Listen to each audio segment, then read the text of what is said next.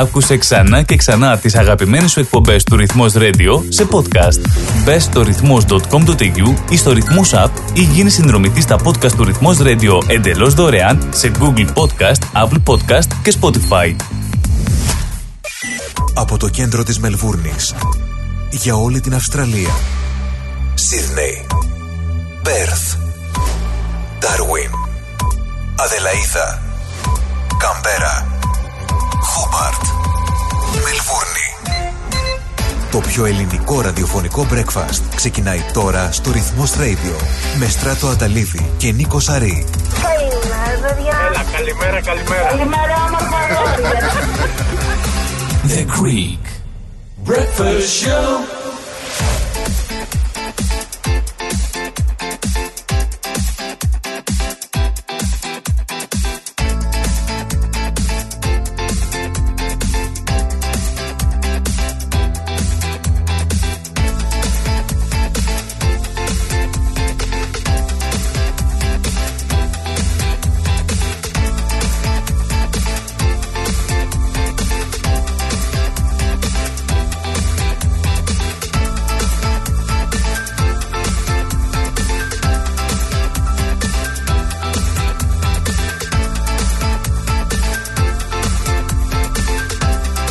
Καλημέρα, καλημέρα, καλημέρα, καλή εβδομάδα.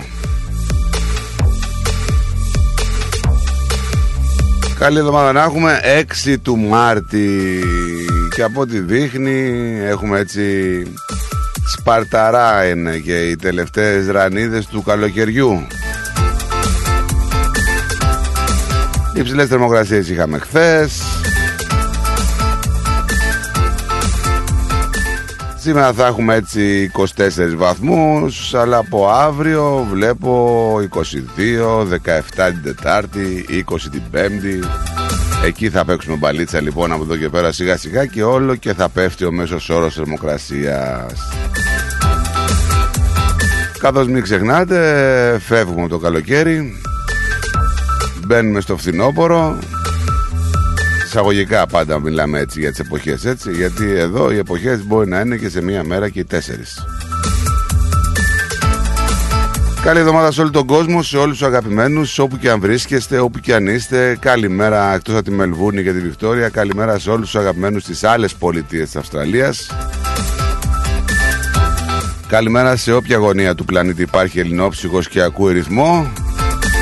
Καλημέρα στην αγαπημένη μας πατρίδα, την Ελλαδάρα μας.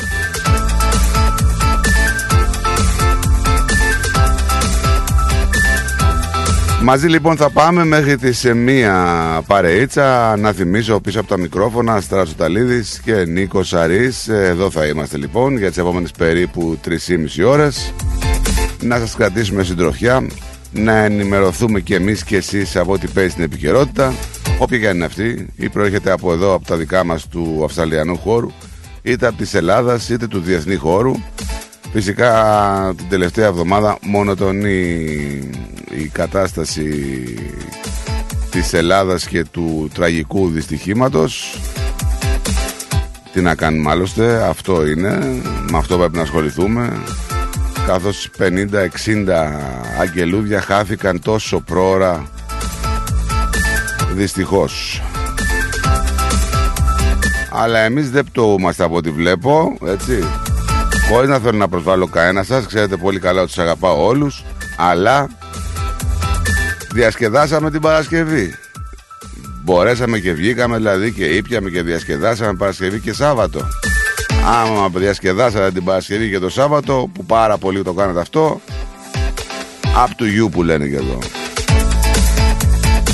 Άμα νιώθετε εσείς ωραία Καλά εξηγηθήκατε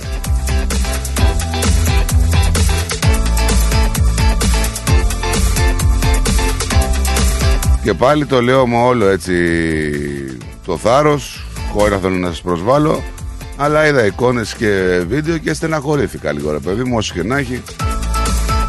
Μπορεί να πενθεί η Ελλάδα Να δακρύζουν τα μάτια μας σε μια εβδομάδα Και κάποιοι να διασκεδάζουμε όπως είναι. Είδαμε πολλά event που αναβληθήκαν Αναβληθήκαν, ναι. Είχαν οι άνθρωποι την ευαισθησία να αναβάλουν τα event τους. Τώρα κάποιοι από εσάς δεν θέλατε να αναβάλετε τα events και δεν μιλάμε για κάποια event που ήταν πολύ μεγάλα και στοιχίζανε και δεν μπορούσαν να κάνουν κάτι άνθρωποι γιατί ήταν καλλιτέχνες εδώ και. Μιλάμε για πιο απλά πραγματάκια. Για ζωντανές ορχήστρες, για, για, για, για. Άμα εσείς είσαστε οκ,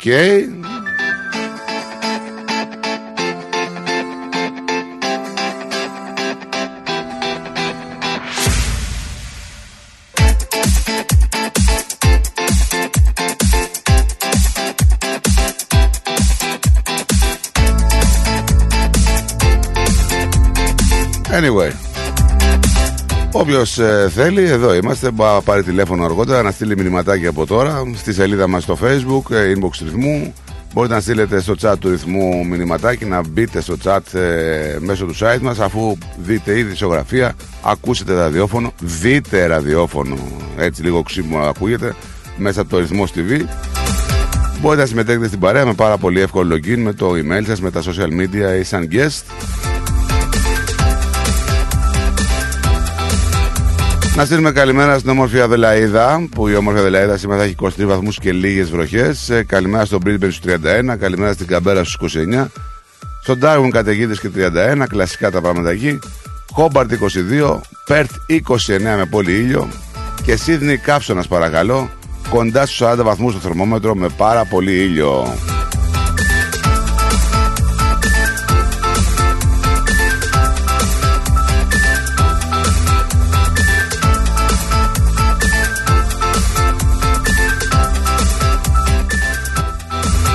Ρε φίλε Διονύση, συνέχεια στην αντίρρηση να πούμε. Είπα την άποψή μου, είπα τη γνώμη μου. Τι σε χαλάει σε αυτό που είπα; Με χαλάει να βλέπω ανθρώπους να διασκεδάζουν όταν όλη η Ελλάδα πενθεί. Τι δεν καταλαβαίνεις δηλαδή; Τι σε χάλασε σε αυτό που είπα; Αρχίσαμε πρωί-πρωί. Καλή εβδομάδα, παλικάρι μου. Καλή εβδομάδα. Καλά, έκανες και διασκέδασες. Μαγιά σου και όπως το βλέπεις εσύ. Άμα εσύ δεν νιώθεις κάτι και είσαι ξύλο από θέμα συναισθημάτων δεν μπορώ να κάνω κάτι εγώ γι' αυτό. Τι να κάνουμε δηλαδή τώρα; Σε πειράζουν αυτά που λέμε; Θα λέμε ότι γουστάρουμε. Γι' αυτό είμαι εδώ να λέω ότι γουστάρω. Δεν το κατάλαβα δηλαδή.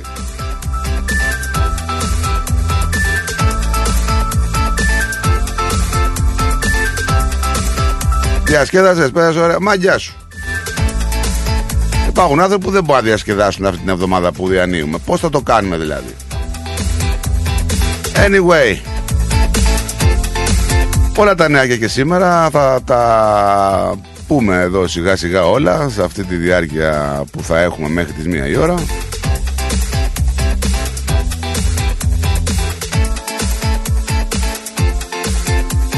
Έχουμε πολλά. Έχουμε σχεδόν 5 εκατομμύρια Αυστραλούς να λαμβάνουν έτσι σημαντική αύξηση πληρωμές των συντάξεων, των επιδομάτων τους.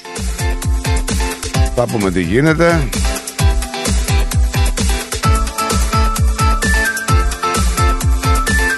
Έχουμε ανθρώπους να βρίσκονται πνιγμένοι, έχουμε ανθρώπους να πέφτουν μέσα σε μαγαζιά με τα αυτοκίνητά τους. Έχουμε πολλές συγκρούσεις με τα τραμ και αυτοκινήτων εννοώ έτσι.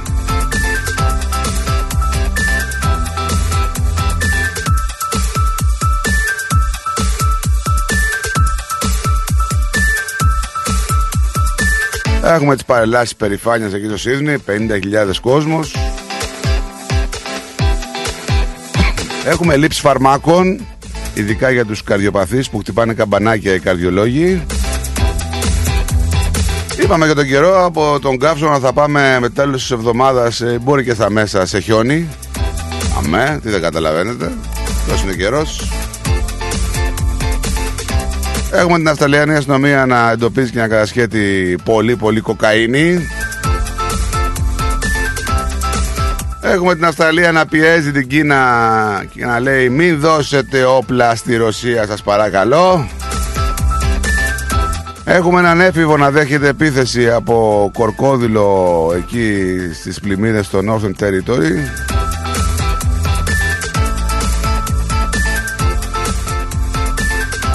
Έχουμε στην Ελλάδα τον Σταθμάρχη να κρίνεται προφυλακιστέως για το δυστύχημα στη Λάρισα. Έχουμε τον Κυριάκο Μητσοτάκη να βγαίνει και να ζητάει συγγνώμη μέσω social media. Γιατί Κυριάκο δεν μπορεί να αντικρίσεις στα μάτια κάποιους ανθρώπους. Yes. Και πες τα live.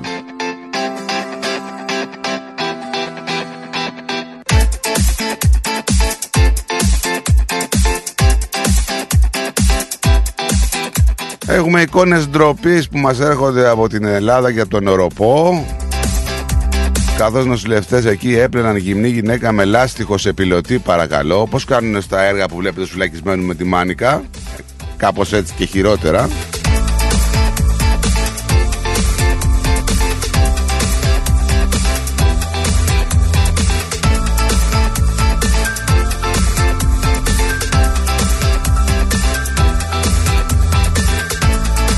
Αυτά και άλλα πολλά θα πούμε εδώ, θα συζητήσουμε. Πάντα όμως, πάντα με τη δικιά σας συντροφιά.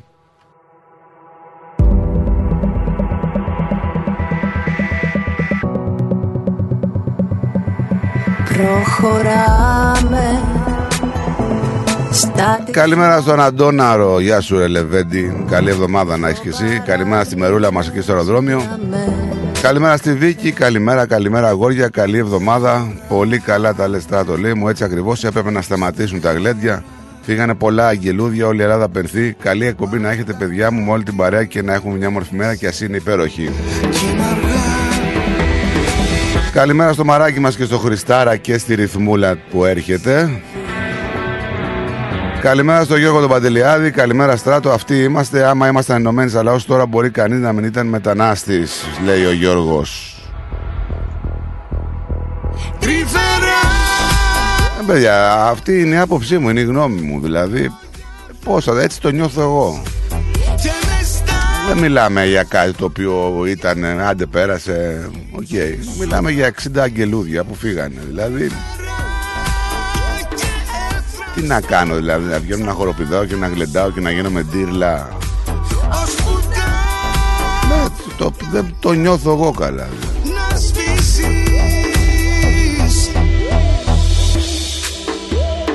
Να πούμε ότι είναι Διεθνή ημέρα σχολικών γευμάτων η σημερινή. Πολλά παιδιά έχουν σχολικό γεύμα. Πολλά παιδιά όχι μόνο σχολικό γεύμα δεν έχουν. Ανά τον κόσμο μιλάμε πάντα έτσι. Πολλά παιδιά ούτε στο σπίτι έχουν. Μην ξεχνιόμαστε, μην έχουμε έτσι ασθενή μνήμη. Γιατί πριν από λίγα χρόνια με τα μνημόνια και όλα αυτά που πέρναγε η πατρίδα όχι τώρα δεν περνάει πολλά πράγματα υπήρχαν παιδιά που πηγαίναν σε σχολεία και λιποθυμούσαν όχι γεύμα δεν είχαν ούτε από το σπίτι δεν είχαν να φάνε στους καπνούς μου. Ευρωπαϊκή ημέρα λογοθεραπείας. Ευρωπαϊκή ημέρα μνήμης των δικαίων. Καλό αυτό. Παγκόσμια ημέρα λεμφιδήματος. Λεμφιδήματος.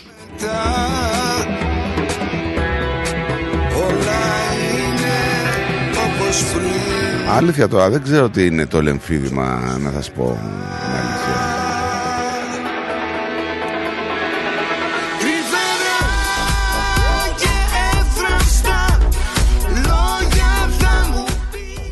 Το λεμφίδημα λέει είναι μια παθολογική κατάσταση στην οποία τα λεμφαγεία είναι πολύ λίγα, δυσμορφωικά και μη λειτουργικά και καθιστούν τη μεταφορική ικανότητα ανεπαρκή να απομακρύνει το φυσιολογικό φορτίο. Αποτέλεσμα αυτού είναι η κατακράτηση λεμφικού υγρού ανάμεσα στους μαλακούς τους και στα κύτταρα του σώματος. Πάντα μαθαίνουμε. Πανελλήνια ημέρα κατά της σχολικής βίας και του εκφοβισμού.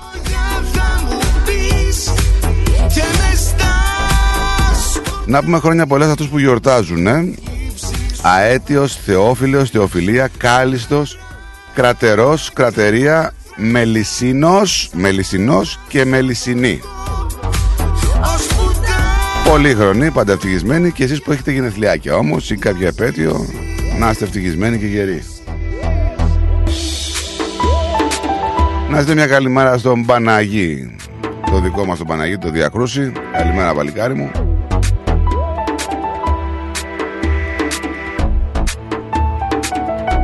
καλημέρα, καλό πρόγραμμα, καλή εβδομάδα να στείλουμε και στο φίλο μας τον Γιώργο τον Κουρούνη. Άλλος αυτός, έχουμε πολλούς Γιώργιδες.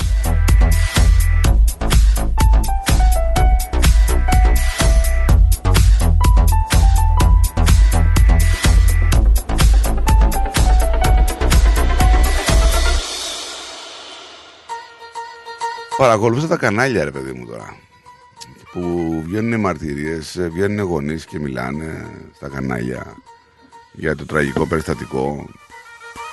Και αφού βλέπει ο δημοσιογράφος ότι έχει πει, τα έχει πει όλα ο άνθρωπος, αρχίζει και του κάνει ερωτήσεις του πατέρα, ξέρω εγώ, του θύματος. Του κάνει ερωτήσεις να του προκαλέσει συγκινησιακή φόρτιση. Δηλαδή να παίξει με τα συναισθήματά του. Αυτή η λύκη της δημοξογραφίας που οι λυκάνθρωποι, οι βρικόλακες που, που ζητάνε αίμα, δηλαδή από τον καθένα μας. Γυρνάει και του λέει του πατέρα τώρα που έχει χάσει ένα παιδί 22 χρονών έτσι. Τι θυμάστε του λέει από το παιδί; Σας. Βρε Καστανά Προσβάλλω και τους Καστανάδες τρόπος έκφρασης Είναι δυνατόν Να κάνεις μια τέτοια Να κάνεις μια τέτοια ερώτηση σε ένα πατέρα Που έχει χάσει πριν από 2-3 μέρες Το παιδί του 22 χρονών Τι θυμάσαι από το παιδί σου; Μόνο και μόνο Για να του προκαλέσεις Το συνέστημα και να του δημιουργήσεις συγκινησιακή φόρτιση Για να πουλήσεις και να βγάλεις τα βιντεάκια σου μετά στο διαδίκτυο τι απαράδεκτοι είστε εσείς.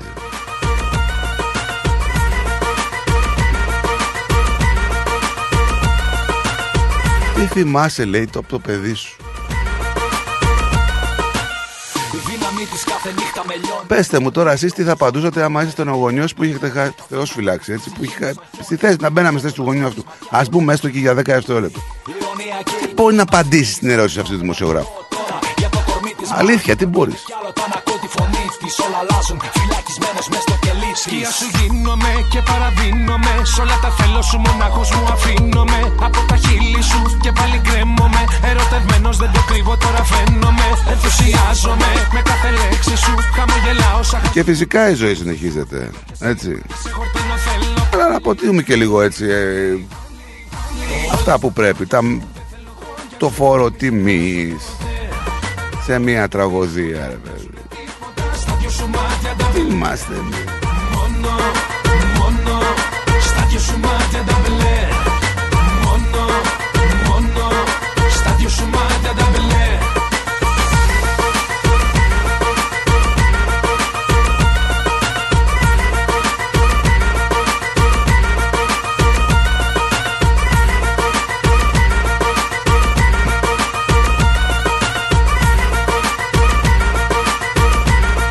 Ρε Αντώνη, ναι ρε Αντώνη. Είναι δυνατόν δηλαδή. Τι θυμάσαι από το παιδί σου; Τι θυμάμαι από το παιδί μου εδώ έχω χάσει τρεις δύο μέρες και μου ρωτάει, μου κάνεις και την ερώτηση. Θες αίμα ε, να πουλήσεις ε, δημοσιογραφίσκε. Θες αίμα να πουλήσεις. Ρε όξο. Καλημέρα και στον Αλέγο την Κεφαλονιά.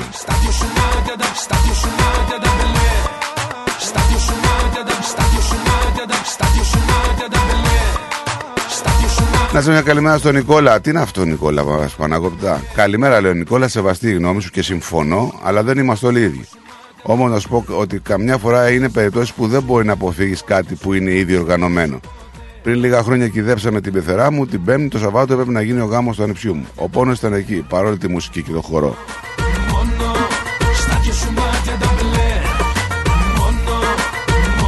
Τώρα μιλάμε, οκ, ε, μιλάς για ένα περιστατικό με έναν άνθρωπο που έφυγε, ήταν μεγάλος σε ηλικία, προφανώς, εντάξει, να έχει καλό παράδεισο. Καλημέρα στον Νικόλα να πω. Καλημέρα. Δεν ξέρω αν άκουσες αυτά που έλεγα. Έτσι. Ε, όχι ιδιαίτερα. Έλεγα ρε παιδί μου ότι μ, είδα ανθρώπους, δηλαδή δύο μέρες μετά το τραγικό περιστατικό να βγαίνουν, να διασκεδάζουν, σαν να μην τρέχει τίποτα. Οκ, καλά κάνανε οι άνθρωποι, αλλά ρε, λέει ένας φόρος τιμής, λέει, δεν είναι κακό ρε παιδί μου. Ε, δηλαδή. φίλε, ε, το είπαμε και το, ξα- θα το ξαναπούμε. Ο πόνος είναι για τους ε, οικείους που χάσανε τους Δεν ανθρώπους είναι, ναι. τους όλοι οι άλλοι. Ε, εσύ Η δηλαδή ζωή δεν- συνεχίζεται. Η ζωή συνεχίζεται, το είπα και πριν. Αλλά εμείς εδώ την Παρασκευή κάναμε εκπομπή και, ε, και άμα δηλαδή μπορούσαν οι κάμερες να εστιάσουν ε, δηλαδή, τα μάτια μας. Άκου στρατό. Δηλαδή Και, πώς; και κάθε φορά που θα αναφερόμαστε σε αυτό, κάθε φορά το ίδιο θα συμβαίνει. Αλλά όταν αναφερόμαστε, το θέμα είναι ότι εμείς δεν θα αναφερόμαστε. Όπως δεν αναφέρονται και αυτοί οι άνθρωποι.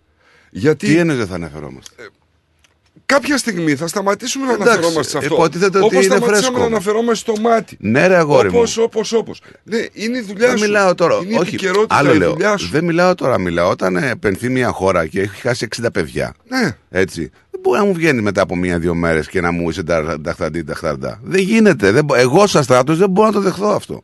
Μπο- Εσύ πε- σαν πες το- στράτος και πολλοί σαν εσένα και πολλοί σαν εμένα και πολλοί σαν πολλούς ανθρώπους μπορεί να μην μπορούν να το κάνουν. Υπάρχουν όμως άνθρωποι που εξαρτώνται από αυτό γιατί το η ζωή συνεχίζεται. Δεν σημαίνει ότι η ζωή συνεχίζεται Βρε, η γιατί ζωή κάποιοι πα- θα διασκεδάσουν. η ζωή Είναι πάντα θα- κάποιοι που πουλάνε τη διασκέδαση, κάποιοι που ζουν από αυτό, Ναι, κάποιοι άνθρωποι που βασίζονται σε αυτό. Δεν μπορούν να κάνουν διαφορετικά. Δηλαδή, το, εγώ δεν έχω όρεξη να βγω και να πάω στην ταβέρνα ή να πάω να πιω ένα τσίπουρο ή να κάνω ή να ράνω.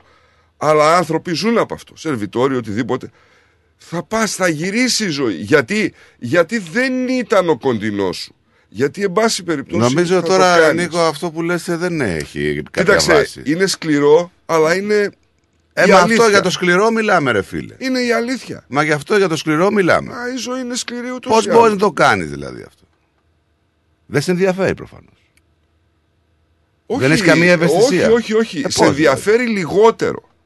Γιατί δεν ενδιαφέρει έγινε λιγότερο. σπίτι σου αυτό; Α, οπότε δηλαδή. Ναι. Α, οκ. Μα, ε, εντάξει. εννοείται, Ναι, εννοείται. να το πάμε. Ναι, δεν έγινε σπίτι σου. Ναι, εννοείται. Οπότε δεν υπάρχει καμία αλληλεγγύη σε κανέναν άνθρωπο, λίγα λόγια. Αλληλεγγύη είπαμε. Έτσι. ε, Μεγάλο θαύμα τρεις μέρες. Α, Αυτό οκ, δεν ναι. είναι κάτι άλλο. Οκ, άμα το Μη θέτουμε φαντάζεσαι. έτσι. Εντάξει, οκ. Μην φαντάζεσαι κάτι παραπάνω ή κάτι Γιατί παρακάτω. είδα ανθρώπους που είναι εξαρτώμενοι από τη διασκέδαση, κλείσαν τα μαγαζιά τους και εδώ στην Αυστραλία αναβληθήκαν κάποιες εκδηλώσεις. Ναι, βέβαια. Έτσι. Κάποιοι άλλοι δεν το θελήσαν να το κάνουν αυτό. Οκ, και δεν μιλάω μόνο για εδώ. Μιλάω Όχι. και στην Ελλάδα. Ναι, φυσικά μα στην Έτσι. Ελλάδα ήταν το πρώτο. Δεν είναι. Δεν μιλάω, δηλαδή, μην παρεξηγηθώ, δεν μιλάω μόνο για εδώ, μιλάω και στην Ελλάδα. Ανοίξανε κάποια μπουζούκια, κάποια άλλα μείνανε κλειστά, τα μπαράκια μισά ανοίξανε, μισά δεν ανοίξανε. Για αυτούς μιλάω εγώ. Έτσι. Όχι, δεν είναι έτσι κάτι. να- Πάμε σε διάλειμμα και γυρνάμε. The Greek Breakfast Show. Ρε φίλε, τι τυρί είναι αυτό που ψήνεις και μας έχει σπάσει τη μύτη; Είναι το Ταλαγάνι Ήπειρος, το ελληνικό παραδοσιακό τυρί χάρας από 100% εγωπρόβιο γάλα και φρέσκο δυόσμο. Δοκίμασε. Πόρε φίλε, απίστευτο. Πλούσια γεύση, μαστιχωτό, πεντανόστιμο, είναι το κάτι άλλο. Δεν το συζητώ και μπορεί να το ψήσεις στη σχάρα, στο τηγάνι, στην τοσχέρα ή ακόμα και να το τρίψεις στα μακαρόνια. Τέλεια.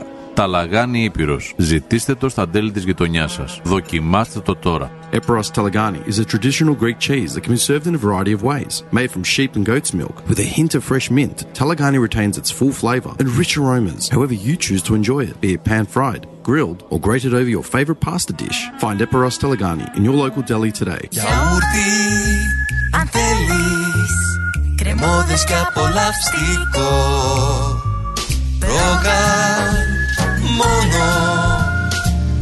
Είναι τετρεπτικό Έχει γεύση ελληνική Έχει για πάλι υφή Όσο μ' αρέσει Το γιαούρτι προκάλ Για ξύλινες κατασκευές που σε αφήνουν με το στόμα ανοιχτό, Ask Bill. Ξυλουργικές κατασκευές Ask Bill. Ο Bill Genos, με 25 ετή εμπειρία, ασχολείται με τις εφαρμογές ξύλου σε επίπεδο σχεδιασμού και κατασκευής υψηλής αισθητικής και ποιότητας. Αναλαμβάνουμε gazebos, pergolas, decking, landscaping. Ακολουθώντας το στυλ του χώρου και τον χαρακτήρα του ιδιοκτήτη, κάθε προϊόν είναι χειροποίητο. Κατασκευασμένο με υψηλής ποιότητας και αντοχής υλικά και μοναδικό. Ξυλουργικές κατασκευές Ask Bill. Δείτε τις κατασκευές μας στο www.askpavlabill.com.au Τηλέφωνο 0402 055 928 Για οποιαδήποτε ξυλουργική εργασία Ask Bill. Ακολούθησέ μας παντού σε Instagram, Facebook και YouTube. Ρυθμός Radio. If you want the best for your loved ones and want them to enjoy their lives within a culturally safe environment, then our home is their home. At Grace of Mary and St. Andrew's Aged Care, we take pride in the genuine care we provide and strive to make your loved ones feel warm, comfortable, and safe, just as they would if they were home. Our home style care is centered around Greek culture and tradition, nurturing an atmosphere of relaxed social interaction and stimulating conversation. Our skilled team of nurses and care staff are committed to ensuring your loved ones are provided with competent and consistent care that focuses on their unique clinical, emotional, and social needs.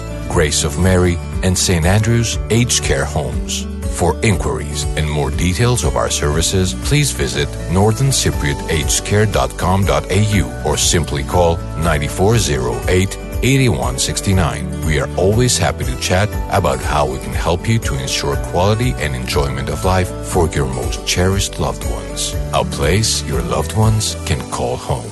Founded by the community of Cypriots of the northern suburbs of Melbourne. Η ώρα είναι 10. Η ώρα στην Ελλάδα είναι μία τα ξημερώματα.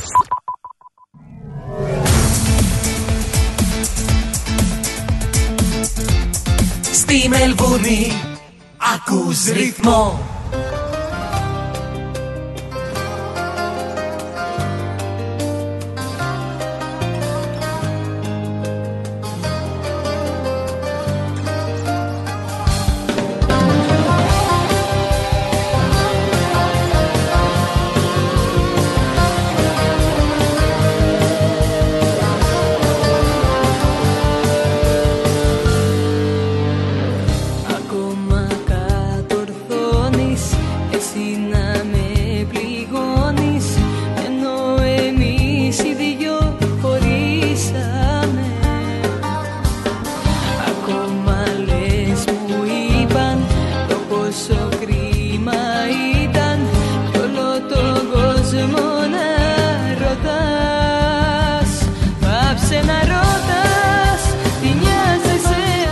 Έλα ρε Παναή, καλημέρα. Καλή σου μέρα. Καλημέρα, καλημέρα Παναγή. Ω, Νίκος ο Σαρής. Γεια σου μεγάλη Νίκος Καλημέρα. Σαρής. Εκπλήρω. Γιατί έκπληξη; Ε, απλώς ε, συγκινήθηκα με αυτά που είπες ε, Στράτο πριν. Ε, με αυτά που, το, αυτό που έχει γίνει στην Ελλάδα. Ε, που έχουν πεθάνει τόσα παιδιά. Ε, Ο Παναής Και να πούμε ότι θα ήταν ένας από αυτούς που είχε εκδήλωση και την ακύρωση, έτσι. Ναι, ναι, δεν μπορούσα, δεν είχα την καρδιά να το κάνω αυτό το πράγμα. Ε, και όταν είδα τα νέα πως, ξέρεις, ακόμα ε, δεν μπορούν να βρουν α, α, παιδιά, άτομα, δεν, δεν είχα την καρδιά να κάνω ε, αυτό που κάνω εκεί στο Σόλο, ένα τελική βραδιά.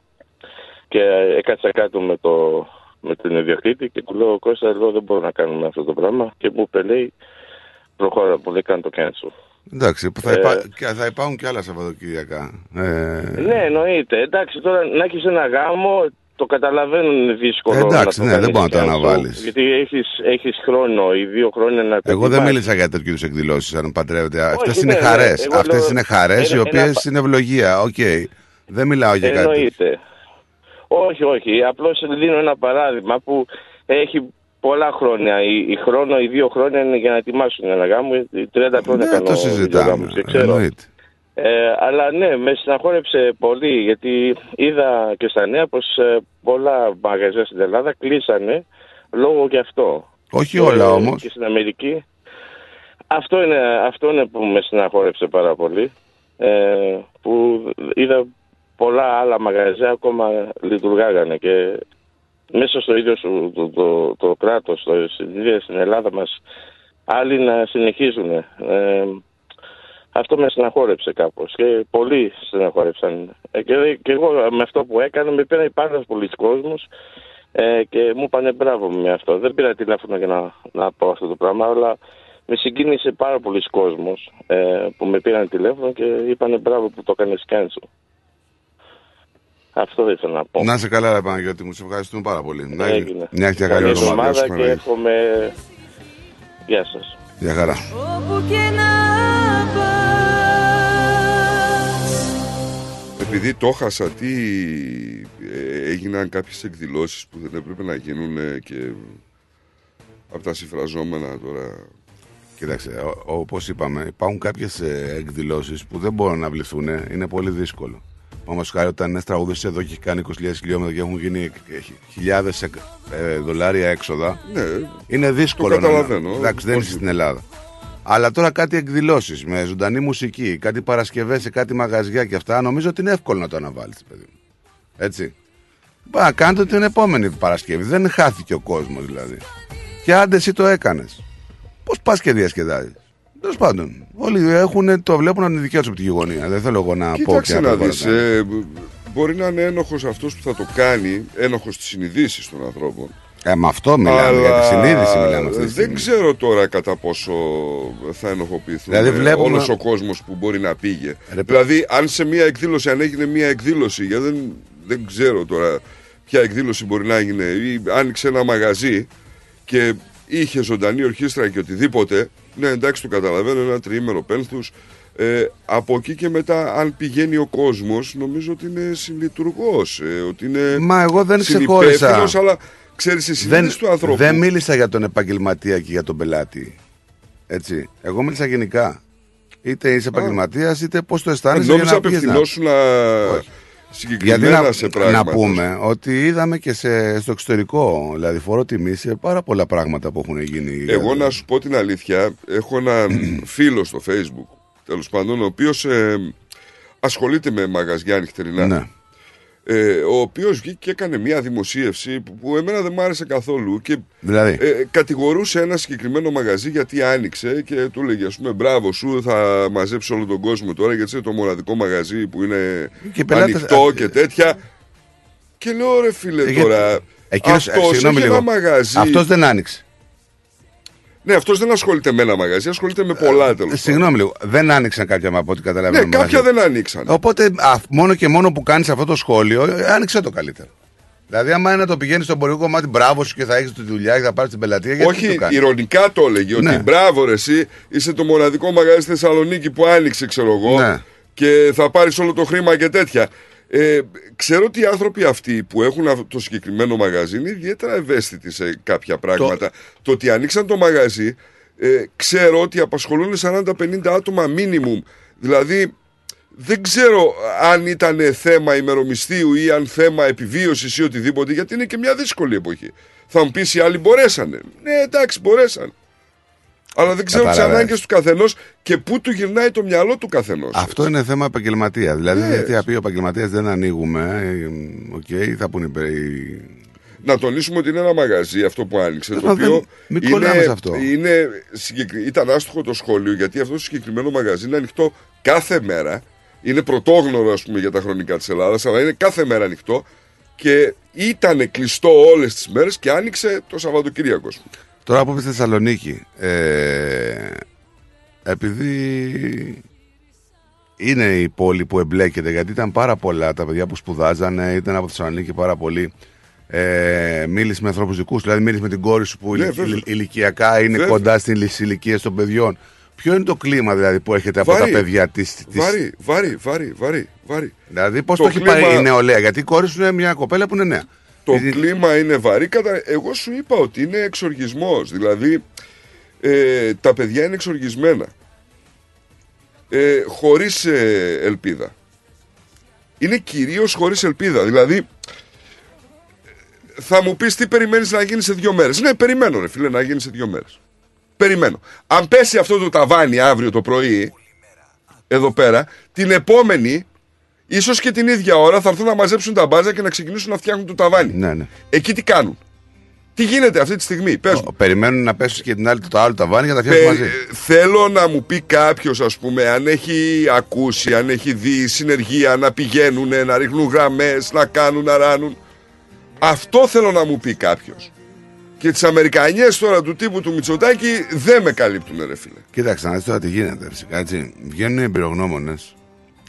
Δεν ήθελα να πάμε κατευθείαν στην Ελλάδα. Θα πούμε γι' αυτό και θα πάμε λίγο στα δικά μας όταν Δεν ναι, και θα ξέρει πάμε. κάτι, θες δεν θες Ναι, να ναι. πας. Δεν είναι. Βγαίνει τώρα εμπειρογνώμονα και λέει ο εμπειρογνώμονα.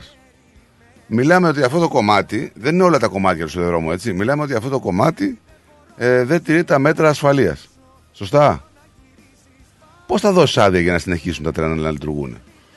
Ποιος θα σου αποβάλει την υπογραφή; Οπότε υπάρχει περίπτωση δηλαδή οι σιδηροδρομοί να πάνε σε λουκέτο μέχρι να αποκατασταθούν τα, αυτά που πρέπει να γίνουν. Εγώ θα σου απαντήσω. Ε, θέλω να κάνω μια μικρή διαίρεση. Ε, και θα σου απαντήσω αμέσως. ήσουν κότα μου Άραγε σου λείπει η αγκαλιά μου Αχ και να σε έβλεπα μπροστά μου Κάτι τέτοιες νύχτες περιμένω Λοιπόν, το οδικό δίκτυο της Ελλάδος δεν ξεπερνάει τα χίλια χιλιόμετρα, είναι λιγότερα. Το σιδηροδρομικό δίκτυο. Α, το σιδηροδρομικό λες. Ναι. Είναι λιγότερο από χίλια χιλιόμετρα, έτσι. Ακούσαμε στα κανάλια ότι έχουν δοθεί για το σιδηροδρομικό δίκτυο 27 δισεκατομμύρια ευρώ. Ναι. Σε μια διαίρεση που κάνω μου βγάζει ότι κόστισε 27 εκατομμύρια το χιλιόμετρο.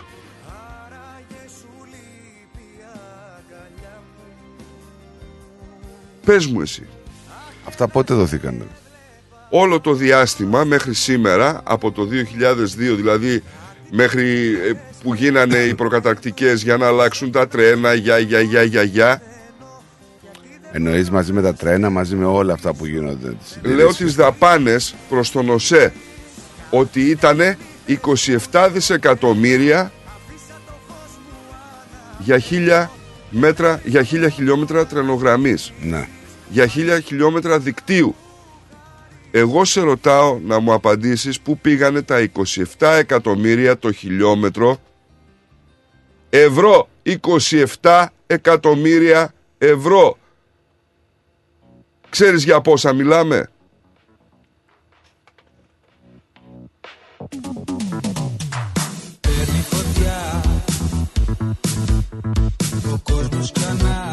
Μη μου πεις ότι δεν μπορείς να βρεις ποιοι ήταν υπουργοί μεταφορών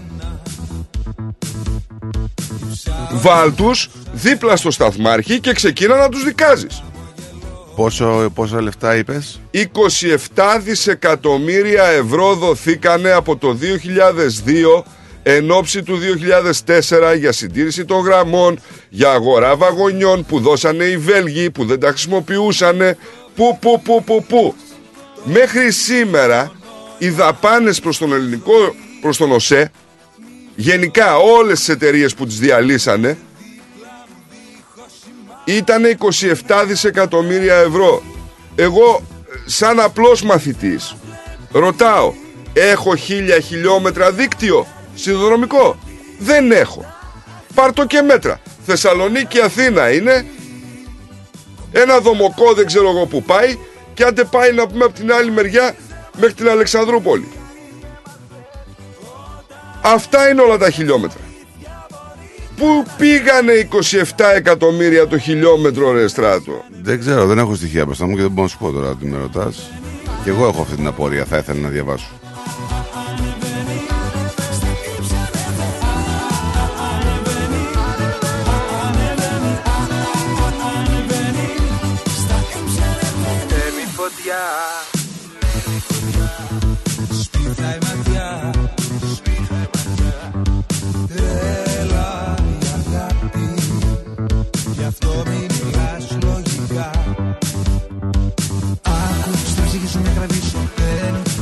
Παραδέξου ότι σ' υπερβαίνει Άσε πίσω ότι σε τρελαίνει Άκου σ' αγαπάω τι κι αν συμβαίνει. Κάθε βήμα σου μπροστά να πηγαίνει. Και όσο πάει κι άλλο να με θέλει. Μη φοβηθείς Το μαζί είναι το νόημα αυτής της ζωής. Μη φοβηθείς Να σε δίπλα μου δίχως σημάδι εννοείς. Κομμένα τα πρέπει μας βλέπει. Μία καρδιά δυνατή, δυνατά χτυπάει. Τα πάντα επιτρέπει Κομμένα τα πρέπει Κανείς δεν μας βλέπει. Όταν η αλήθεια στα αλήθεια μπορεί να ανασένει Στα ύψη ανεβαίνει. Στα ύψη ανεβαίνει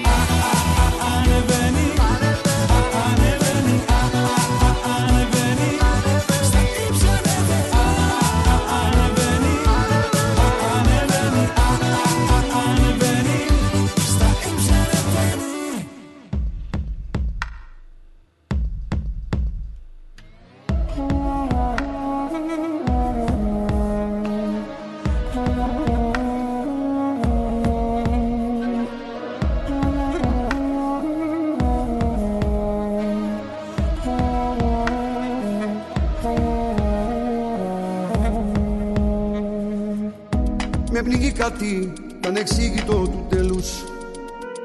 Σ' αυτό το φεύγω τη φωνή σου η χρειά. Η ομορφιά σου που είχε μοιάσει στους αγγέλους Αλλά σου λείπει από το σώμα η καρδιά. Με πνίγει κάτι στο σεντόνι τ' άρωμά σου. Και τόσοι φίλοι που με παίρνουν για να βγω. Τους βάζω βέτο να μην λένε το όνομά σου Μα στην ανάσα που μου μένει θα το πω.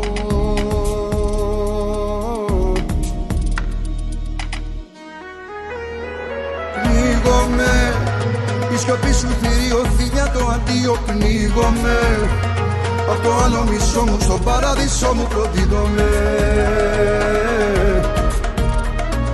Πνίγομαι Στον αέρα που λύγει σε ψέμα που φύγει Πνίγομαι Λοιπόν, το συνδρομικό δίκτυο για το ψανατό είναι 2.265 χιλιόμετρα της Ελλάδας. Πρόσεξε, αυτό που λειτουργεί γιατί έχει εγκατελειφθεί, ε.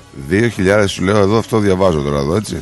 Έστω. Ναι, και πάλι ρε παιδί μου βγαίνει στο Πες χιλιόμετρο. μου εσύ, πόσο βγαίνει στο Τα χιλιόμετρο, λεφτά 13 δεν, έχουν- εκατομμύρια. δεν είναι εκεί τα λεφτά τώρα, στις γραμμές. Μα δεν είναι θέμα γραμμών.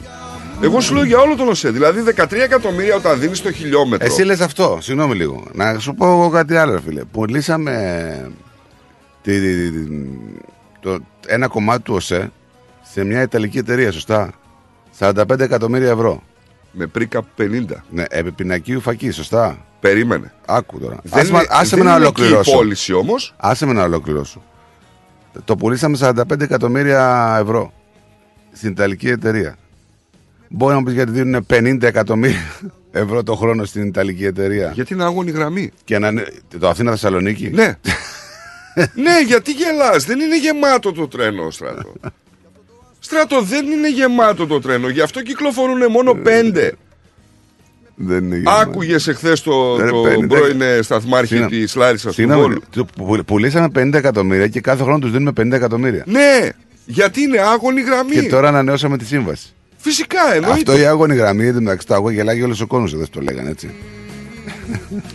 Άγωνη γραμμή τι σημαίνει, ότι δεν βγάζει τα λεφτά του, έτσι; Εγώ ξέρω ότι το τρένο Αθήνα Θεσσαλονίκη είναι γεμάτο πάντα. Γιατί έχει μόνο πέντε; Τι πέντε; Πέντε intercity. Δεν ξέρω. Και δεν το λέω εγώ, έτσι. Τα άκουσα εχθές, το έχω διαβάσει στη συνέντευξή του. Λέει ότι στο εξωτερικό βλέπεις δεκάδες τρένα να περνούν από κάθε σταθμό. Στην Ελλάδα κυκλοφορούν μόλις πέντε intercity. Ε, τα intercity τι μεταξύ Αθήνας και Θεσσαλονίκης όλο το 24ωρο. Πέντε intercity εντάξει, τι καλύπτεσαι. Καλύπτεσαι με αυτά όμως. Είναι άγωνο. Κάνει 4 ώρες να πάει. Είναι άγωνο. Έτσι. Ε, πόσο θες, πόσο να έχεις. Το θέμα είναι ότι εγώ έβλεπα τον Καραμαλή που είχε βγει πριν από λίγο καιρό στη Βουλή Κατά και τη του γνώμη μου θα έπρεπε να έχει κάθε ώρα, έτσι.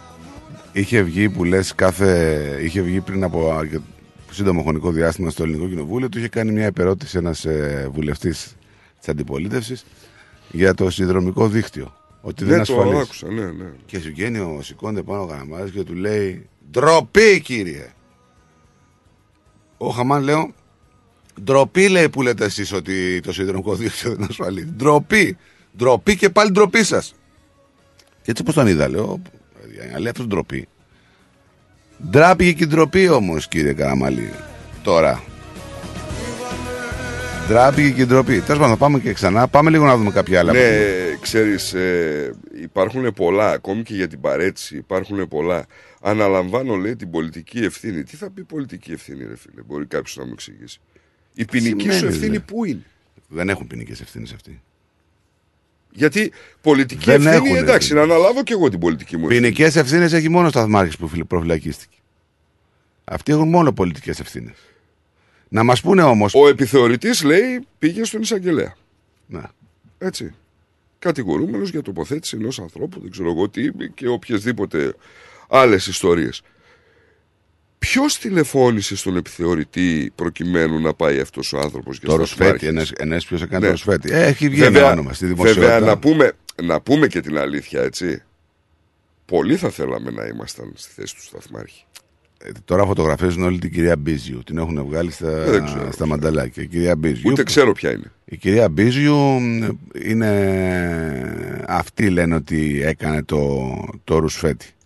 Η κυρία Μπίζιου. Ε, η κυρία Μπίζιου να πούμε ότι είναι μία κυρία η οποία ε, είναι στα μέσα και στα έξω της πολιτικής και από ό,τι λένε τα ρεπορτάζ ε, για τη συγκεκριμένη είχε συγγενική σχέση η γραμματέας με την κόρη του σταθμάρχη. Η γραμματέας της με την κόρη του σταθμάρχη. Και έπαιξε ρόλο λέει στον διορισμό του. Εσύ τώρα, τι ψάχνουμε Από να την βρούμε. άλλη Εγώ όμως- Σου, σου απαντάω κάτι που είναι ποιος δεν θα ήθελε να τον τοποθετήσουν δημόσιο υπάλληλο με μέσον έστω στο σταθμαρχείο. Τώρα την έχουν πέσει όλοι στο σταθμάρχη. Ακριβώς. Έκανε ένα τραγικό εγκληματικό λάθος, δεν το συζητάμε, που για μένα α, και να μην τον φυλακίσει αυτόν τον άνθρωπο, α, μόνο από τις τύψεις του, μόνο από τις τύψεις του Καταδικασμένος δηλαδή, στη συνείδησή του. Μπράβο, δεν θα είναι. Θα είναι πάντα φυλακισμένος σε αυτό το κομμάτι του μυαλού του. Ε, το θέμα είναι ότι την έχουν πέσει στο σταθμάρχη. Να πούμε ότι ο σταθμάρχη όμως έκανε και ένα χρόνο εκπαίδευση έτσι, που απαιτείται για να μπορέσεις να είσαι σε αυτή τη θέση. Γιατί δεν υπήρχε άλλος μέσα στο σταθμαρχείο. που Πρέπει να είναι δύο, λέει την πρώτη ώρα. Είναι πολλά τα ερωτηματικά και δεν θέλω να πω. Πάμε λίγο στα δικά μας εδώ και θα ξαναγίνει. Θα πάμε και στην Ελλάδα. Πάμε να πούμε λοιπόν αυτό που είπαμε ότι σχεδόν 5 εκατομμύρια Αυστραλοί θα λάβουν σημαντική αύξηση στις πληρωμές των συντάξεων και των επιδομάτων τους ε, σε αυ- το μήνα που θα διανύσουμε. Οι αποδέχτες ε, της σύνταξης ε, υποστήριξης αναπηρίας και πληρωμές φροντιστών μπορούν να αναμένουν αύξηση περίπου 40 δολάρια το 15 για τους άγαμους και 60 το 15 για τα ζευγάρια. Το μέγιστο ποσό σύνταξης ανά 15 θα αυξηθεί σε 1064 για άγαμους και σε 1600 για ζευγάρια συμπεριλαμβανομένων των συμπληρωμάτων σύνταξης και ενέργειας. Ε, έχουμε τα Job Seeker για τη ηλικία σαν των 22 ετών και ε, με χωρίς παιδιά να λαμβάνουν ακόμα 25 δολάρια παραπάνω. Γενικά μπείτε, ψάχτε τα. Υπάρχουν ακόμα job seeker; Ε, υπάρχουν. Για αυτούς που δεν πάνε να Για δουλέψουν. δεν έχει δουλειές. Και άμα δεν πάνε να δουλέψουν, όσο έχει κάποιο πρόβλημα. Ξέρω εγώ. Δεν ξέρω πώς πάνε αυτά. Νόμιζα job seeker σημαίνει αυτός που Άνεργος. αναζητεί δουλειά και Ναι, δεν ναι, βρίσκει. ναι, έτσι. ναι, ναι. Γιατί οι άλλοι παίρνουν επίδομα. Υπάρχουν, Δηλαδή, ναι. επίδομα ότι δεν μπορούν να κάνουν μια δουλειά. Προφανώς και υπάρχουν. Τέλος πάντων, ε, εντάξει, είναι και αυτά τα θέματα. Τώρα, προχθές συζητούσαμε και λέγαμε για τις τιμές και για τα σπίτια που μπορεί να έχουν δύο άνθρωποι, ας πούμε, και εδώ βλέπεις ότι πάει να την περάσει ένα ζευγάρι με χίλια δολάρια, 1600. 1600 το δεκαπενθήμερο. Ένα ζευγάρι το οποίο Θα είναι από 65 και πάνω. αν δεν έχει έτσι. Ναι, κάτι αυτό άλλο. σου λέω, αυτό σου λέω. Δεν είναι λίγο πρόκληση αυτό το 1600 το δεκαπενθήμερο. Θα μου πεις είναι ένα επίδομα. Εντάξει, τι Ας να- τα κατάφερνε στη ζωή του. Είναι και αυτό. Λοιπόν, έχουμε το πτώμα ενός αγνοούμενου άντρα. Κοίταξε αυτό που λες τώρα. Για κάποιον ο οποίος δεν έχει δουλέψει ποτέ στη ζωή του και να παίρνει ένα επίδομα είναι μια χαρά. Έτσι, Ναι, δεν βρε, είναι. εντάξει τώρα, δεν μιλάμε για τέτοιους ανθρώπους. Μιλάμε για συνταξιούχους συνταξιούχους. Για ανθρώπους που Έχουν κάνει, βγήκανε, α- έχουν δουλέψει οι άνθρωποι στη ζωή τους. Έχουν κάνει τα κομμάτια τους αυτού. Μην στεναχωριέσαι Ε, περισσότερο. θέλω να πιστεύω. Έχουν δουλέψει, έχουν το σούπα, ε, εντάξει. Λοιπόν, το πτώμα, έχουμε το πτώμα ενός αγνοούμενου κοπηλάτη, ε, σε μια λίμνη ανατολικά της Μελβούρνης. Από το Κλάιτον ήταν αυτός. Δεν ξέρω. Σε μια λίμνη στο Λίστεφιλτ. ε, ναι, αλλά έτσι. ήταν από το Κλάιτον, λέει ο άνθρωπος. Από εκεί ήτανε. Ναι. Δεν το έχω διαβάσει από πού ήταν. Να πούμε ότι αγνοούταν ε, από το Σαββάτο. Τελευταία φορά τον είδανε στις 2 η ώρα και μισή το μεσημέρι του Σαββάτου. Προφανώς δεν ξέρω τι έγινε. Παρασύρθηκε, αναποδογύρισε. Τελικά οι άντρες του SES εντόπισαν το σωρό του άντρα περίπου σε 9 το βράδυ. Κρίμα, πραγματικά. Σημαντικό. Ε, βέβαια, τι, μόνο σημαντικό. Πάμε σε break. Α, εντάξει. Πάμε σε Ναι, break. πάμε σε break γιατί... The Greek Breakfast Show. Ω, ωραίο αυτοκίνητο, ωραίο χρώμα, καλορίζικο, καλοτάξιτο. Ευχαριστώ πολύ. Cars of Melbourne. Βρήκα επιτέλους το αυτοκίνητο που έψαχνα. Και το χρώμα και η μάρκα που ήθελα. Λίγα χιλιόμετρα και επιστοποιημένο με εργοστασιακή εγγύηση. Και ο Πάνος μόλις πήρε από το Cars of Melbourne το επαγγελματικό βαν που ήθελε. Και από τιμή, Δεν θα βρεις αλλού καλύτερη. Και με δυνατότητα δανειοδότησης. πάνω στην ώρα. Καιρός να αλλάξω αυτοκίνητο. Τι περιμένεις; Cars of Melbourne. Εκεί σίγουρα θα βρεις αυτό που ψάχνεις. Μεγάλες ευκαιρίες μεταχειρισμένων αυτοκινήτων, πάνω από 250 αυτοκίνητα από όλες τις μάρκες. Δεν μου λες, hatchback έχει; Βρε πήγαινε σου λέω αυτοκίνητα επιβατικά επαγγελματικά, SUV, sedan, van, wagon, hatchback, 4-wheel drive. Cars of Melbourne. Ο Πίτερ και ο Σπύρος Χριστόπουλος πρόθυμοι να σας εξυπηρετήσουν. 1109 Sydney Road, Coburg North. Τηλέφωνο 9354 8828 ή στο 0412 3359 96. carsofmelbourne.com.au Το επόμενο σου αυτοκίνητο είναι εδώ. Cars of Melbourne. Αν θέλετε να γευτείτε εξαιρετική μεσογειακή κουζίνα, τέλειο καφέ και γλυκά από τα χέρια Έλληνα ζαχαροπλάστη, τότε η επιλογή είναι Olive Lane. Στο φιλόξενο χώρο μας απολαύστε με την παρέα σας breakfast και lunch με μεσογειακή φιλοσοφία. Olive Lane, 69 Doncaster Road, Baldwin North. Και φυσικά στο καφέ ζαχαροπλαστείο του Olive Lane θα βρείτε τα καλύτερα γλυκά, πάστες και τούρτες για τις ξεχωριστές στιγμές της ζωής σας. Ο χώρος διατίθεται και για τις κοινωνικές σας εκδηλώσεις. Επίσης, αναλαμβάνουμε το catering της εκδήλωσής σας και τροφοδοτούμε καταστήματα, εστιατόρια και deli. Μάθετε περισσότερα στο 9859 5029 και στο olivelane.com.au.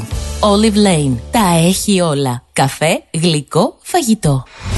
Moss Property Consultants. Συμβουλευτική υπηρεσία διαχείρισης ακινήτων. Για να μην έχετε προβλήματα με την ενοικίαση και διαχείριση των ακινήτων σας, η πολυετής πείρα και ο επαγγελματισμός μας εξασφαλίζουν την αξιόπιστη και αποτελεσματική διαχείριση της ακίνητης περιουσίας σας.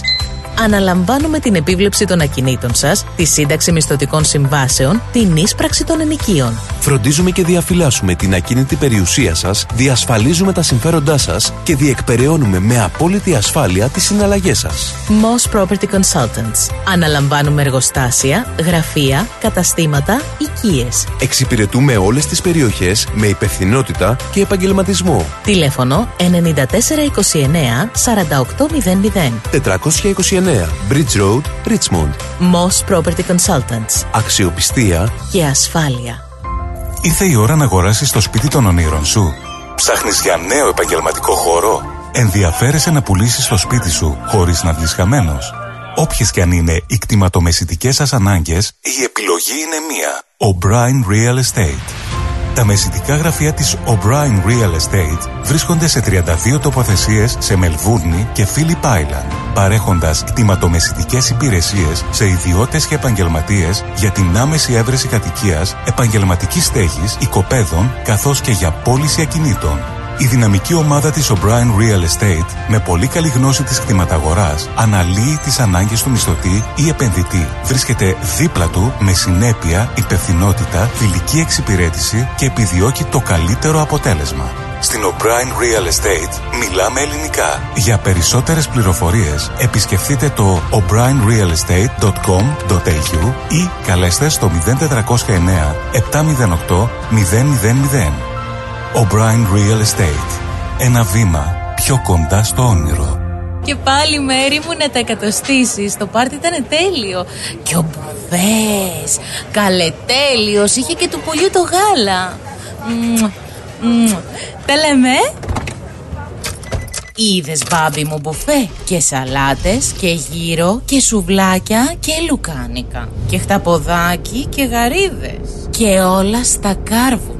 Μπάμπι μου. Τα είδα γυναίκα, πήρα κάρτα. Barbecue Brothers Catering. Θα τους φωνάξω για το πάρτι στο εργοστάσιο. Αμάντρε μπάμπι με το εργοστάσιο Καλέ να μας κανονίσουν το catering για τους αραβώνες της Τζενούλας Και μην ξεχνάς θέλουμε και για τη βάπτιση της μπουμπούς Για catering που γίνεται θέμα συζήτησης, Barbecue Brothers Catering αναλαμβάνουμε κάθε είδους εκδήλωσης. Με πλούσιο μενού ανάλογα με τις προτιμήσεις σας. Και επειδή η ζωή έχει και δύσκολες στιγμές Αναλαμβάνουμε το φαγητό για κηδείες και μνημόσυνα στο χώρο επιλογής σας Barbecue Brothers Catering. Δείτε τα πακέτα προσφορών και τις τιμές στο site μας www.barbecuebrothers.com.au ή τηλεφωνήστε στον Ανδρέα στο 0412 445 929.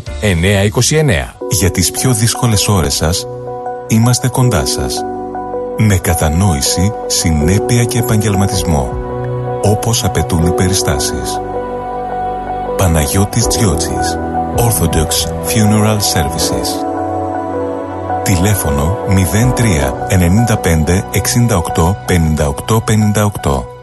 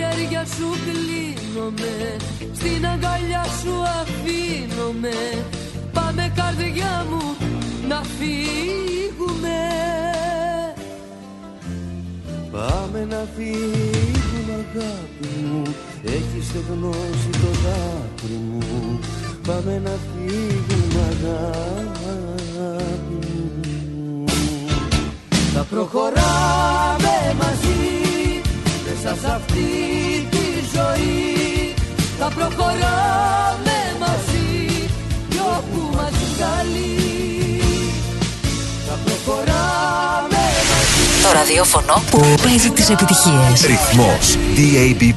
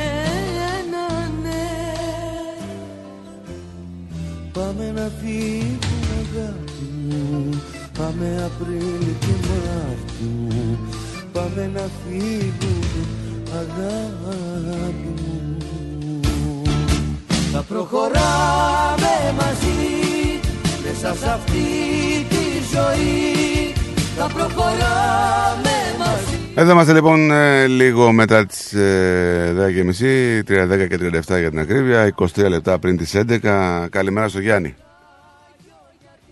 Γιάννη, Εγώ θέλω να πούμε και καλημέρα. Καλημέρα. Εγώ θέλω να πούμε και καλημέρα, λέω. Γιατί; Ε, πόσο καλημέρα μπορεί να είναι μετά από αυτά όλα που μας έχουν συμβεί και μας έχουν φέρει. Καλημέρα για όλους τους Ε, ανθρώπους. Νίκο, ε, μπορώ να κάνω λίγο, μπορώ να, μπορώ να κάνω λίγο, να το πάω λίγο προς τα πίσω. Μ' άρεσε ο υπολογισμός που έκανες κατά για την, ε, για την Τρένοσέ.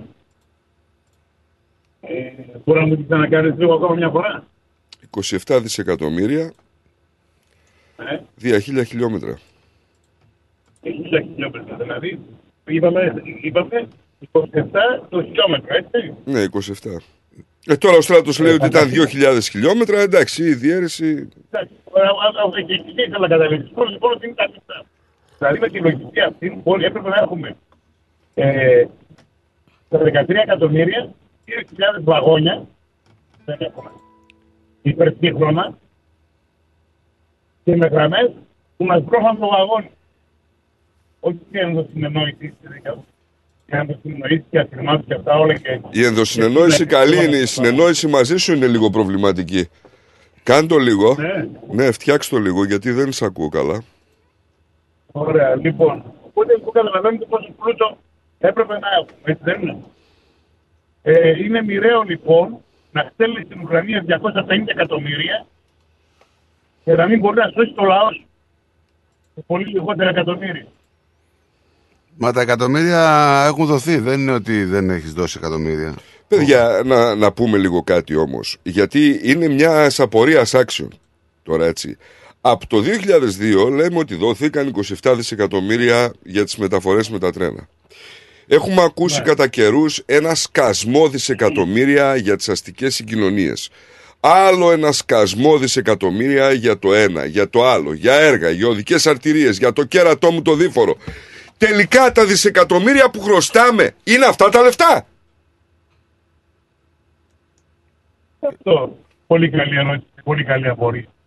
Τι είναι αυτό τώρα δηλαδή; Άμα χρωστάς 27 δισεκατομμύρια είναι το 1 δέκατο από το χρέος σου. Α, τι να πούμε. Δεν είναι κάτι. Δεν δόθηκε ένας σκασμός λεφτά. Δεν έχει η Θεσσαλονίκη 30 χρόνια μετρό κατασκευή. Δεν δίνονται λεφτά σε κάποιους ανθρώπους εκεί που ασχολούνται με αυτό. Δεν πληρώνουμε πέναλτι συνέχεια για διάφορα πράγματα σε ευρωπαϊκά δικαστήρια. Δεν δώσαμε για τις Κάθε- αστικές συγκοινωνίες. Κάθε μέρα, κάθε μέρα, κάθε- κάθε μέρα και η επόμενη μέρα σε βρακώνει ακόμα περισσότερο.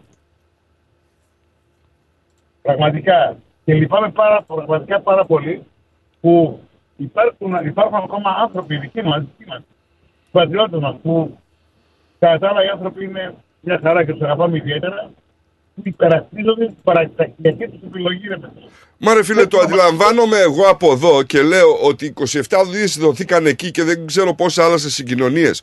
Και έχω πάει σε ένα μνημόνιο, σε 10 μνημόνια, έχω φάει 10 χρόνια αμετροπίας, 10 χρόνια να, να, να, να με φτύνουν όλοι στην Ευρώπη, να με κάνουν πειραματόζω πω- και έρχομαι στο τέλος να ολοκληρώσω, ε, έρχομαι στο τέλος και λέω, Για να δίνουμε δηλαδή μια- εγώ πήγα στα μνημόνια και έγινα πειραματόζω γιατί κάποιοι έπρεπε να πάρουν αυτά τα λεφτά να τα δώσουν στο σιδηρόδρομο, αλλά τα βάλανε στις τσέπες τους. Λοιπόν, να, Ερώτηση είναι.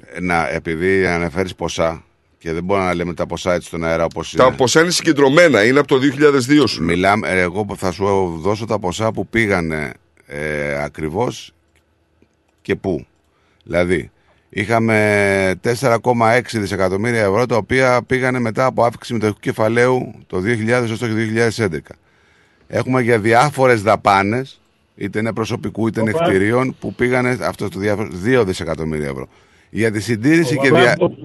για τη συντήρηση και τη διαχείριση της υποδομής του ΟΣΕ ε, δοθήκανε 14 δισεκατομμύρια.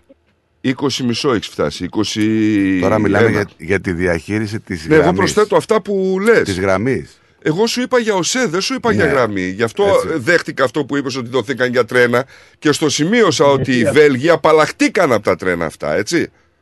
Ρε Νίκο, συγγνώμη λέω, για τη διαχείριση της γραμμής δεν είναι πολλά τα λεφτά αυτά. Έχεις να εξασφαλιστεί η ασφάλεια των επιβατών. Ρε παιδιά, Αυτό- τι αυτό λέμε το- τώρα, δηλαδή; Ε, Είναι, είναι γελία αυτά τα θέματα που συζητάμε.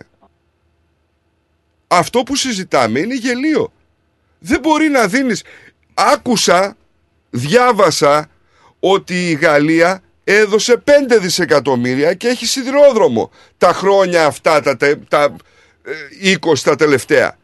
Εμείς δώσαμε 14 και δεν έχουμε. Τι, τι γίνεται δηλαδή; Για πες μου.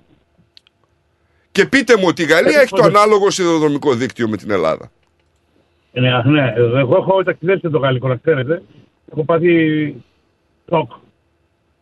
Δεν συζητάμε αυτό. Πέρα από αυτά, να σα πω κάτι.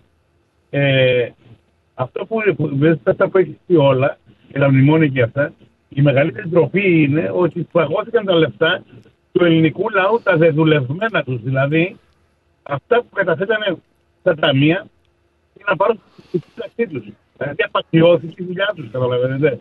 Απαξιώθηκε η δουλειά τους. Και αν θέλεις να το μεγαλώσουμε λίγο, θα σε πάω στην, ανακεφαλοποίηση, στην ανακεφαλοποίηση των τραπεζών, που πάλι ήταν λεφτά του ε, Έλληνα. Παιδιά, Καλό ήταν, ναι. μην φεύγουμε ε, από το θέμα Μα, και πηγαίνουμε ξέρεις, το, το- ένα το στο θέμα, άλλο. ξέρεις, αυτή τη στιγμή Τώρα δεν είναι ο μιλάμε αυτά, σιδηρόδρομος. αυτά είναι δάνεια τα οποία δοθήκαν στον ΟΣΕ για κάποιους συγκεκριμένους λόγους. Έτσι. Τους λόγους που προανέφερα πιο πριν.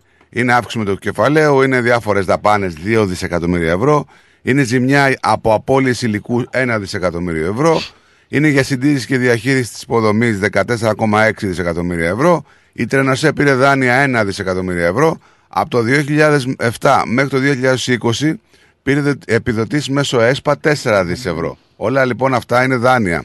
Τώρα, από το 2000 τα ποσά που μπήκαν στους σιδηροδρόμους ανέρχονται σε 27 δισεκατομμύρια ευρώ. Πρόκειται για το διπλάσιο κόστος της, μισθολο... ε, της μισθοδοσίας των δημοσίων υπαλλήλων κάθε χρόνο. Να το ξαναπώ. Δεν είπα κάτι άλλο. Όχι, να το ξαναπώ.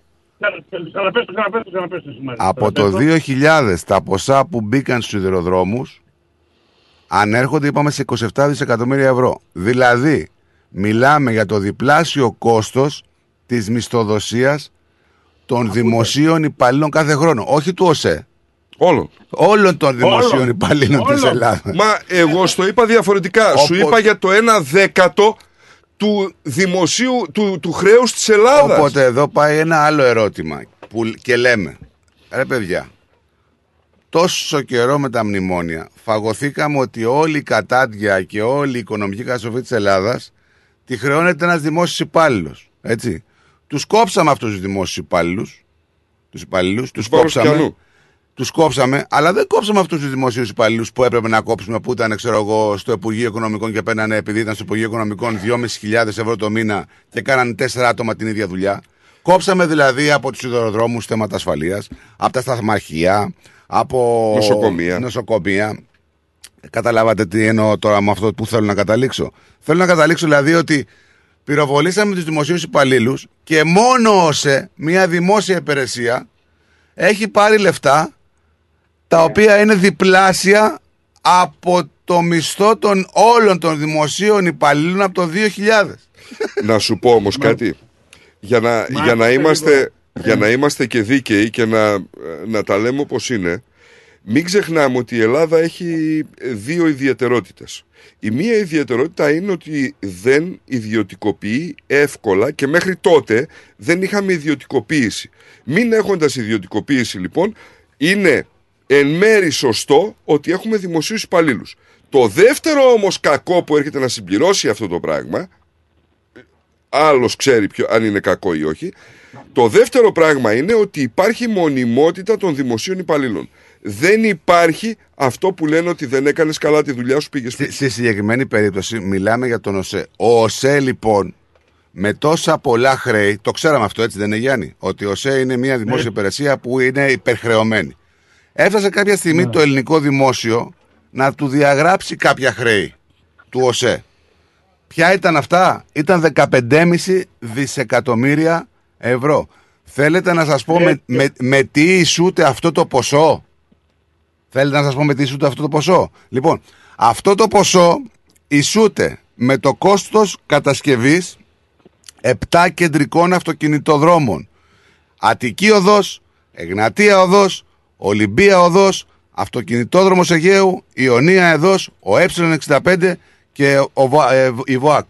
Το καταλάβαμε; Αν, αν, τα, αν τα βάλετε σε σύνολο είναι σίγουρα πάνω από 2.000 χιλιόμετρα αυτά.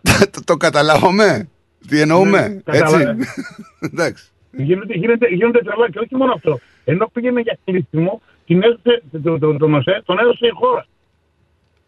Η ίδια το είπε ότι δεν θα κλείσει ο ΟΣΕ, πάμε προς τα δω, πάμε σε μερική ιδιωτικο- ιδιωτικοποίηση, πάμε σε αυτά τα πράγματα. Και... Ξαφνικά λοιπόν ξεκινάμε να κάνουμε λοιπόν μια προσπάθεια να αναγεννήσουμε έναν οργανισμό χωρίς να εξασφαλίσουμε την ασφάλεια των επιβατών και των εργαζομένων. Το πρώτο πράγμα. Την ασφάλεια.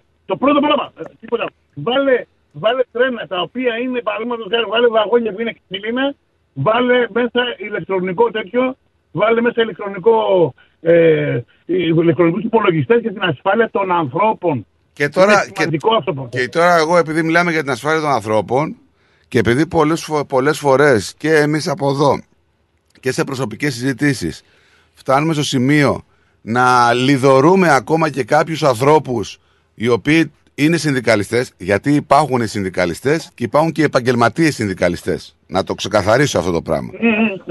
Έτσι. Βγαίνουν λοιπόν οι συνδικαλιστές και λένε, στέλνουν μια επιστολή στην, ε, στον ΟΣΕ, στο Υπουργείο Μεταφορών και λένε εμείς κάνουμε απεργία γιατί το δίκτυο του σιδηροδρόμου Ελλάδας δεν είναι ασφαλής και θα θρυνήσουμε θύματα. Κανείς δεν διαβάζει τους λόγους ποτέ. Απλά βγαίνει η κυβέρνηση και λέει η, η απεργία των υπαλλήλων του Είναι ΟΣΕ παράνομη είναι παράνομη και, και καταχρηστική. καταχρηστική, οπότε πρέπει να σταματήσει. Φτέμνε... Και βγαίνει, και βγαίνει, Ναι, πες. ναι, ναι. και βγαίνει και η Υπουργάρα και λέει οι ασφαλιστές οι πριν ας πούμε, 5-6 εβδομάδες οι, οι, οι σιδηρόδρομοι είναι οι πλέον ασφαλείς. Και φτάσετε λοιπόν αυτός και παρετείται. Και εγώ θα τον πω, και θα τον πω λοιπόν εγώ ότι είναι πράγματι που παρετήθηκε. Και έβλεπα έναν δημοσιογράφο προς τιμήν του, προς τιμήν του που έλεγε Παίρνουμε εδώ το δελτίο που διαβάζουμε τις ειδήσεις και λέμε τις ειδήσεις στις εκπομπές μας και βλέπουμε απεργούν οι εργαζόμενοι του ΟΣΕ παράνομη και καταχρηστική απεργία. Τελείωσε το θέμα. Δεν κάτσαμε λέει ποτέ όμως ρε παιδιά Να δούμε και τι σας αιτήματα ζητάμε έχουν. μπράβο και σας ζητάμε συγγνώμη γι' αυτό να δούμε τι αιτήματα έχουν αυτοί που κάνουν την απεργία; Απλά λέμε έχει απεργία η ε, ΓΕΣΕ, οι υπάλληλοι του ΟΣΕ. Η... Δεν κάτσαμε λέει ποτέ να δούμε τα αιτήματά τους. Άμα καθόμασταν και βλέπαμε τα αιτήματά τους όμως θα ήταν τελείως διαφορετικά. Γι' αυτό σου λέω ότι πρέπει να φύγουμε από τη στενή πλέον. Από, μάλλον από την αφορμή. Γιατί αφορμή το βλέπω εγώ αυτό.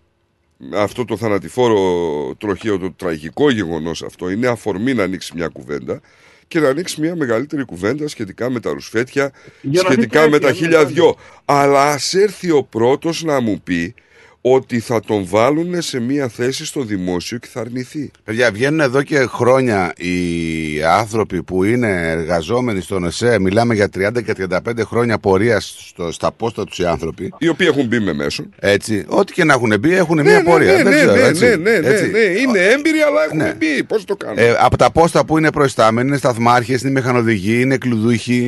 ε, και τώρα έχουμε πολλές καταγγελίες διατηρώντας την ανωνυμία τους φυσικά στον εισαγγελέα, θα υπάρχουν τα στοιχεία τους και μιλάνε για κολυσιεργία του ελληνικού δημοσίου, αδιαφορία του κρατικού μηχανισμού και φυσικά το κυριότερο για μένα η γάγρενα της εργολαβίας.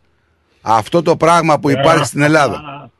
Καταλάβατε; Γιατί να σας πω ότι αυτά που λέμε τώρα ότι δεν υπάρχουν τα συστήματα, συγγνώμη, τα συστήματα ασφαλείας στη Λάρισα να πούμε ότι σε, σε μεγάλο μήκος του, του συνδρομικού δικτύου στην Ελλάδα υπάρχουν αυτά τα θέματα ασφαλ, τα, τα πράγματα ασφαλείας. Λειτουργούν.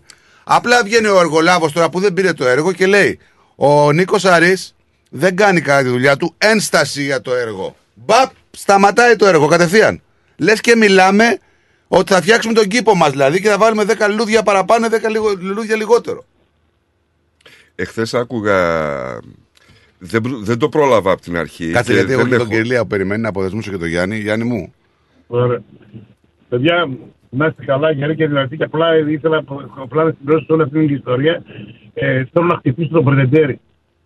Δεν με ενδιαφέρει, μαμά και κρότο του έκανε μήνυ. Θέλω να το, παιδιά, θέλω να το χτυπήσω αυτό τον ηλίθιο, να πούμε, ξέρετε. Ναι, ναι, εντάξει, μην κάνεις χαρακτηρισμού και εγώ θέλω να το χτυπήσω, αλλά μην- δεν κάνω χαρακτηρισμούς. Θέλω να κάνω, αλλά δεν. Ε, δηλαδή απαντήσει. Μα δεν γίνεται. Απαντήσει, φοβερέ Παιδιά, απαντήσει. παιδιά. Τι είδε. Ε? Βλέπουμε, λέει, δημοσιογράφο. Λέει ο άλλο, λέει, βλέπουμε λέει, το δέντρο και δεν βλέπουμε το δάσο. Και λέει ο Πρετεντέρη. Τι εννοεί, Δεν βλέπουμε το δάσο. Άκου, ναι. Άκου, ναι, ναι, ναι. Το- Δεν φταίει, λέει, μόνο, λέει, ο Σταθμάρχη. Ποιο άλλο φταίει. Ποιος άλλος. Δηλαδή, γιατί έγινε; Προκλητικός, Άμα τον- προκλη- τον Αλέξανδρο, Προκλη- Άμα το ρωτήσεις έτσι, ποιος άλλο. Η κομμότρια της γειτονιάς σου, βλάκα, πανίβλακα. Προ, Ωραίος προ, προ, αθλητισμός. Προκλητικός. Ε, σε παρακαλώ πολύ. Ε, φεύγω, γεια. Γεια σου, Γιάννη. Γεια σου. Λοιπόν, πάμε στον. ε, κυ- Έλα, Κυριλιά μας. Έλα, Κυριλιά. Καλημέρα Στράτο μου, καλημέρα Νίκο μου. Καλημέρα. Αυτή Καλημέρα, είναι η καλημέρα, πατρίδα. κύριε Ηλία. Αυτή είναι η πατρίδα μας. Όχι, Είναι- όχι, αυτή δεν είναι η πατρίδα. Αυτή δεν είναι η πατρίδα, Πάτε. κύριε Ηλία μου, ένσταση. Α, οι δι- Αυτή είναι οι άνθρωποι. διοικούντες εννοείται. Μπράβο, ναι. Αυτοί, αυτοί που δικούν την πατρίδα μας εννοώ. Ναι. Όχι η πατρίδα μας, το Έτσι, χώμα. Έτσι. Αυτή είναι, δεν είναι τώρα παιδιά μου. Εγώ είμαι 92 χρονών. Έφυγα 27 χρόνων από την πατρίδα μου.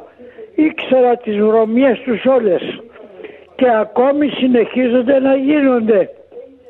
Μέχρι που φάγανε τα παιδάκια, 57 παιδάκια. Αυτή είναι η Ελλάδα μας. Αυτοί είναι οι δικούντες. Όπως είπα και τα νεαρά παιδιά. Αυτοί οι βρώμικοι πολιτικοί που καταστρέφουν την πατρίδα μας. Να είστε καλά, καλό πρόγραμμα. Γεια σου, Και γεια σου, να τα κύριε πούμε Ηλία. αύριο πάλι. Γεια σου, κύριε Ηλία σας, μου. Γεια παιδιά. σου, γεια σου. Γεια, γεια. Πάμε Το- στο. Πριν πάμε, να σου πω ένα τραγικό πράγμα που διαπιστώνεται αυτή τη στιγμή, έτσι. Ο Κυριλίας είναι 93 χρονών. Έφυγε 27 χρονών από την Ελλάδα. Όλα τα χρόνια που ζει εδώ δεν έχει αλλάξει τίποτα. Στην πολιτική εννοώ. Όχι. Έτσι. Μπορεί να αλλάξαν κτίρια, μπορεί να γίνανε πράγματα, αλλά η νοοτροπία και η λογική παραμένει ίδια. Οπότε τι συζητάμε; Αυτό ακριβώς. Λοιπόν, για πάμε στον φίλο μου τον Παναγιώτη. Καλημέρα, Παναγιώτη. Καλημέρα, παιδιά. Καλή εβδομάδα να έχουμε. Καλή εβδομάδα. Τι κάνετε; Καλά είμαστε. Καλημέρα, καλημέρα. Γεια σου, Παρπανίκο. Σ' ακούμε. Όσο και να το συζητάμε, το έχουμε πει, το έχουμε ξαναπεί και θα το ξαναπούμε χιλιάδες φορές. Ελλάδα που τρως τα παιδιά σου. Πάμε παρακάτω. Ελληνικό δημόσιο. Τα ίδια. Θα σας πω μια ιστορία που την έζησα από κοντά, σε αυτό που λέγατε πάνω στον ΟΣΕ. Ότι τον έχουμε επιδοτήσει με 27 δις. Τα οποία, όπως είπε και ο Νίκος, είναι το 1 δέκατο του χρέους του ελληνικού. Εγώ κατάγομαι από την Τρίπολη, όπω ξέρετε, ζούσα εκεί και όποτε κατεβαίνω, ξαναπάω εκεί. Εκεί υπήρχε σταθμός. Με πολλά χρόνια. Γραμμή Αθήνα, Κόρυθο, Άργος, Τρίπολη, Καλαμάτα. Έκλεισε ίσως και 20 χρόνια να έχει κλείσει τώρα. Μπορεί και παραπάνω. Σας πληροφορώ όλο το προσωπικό. Αυτό μπορεί να είναι βαρύ τώρα. Κάποιοι συμπατριώτες μου μπορεί να με στείλουν στο πύρι το εξώτερο, αλλά δεν με ενδιαφέρει. Όλο το προσωπικό των τρένων στην περιοχή συνέχιζε να πληρώνεται για πάρα πολλά χρόνια. Γιατί υπήρχε αυτό που λέει ο Νίκος η μονιμότητα. Και αφού είδανε και αποείδαν ότι δεν μπορούσαν να τους βάλουν σε άλλες θέσεις, να τους στείλουν στην Πάτρα, να τους στείλουν στην Αθήνα, ολοκολυσιεργούσαν, βρίσκανε κολλήματα κτλ. Τους μετατάξανε σε άλλες υπηρεσίες δημόσιες. Ναι, έτσι γίνεται. Λοιπόν, περίμενε. Να σε μετατάξω σε μια υπηρεσία όπως έγινε και με τα διόδια. Όταν ιδιωτικοποιηθήκαν τα διόδια, φύγαν οι υπάλληλοι που ήταν εκεί των διοδίων και πήγαν σε άλλες υπηρεσίες. Ναι. Όταν σε μετατάσσω όμως σε μια άλλη υπηρεσία, να είσαι χρηστικός. Να μην είσαι άχρηστος. Αυτοί λοιπόν πήγανε σε μια υπηρεσία και ήταν όλη μέρα για καφέ και για ούζο και για τάβλη. Τους οποίους τους πλήρωνες εσύ και εγώ που ήρθαμε εδώ και αυτοί που μείνανε πίσω στην πατρίδα. Λοιπόν, όσο και να μην θέλουμε να το παραδεχτούμε, οι πρώτοι φταίχτες είμαστε εμείς που ψηφίζουμε αυτούς που μας Δεν κυβερνάνε. μου λες να, να σου κάνω μια ανάποδη ερώτηση όμως; Βεβαίως, να μου κάνεις Νίκο και μία δώρο. Για δύο. πόσους, για πόσους ανθρώπους γίνανε ιδανικό αυτοί; Ε, ποιο μιλάς. Πόσοι άνθρωποι, πόσοι άνθρωποι δεν έχουν πει Κοίτα ρε ξεστραβώσου ρε να σε βάλω στο δημόσιο Βλέπεις τον άλλο να το πε- εκεί το 50% κάθεται και τα 50%. παίρνει Και το, Το 50, 50% του ελληνικού το πληθυσμού, 80 μη σου πω και το παραπάνω. Έτσι Το έτσι. όνειρό τους ήταν να πάει στο Ακριβώς. δημόσιο. Ακριβώς. Γιατί γι' αυτό, αυτό όμως το εκμεταλλεύτηκαν οι πολιτικοί. Γιατί όταν σου έχουν διορίσει το παιδάκι, την αδερφούλα, τη γυναικούλα, εσένα, ναι, σε τραβάνε και από εκεί που ξέρεις. Παιδιά, μην ξεχνάτε ότι χάθηκε μία γενιά με το διορισμό στο δημόσιο. Μία. Σου Μόνο. λέω τώρα εγώ. Μία, μία, Σου τρεις. λέω. Σου, τρεις, τρεις. Ηλικία μου. Ε, άνθρωποι, εγώ σου εγώ λέω. εδώ. Ναι, ναι, ναι. Πατέρα μου, Χριστιανέ μου, με έβαλε στο, Όχι, στο όχι. δημόσιο για μια μισή μέρα. Όχι, Τι δε- λες τώρα; δεν, εγώ μιλάω για αυτούς που περιμένανε να μπουν στο δημόσιο από ρουσφέτια Α, ναι. και Ναι, δεν ναι. ε, μείνανε ανεπάγγελτοι, ανειδίκευτοι, χωρίς να ξέρουν να κάνουν τίποτα. Φτάσανε 30-35 χρονών, μένανε με τους γονείς τους μέχρι να διασούν στο δημόσιο. Ήταν τεμπέληδες, έτσι. Μόνο, μόνο οι δάσκαλοι και οι καθηγητές είχαν πετηρίδα. Γιατί αυτούς δεν μπορούσε να τους τραβήξει από τα πόδια για να τους πάει όπως θέλει και όπου θέλει. Άλλη πληγή εκείνη. Ναι, δεν έχουμε δασκάλους, δεν διορίζουμε δασκάλους γιατί δεν μπορούμε να τους κάνουμε κουμάντο αυτούς ψηφοθυρικά. Και γιατί Ε, δεν είναι. πάνε. Και γιατί δεν πάνε, έτσι. Γιατί έχουμε και Ναι, δεν περιπτώσεις πάνε γιατί δασκάλων. υπάρχουν άλλα. Πήγαινε στην ορεινή Κορινθία. Δεν μπορώ, είμαι παντρεμένη με δημόσιο υπάλληλο. Εντάξει, άλλα. Ναι, είδες τι λες τώρα. Ναι. Δηλαδή πάλι στο δημόσιο πάμε. Ναι, που πάλι το Πάλι κράτος στο φταίει, δημόσιο, έτσι. Δεν λέει κανένας ότι. Λοιπόν, α πω ένα παράδειγμα που λέμε ποια γενιά. Ποια γενιά, μόνο μία στράτο, δύο. Έχω φίλους μου εγώ που είμαστε συμμαθητές.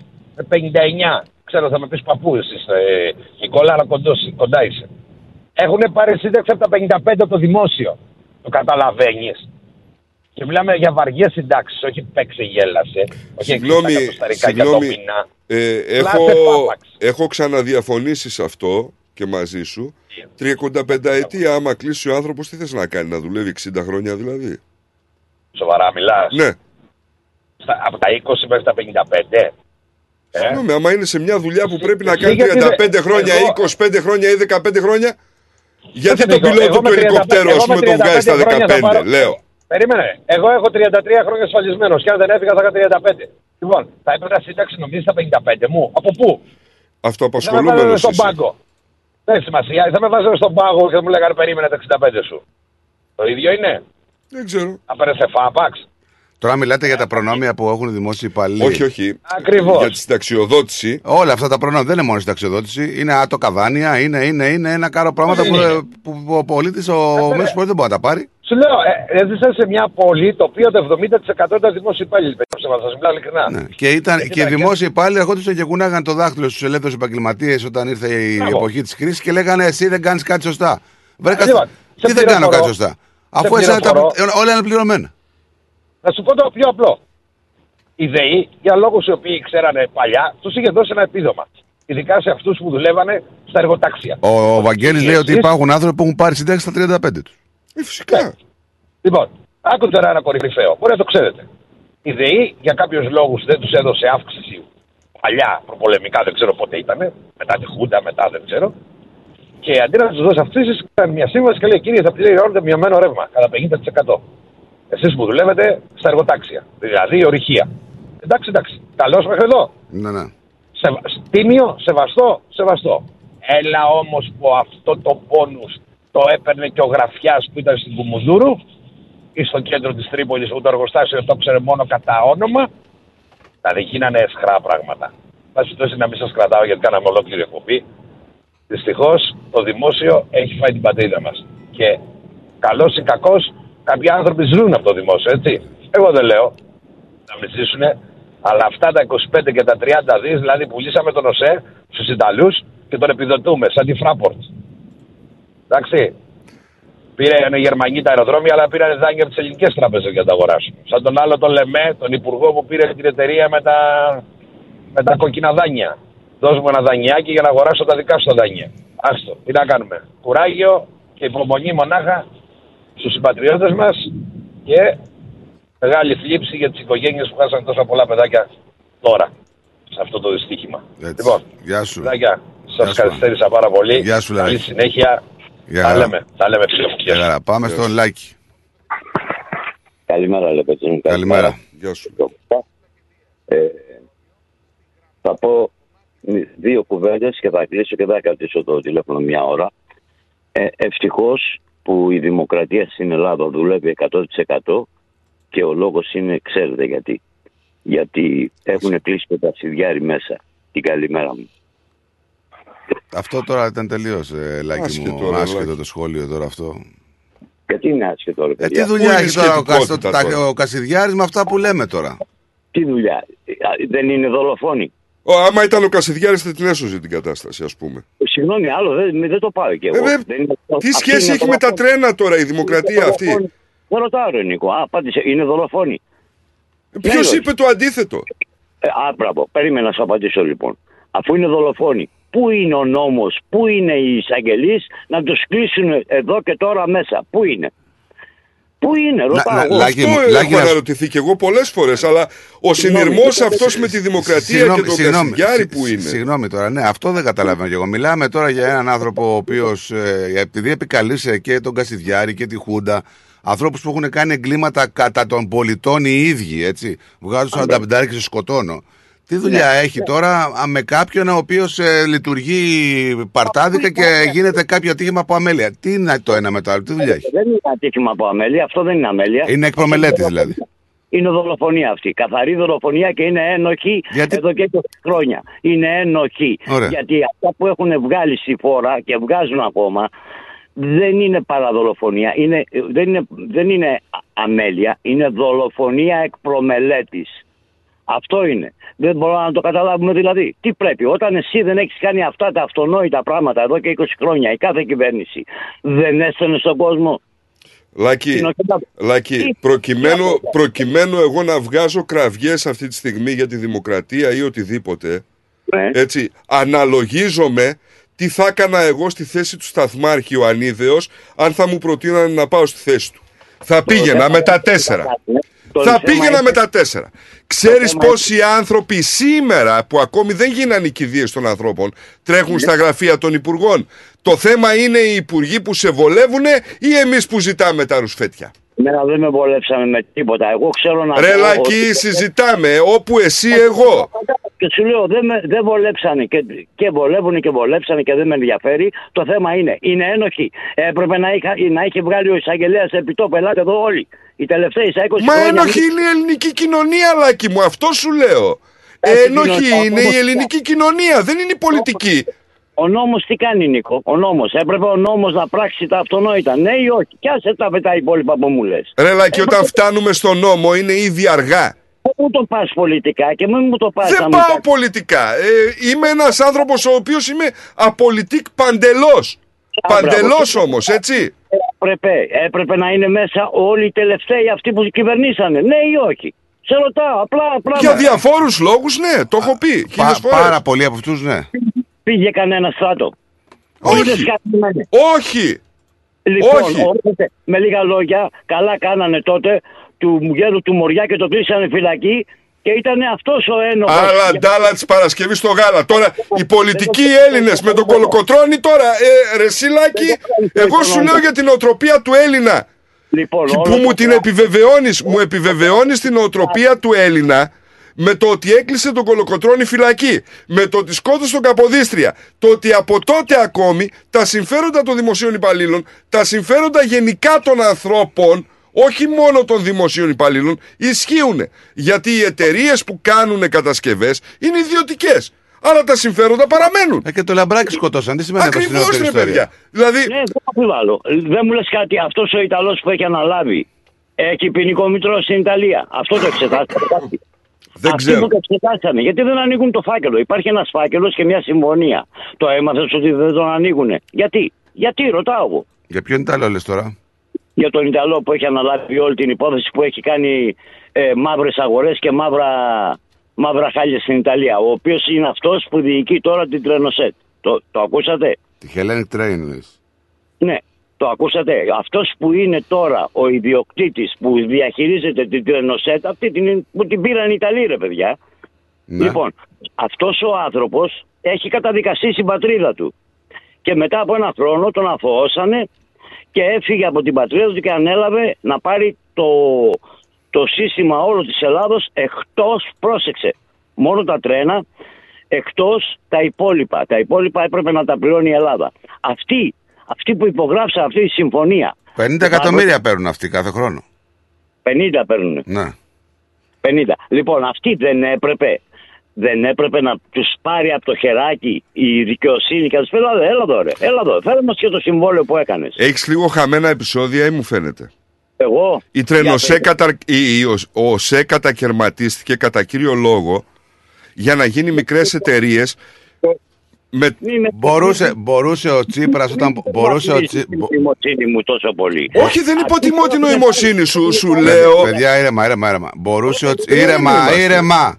Μπορούσε. μου, Συγγνώμη, είναι λιγολάκι. Συγγνώμη. Να απαντήσω εγώ. Συγγνώμη, δεν είναι θέμα απάντησης. Να πούμε τι λέει ο Λάκης. Αυτός που, πει- που έχει τη- τώρα τη Hellenic Train έτσι, και πουλήθηκε επί ΣΥΡΙΖΑ ας, στον Ιταλό αυτόν επιχειρηματία, να πούμε ότι αυτός ο Ιταλός ήταν καταδικασμένος για μίζες.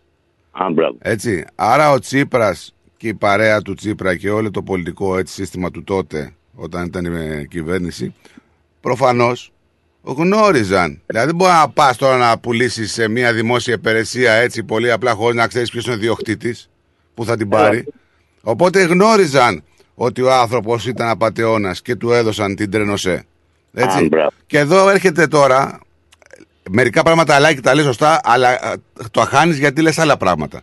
Γιατί είμαι Έτσι. εκνευρισμένος, γιατί σκέφτομαι Δηλαδή, τη μανούλα. Και έρχεται. Ναι, μην πας από το ένα στο άλλο. Επικεντρώσου σε αυτό και που τώρα, λες. Και τώρα έρχεται ο Έλληνας πολίτη να σου πει.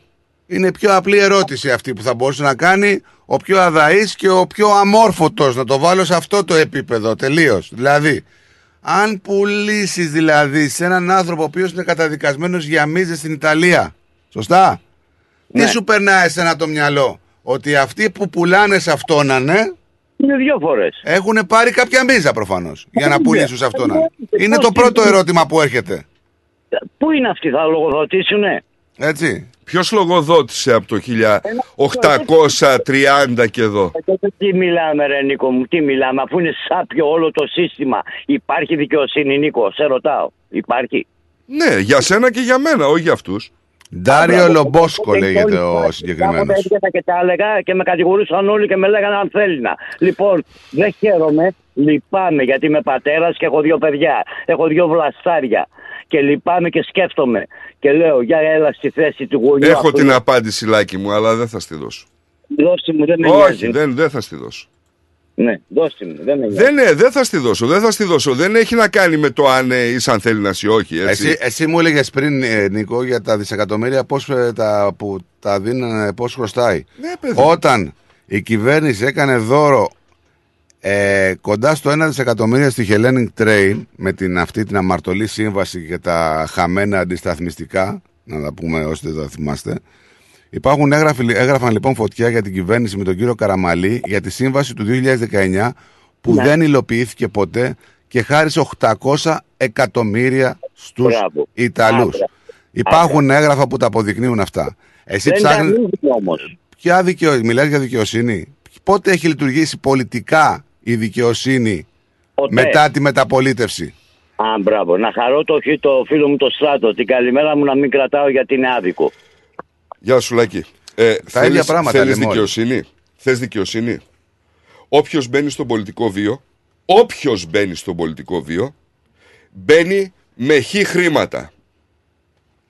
Ό,τι αποκομίζει πέρα από τα χι χρήματά του, δημεύεται. Τέλος. Σωστό. Αυτή είναι η δικαιοσύνη. Δεν, υπα... ναι, δεν λειτουργεί Δεν όμως μπορείς έτσι. να μπαίνεις με 10 διαμερίσματα μέσα και να βγαίνεις με 130, ρε φίλε. Δεν γίνεται. Είσαι πολιτικός. Με υπηρετείς. Τι κάνεις; Παράλληλα κάνεις 10 καριέρες. Πώς το κάνεις; Εσύ ο ίδιος είχες απαγορέψει έναν καιρό να είναι οι γιατροί του δημοσίου να έχουν τα ιατρία τους ανοιχτά. Και εσύ ο ίδιος προσπαθείς αυτή τη στιγμή τι να κάνεις; Να δημιουργήσεις εταιρείες, να κάνεις το ένα και το άλλο. Όχι. Πρώτου βαθμού συγγενείας, ό,τι έχει αποκομίσει, όλα Α- έξω. ανεξαρτήτων- Τέλος. Ανεξαρτήτων κομμάτων, άμα δεις τους βουλευτές που πριν μπουν στην πολιτική και μετά, δηλαδή βλέπεις ο Βενιζέλος. Έτσι. Ή άλλοι, ο Πάγκαλος. Μπήκαν με ένα-δύο διαμερίσματα και βγήκαν με 30. Λοιπόν, Πώς, από λοιπόν, όλα αυτά τα κάνανε από το. το Ενώ μισθό παράλληλα ήταν στη Βουλή, ας πούμε. Ναι, προλάβαινε ναι, να τα ναι, κάνει. ναι, ναι. Εσύ κάνεις ένα ραδιόφωνο να πούμε Ναι, και έχεις ναι. ένα μαγαζί Ναι, ναι. και δεν προλαβαίνεις να κάνεις τίποτα άλλο. Δεν προλαβαίνεις να κοιμηθείς. Αυτοί Πάμε στην, προλαβαίνουν. Α- πάμε στην Άννα μας. Καλημέρα. Καλημέρα παιδιά, καλημέρα, καλή εβδομάδα. Καλημέρα, καλή εβδομάδα. Ε, Εγώ πήρα να πω μόνο ότι μέσα σε αυτό το, το ατύχημα μεγάλο που έγινε χάθηκε και μία κοπέλα από το χωριό μας, 42 χρονών Αυτά είναι. και άφησε δύο παιδάκια πίσω. Τι να πεις Τίποτα δεν- τώρα, τι να μιλήσεις Τίποτα. τώρα. Τώρα, τι, τι, τίποτα. Και εγώ, δε, και εγώ από τον, και- απ- Ε, το Δεν ξέρεις Σαββάτο ποιο έγινε- είναι χειρότερο, Άννα. Ε, πραγματικά. Δεν ξέρεις ποιο είναι ε, χειρότερο. γι' αυτό, Υπάρχουν γι' παιδιά αυτό. που δεν προλάβαν να ζήσουν. Το ξέρω. Η δεν άλλη το άφησε λέω. δύο παιδιά. Ε, Άφησε δύο παιδιά στη συνέχεια της. Ο άλλος δεν πρόλαβε να ζήσει.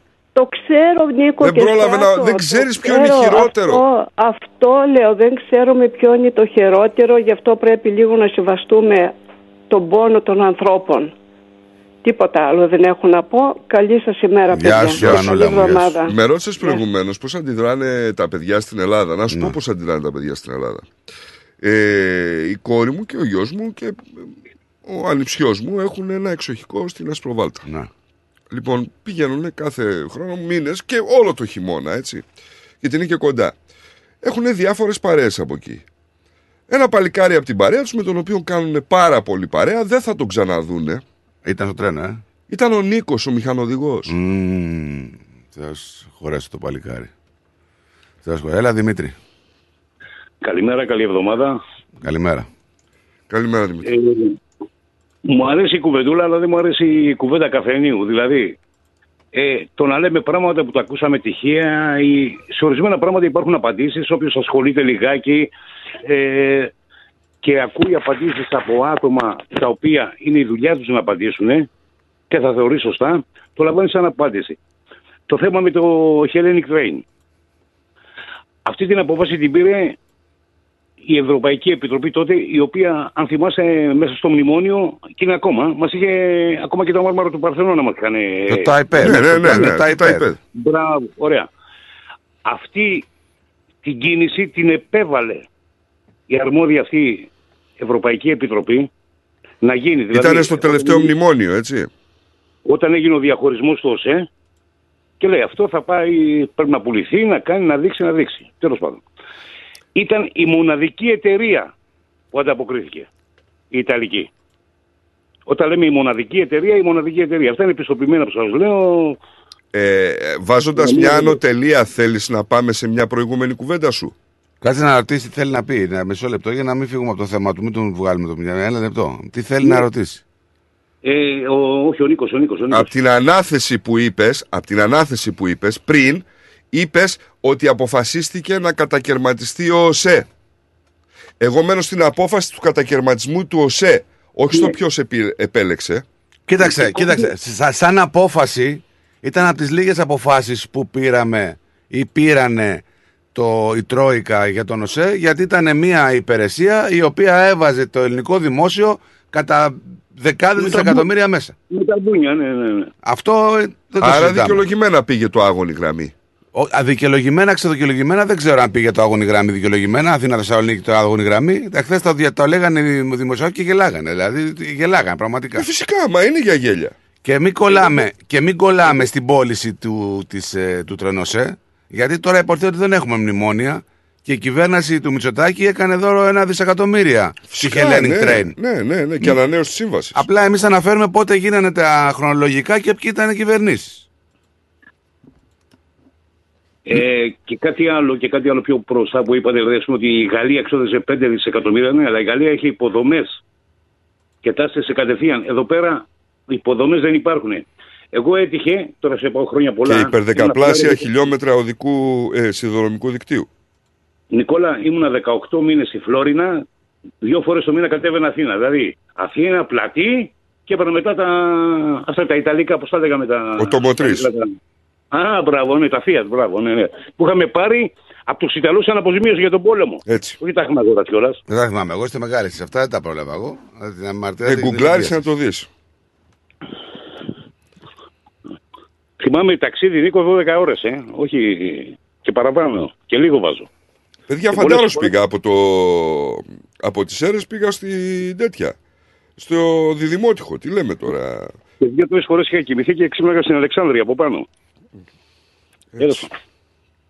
Ε, ωραία είναι να λέμε πέντε κουβέντες να είναι επιστοποιημένες, να υπάρχουν αποδείξεις για αυτά, να υπάρχουν Αυτά- καταγεγραμμένα. Αυτά Αυτό τα, δεν δίνει άφεση. αυτά στις τα κυβερνήσεις. 800 εκατομμύρια ευρώ που λέμε κοντά στο ένα δις ε, που έδωσε το ελληνικό δημόσιο στην Hellenic Train είναι αυτά τα 50 εκατομμύρια που λέμε το χρόνο για 15 έτη είναι η σύμβαση.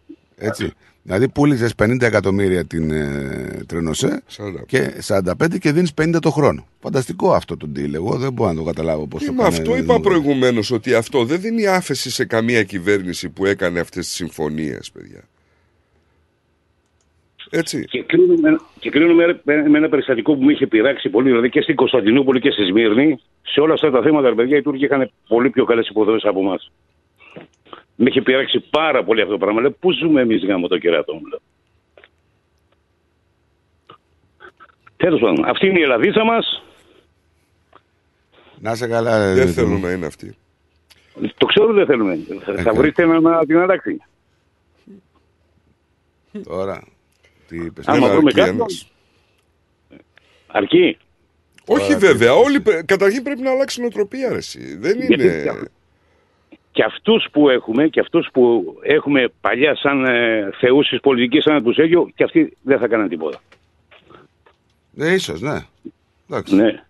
Ο μόνος που μπορούσε να αλλάξει πέντε πραγματάκια που έβλεπε μπροστά, τον οποίο κανείς δεν τον θέλει, γιατί δεν έκανε και ένα πολιτικό, ήταν ο Γιωργάκης. Το λέω στάνταρ αυτό. Ε. Άμα βάλεις δηλαδή κάτι ψηλά γραμματάκια, κάτι που έχει βάλει κάτι ηλεκτρονικά, κάτι έτσι, να αλλάξει το δημόσιο που είχε ξεκινήσει και αυτά και αυτά. Σε αυτά ήταν καλός. Από εκεί πέρα για διοίκηση όχι. Να σε καλά, σε ευχαριστούμε. Γεια σου Καλή Δημήτρη. εβδομάδα, καλή συνέχεια, να είστε καλά. Πάμε στον Παναγιώτη μας, τον Ιασονίδη. Καλημέρα, Παναγιώτη, καλή εβδομάδα. Καλημέρα, παιδες. Καλημέρα, βέβαια, αλλά εγώ δυστυχώς Σαββατοκύριακο το διέθεσα διαβάζοντας και βλέποντας Όλοι όλα μας. τα κανάλια και δεν σταμάτησα να κλαίω. Ε, όχι, δεν μπορείς. Ναι, είναι έτσι. Αλήθεια. Όταν ακούς την ε, μητέρα που πήγε να δίθεν να αναγνωρίσει τον άντρα της και το παιδί της και είδε μόνος στάχτη και δεν είναι καμία αναγνώριση του DNA ούτε τίποτα και μετά έχεις τους ανέντροπους τους 300 να βγαίνουν χωρίς ταπεινότητα και να το παίζουν και καμπόσι. Ναι, σίγουρα. Μιλάμε για πραγματικά ξεφτύλα του, του βουλευτικού γίγνεσθε. Γιατί το παίζουν καμπόσι, ε, Παναγιώτη μου, ξέρεις γιατί το παίζουν καμπόσι; Γιατί ξέρουν ότι θ- δεν θα φωλιά γίνει τους είναι τίποτα. λερωμένη. Ναι, Όλη η φωλιά τους είναι είναι λερωμένη. λερωμένοι, αλλά ξέρουν ότι δεν πρόκειται να γίνει κάτι. Δυστυχώς γιατί ο Μενέλαος Λουντέμις λέει το ίδιο λά- λάθος δεν γίνεται δύο φορές. Τη δεύτερη φορά δεν είναι λάθος, είναι επιλογή. Και όταν ψηφίζουμε τους ίδιους και τους ίδιους και τους ίδιους είναι επιλογή μας και το ζητάμε. Δυστυχώς. Λοιπόν, ο λαός που κατέβηκε στους δρόμους δεν ήταν κομματόσχυλα. Ήταν αγανακτισμένος λαός. Ε, μιλάς για χθες. Και χθες και προχθές. τρεις Ναι, μέρες ναι, τώρα. ναι. Δεν, έχει, δεν είχε να κάνει. Επιφυλακτικά όμως θα Να- σου πω ότι είδαμε και κόκκινες σημαίες. Ναι, εντάξει, το- το- Είχαμε και Είχαν- μαρτυρίες του είχαν- ανθρώπου από το μάτι που κατέβηκε έλα να σου με, με τη φωτογραφία της Ήταν όμως- γυναίκας ήταν του. η εξ- Ήταν η εξαίρεση αυτή, Το, Νικόλα. το, να, το να κατεβαίνουν κάποιοι οργανωμένοι δεν με χαλάει εμένα αυτό, αρκεί να κατεβαίνουν όλοι. Εμένα Έτσι. με χαλάει γιατί Εντάξει. δεν είναι θέμα οργάνωσης. Κατέβηκε, κατέβηκε ο λαός εξοργισμένος. Και στη Θεσσαλονίκη και στην Αθήνα. Κατέβηκε η νεολαία εξοργισμένη. Κατεβήκαν παιδιά τα οποία δεν κατέβηκαν ποτέ σε διαδηλώσεις. Ναι, αλήθεια είναι είναι. τόσο εξαγριωσμέ- εξαγριωμένοι. Λοιπόν, είδα ένα πλάνο στο Open προχθές και δείχνει το αμύντο. Η καταγωγή της μάνας μου είναι από το αμύντο, Φλωρίνης. Και έδειχνε το, συ- το- τη διασταύρωση. Ανέβαινε η μπάρα Πέρναγε το τρένο. Και να περάσει, ο- ανέβαινε η μπάρα του τρένου. Το αντίθετο γινόταν. Ναι, και, και το, αυτό, για, το, για το δρόμο ήταν. Εγώ, να σ- εγώ που δεν είμαι παράδειγμα από εκεί πέρα, αν περάσω. Θα σκοτωθείς. Την μπάρα ανεβαίνει, δεν θα περάσω. Ενώ οι άλλοι που έβλεπες, ανέβαινε η μπάρα και δεν φεύγανε οι άνθρωποι. Το γνωρίζανε. Το γνωρίζανε. Το, το, το, το, το ξέρουν. Τώρα είναι ένα πολύ προσωπικό μου. Σε εκεί το σημείο, πριν 14-15 χρόνια, σκοτώθηκε ο πρώτος μου ξάδερφο. Άκου να δεις. Φαντάρος. Και ήρθε σπίτι και εντάξει, σε εκείνο, σε εκείνο ακριβώς. Λοιπόν, δεν μπορώ να καταλάβω. Το πρόβλημα αυτό στην Ελλάδα είναι συστημικό δυστυχώς. Είναι συστημικό. Δεν τρέπονται καθόλου. Ο, Θ- ο, λέ- λέει ο Μέναντρος ότι θανάτου μόνο νου ουκ έστειν επανόρθωμα. Δεν επανέρχεται ο θάνατος. Π- π- Πέθανες, πέθανες. Μη βγαίνεις ρε κερατά στη τηλεόραση. Βούλωσέ το. Ή βγες, αφού είσαι σκατωμένος με συγχωρείς για τη φράση μου, βγες με ταπεινότητα. Δείξε, δείξε λίγο ανθρωπιά σε αυτή τη μάνα που πονάει. Ο άλλος είπε, τον πήρε τηλέφωνο η κόρη του, έγινε, το, έγινε η σύγκρουση και το τηλέφωνο έμεινε ανοιχτό. Και άκουγε τι γινόταν μέσα. Άστο, άστο, άστο, άστο. Τώρα, μα πάμε Αυτοί στι οι άνθρωποι μαρτυρίε τώρα, Είναι Παναγιώτη. στιγματισμένη πε- πε- πέθαση. Αυτοί οι Ναι. άνθρωποι, η- η ζωή τους έχει τελειώσει. Όπως και του μηχανό, όπως και του σταθμάρχη έτσι. Και αυτού νου, παρόλο που κάνει το λάθος, αυτό το, το εγκληματικότατο λάθος και στήχησε τη ζωή σε όλους αυτούς τους ανθρώπους, νομίζω ότι τι τον φυλακίσεις, τι δεν τον φυλακίσεις, η συνείδησή του πάντα φυλακισμένη θα είναι αυτού του ανθρώπου, δηλαδή δεν θα, δεν θα είναι ποτέ ίδιος.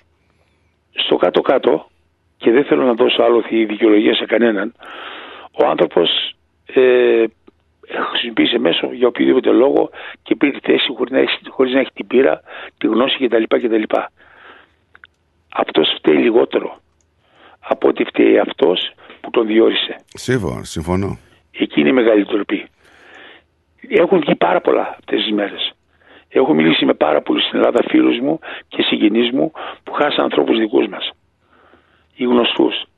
Λοιπόν, ε, κάτι πρέπει να γίνει. Έχουμε εκλογές σε μερικές εβδομάδες, σε μερικούς μήνες.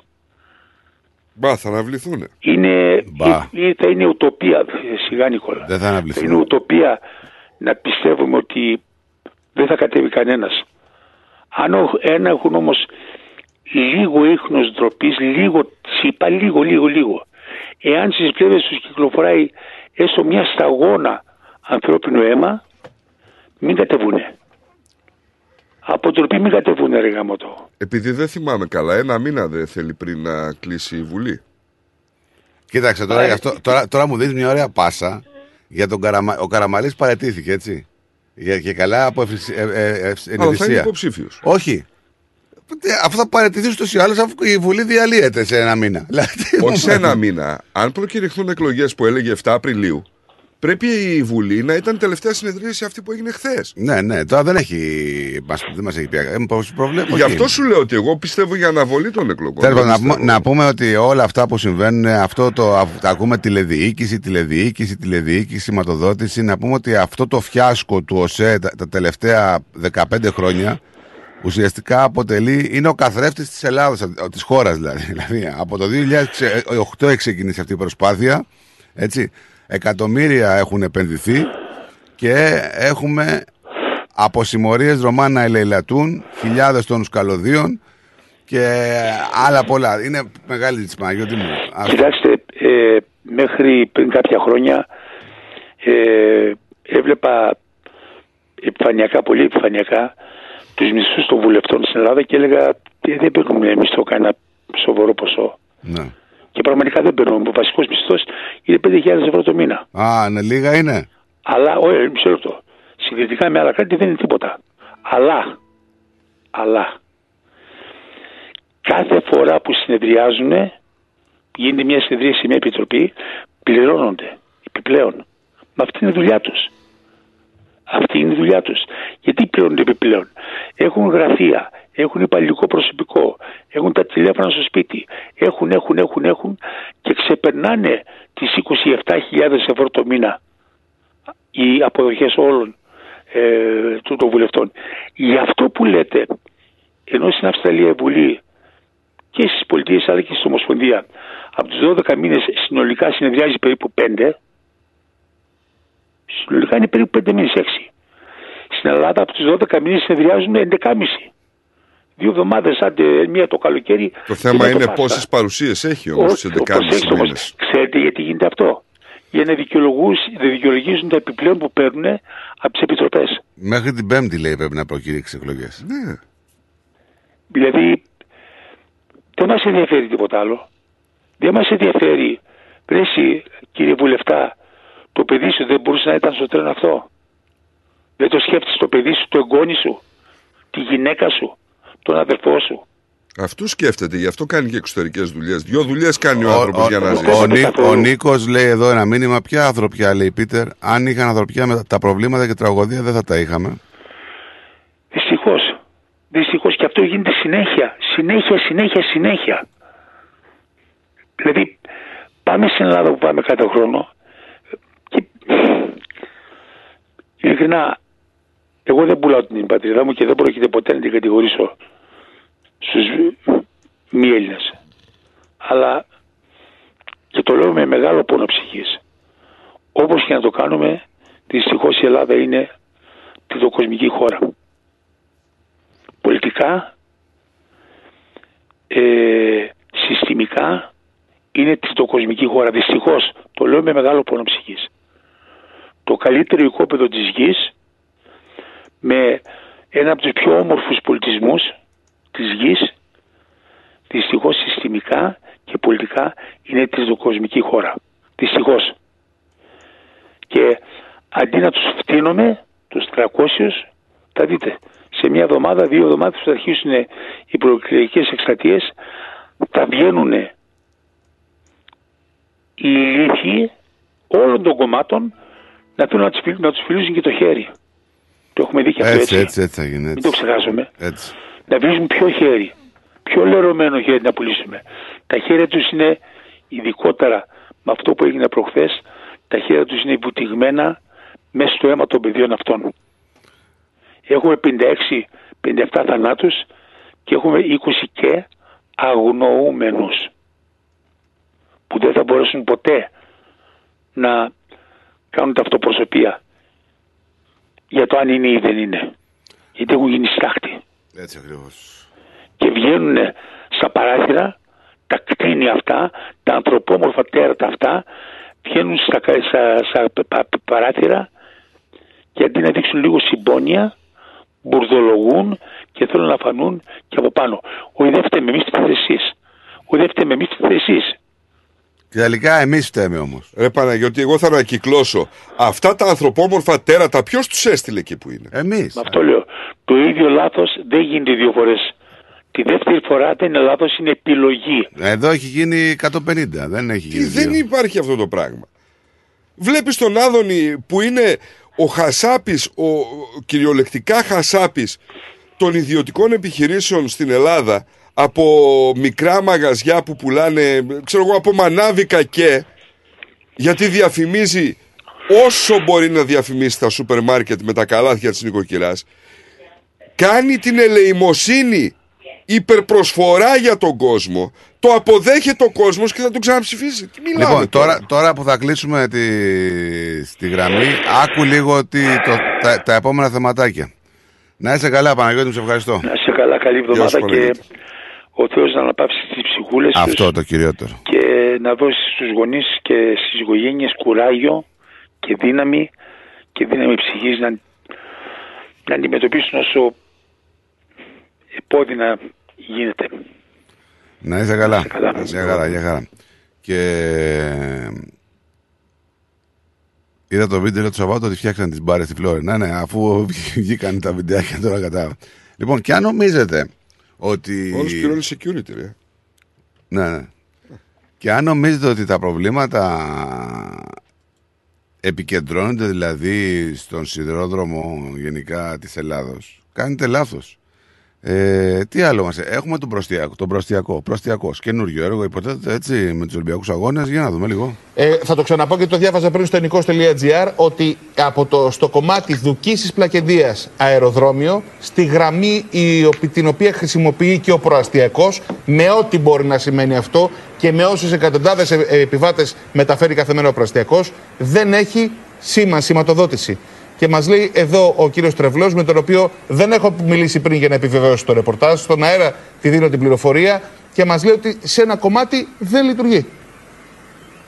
Σωστά, κύριε Τρευλέ; Ε, κοιτάξτε, ακόμη και να λειτουργούσε αυτό το κομμάτι, ε, νομίζω ότι ακριβώς επειδή κύριε χθες ε, γίνανε πολλές αναφορές σε σχέση με όλες αυτές τις ε, απίστευτες παραλήψεις και τα κενά που υπάρχουν, ε, δεν λύνεται το πρόβλημα. Ε, ο έλεγχος της κυκλοφορίας δεν ε, αντιμετωπίζεται μόνο με κάποια Σωστά. χιλιόμετρα. τέσσερα. Σωστά λοιπόν εδώ, ε, ούτε το προστιακό λειτουργεί σωστά.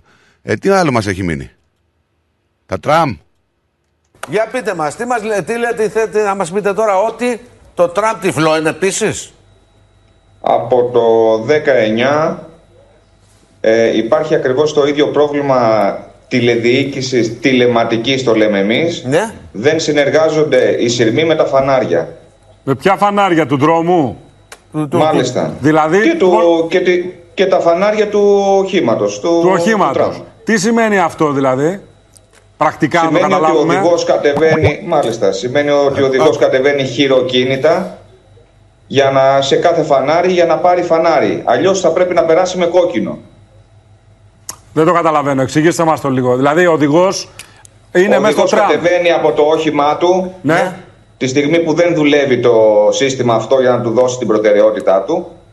Ανοίγει την πόρτα, κατεβαίνει κάτω, χειροκίνητα, αλλάζει, παίρνει το φανάρι με το κλειδί. Αυτό γίνεται σε όλους τους κόμβους. Το κάνει Και πράσινο; εκείνη τη στιγμή, μάλιστα, για να προχωρήσει; Μάλιστα. Και με ποιον συνεννοείται αν παρακάτω περνάει, ξέρω εγώ, άλλο αυτοκίνητα, δεν ξέρω τι, τι, τι πρέπει να περνάει. Με ποιον να συνεννοηθεί; Με κανένα. Χειροκίνητα γίνονται όλα. Χειροκίνητα γίνονται όλα. Μισό λεπτό τώρα όλα να είναι καταλάβω- manual. Μισό λεπτό να καταλάβουμε κάτι.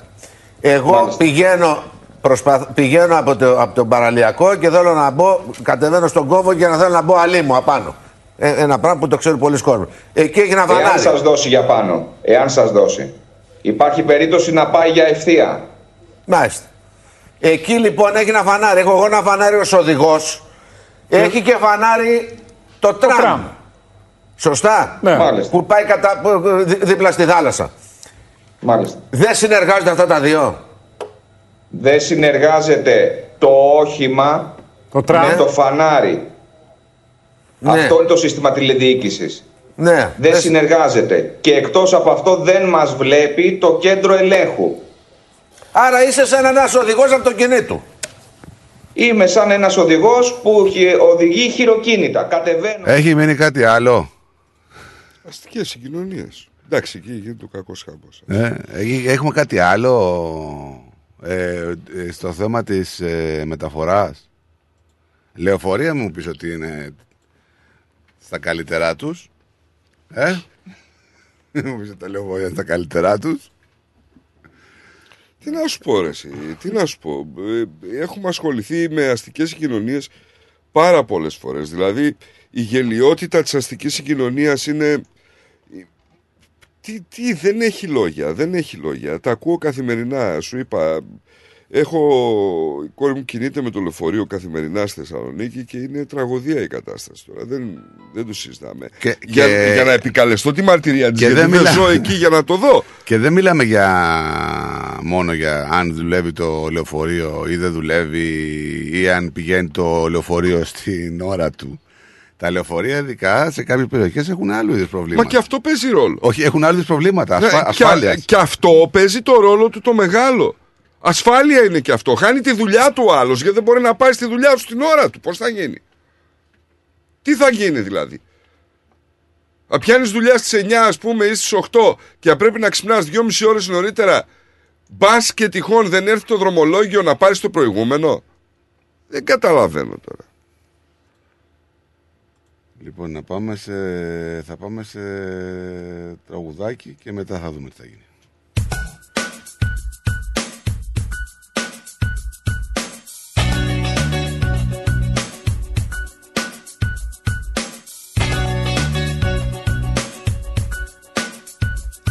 Μετανιώνω.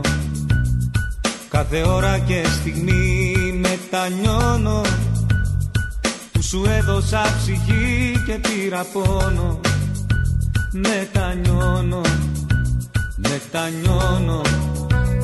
Για κάθε χάδι και φιλί μετανιώνω. Για τα λόγια που έχω πει σε σένα μόνο. Μετανιώνω Τι το θέλα να σ' αγαπήσω. Πες μου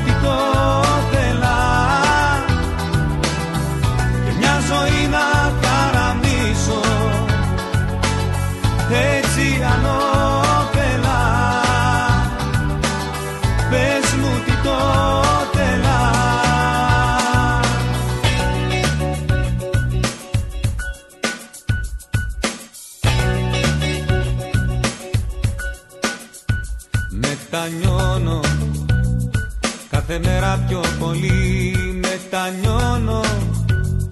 Για την άδεια μου ζωή δεν σε χρεώνω. Μετανιώνω, μετανιώνω. Που τα χέρια μου ακόμα σου απλώνω. Κι ό,τι αισθάνομαι τρελός το φανερώνω. Μετανιώνω Τι το θέλα να σ' αγαπήσω. Πες μου τι το θέλα Και μια ζωή να καραμίσω. Έτσι ανώφελα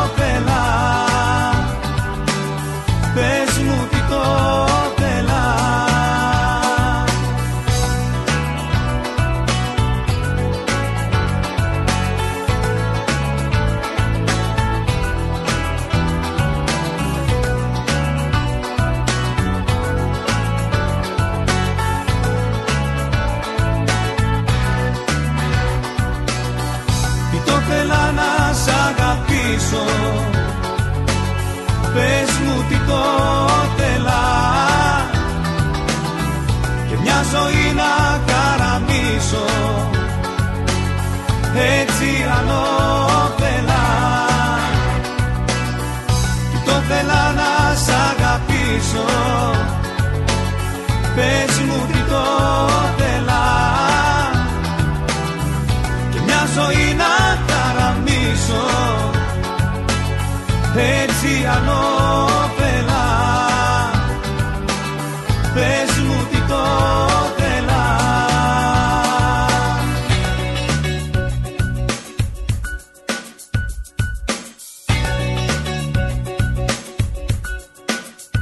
Μετανιώνω κάθε ώρα και στιγμή. Μετανιώνω που σου έδωσα ψυχή και πήρα πόνο. Μετανιώνω, μετανιώνω Για κάθε χάδι και φιλί μετανιώνω. Για τα λόγια που έχω πεις σε σένα μόνο Μετανιώνω Μετανιώνω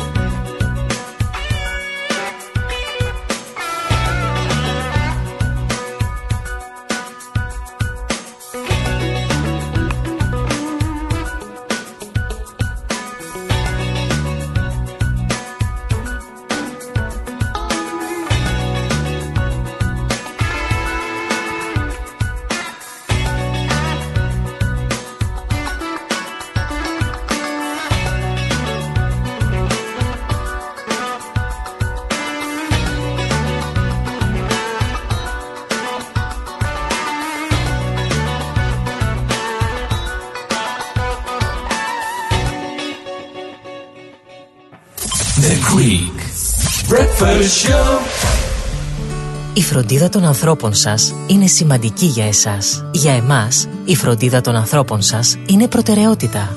Grace of Mary and St. Andrews Aged Care. Όλοι οι χώροι μας συνθέτουν ένα εξαιρετικά ευχάριστο περιβάλλον, κατάλληλα διαμορφωμένο, ώστε οι αγαπημένοι σας να αισθάνονται σαν στο σπίτι τους. Το έμπειρο προσωπικό μας ασχολείται καθημερινά και υπεύθυνα με την καθημερινή φροντίδα των ενίκων σε ατομικές ανάγκες, ιατρική περίθαλψη, όσο και την φροντίδα των προσωπικών τους χώρων. Φροντίζουμε να γινόμαστε καλύτεροι μέσα από την καθημερινή μας επαφή με τους αγαπημένους σας, μέσα σε ένα ζεστό και οικογενειακό περιβάλλον, διατηρώντας παράλληλα την ελληνική κουλτούρα και παράδοση. Grace of Mary and St. Andrews Aged Care. Για περισσότερες πληροφορίες επισκεφτείτε το northerncypriotagedcare.com.au ή καλέστε μας στο 9408 8169. Founded by the community of Cypriots of the northern suburbs of Melbourne. Θέλεις να ξαναακούσεις μια εκπομπή; Άκουσέ τη σε podcast.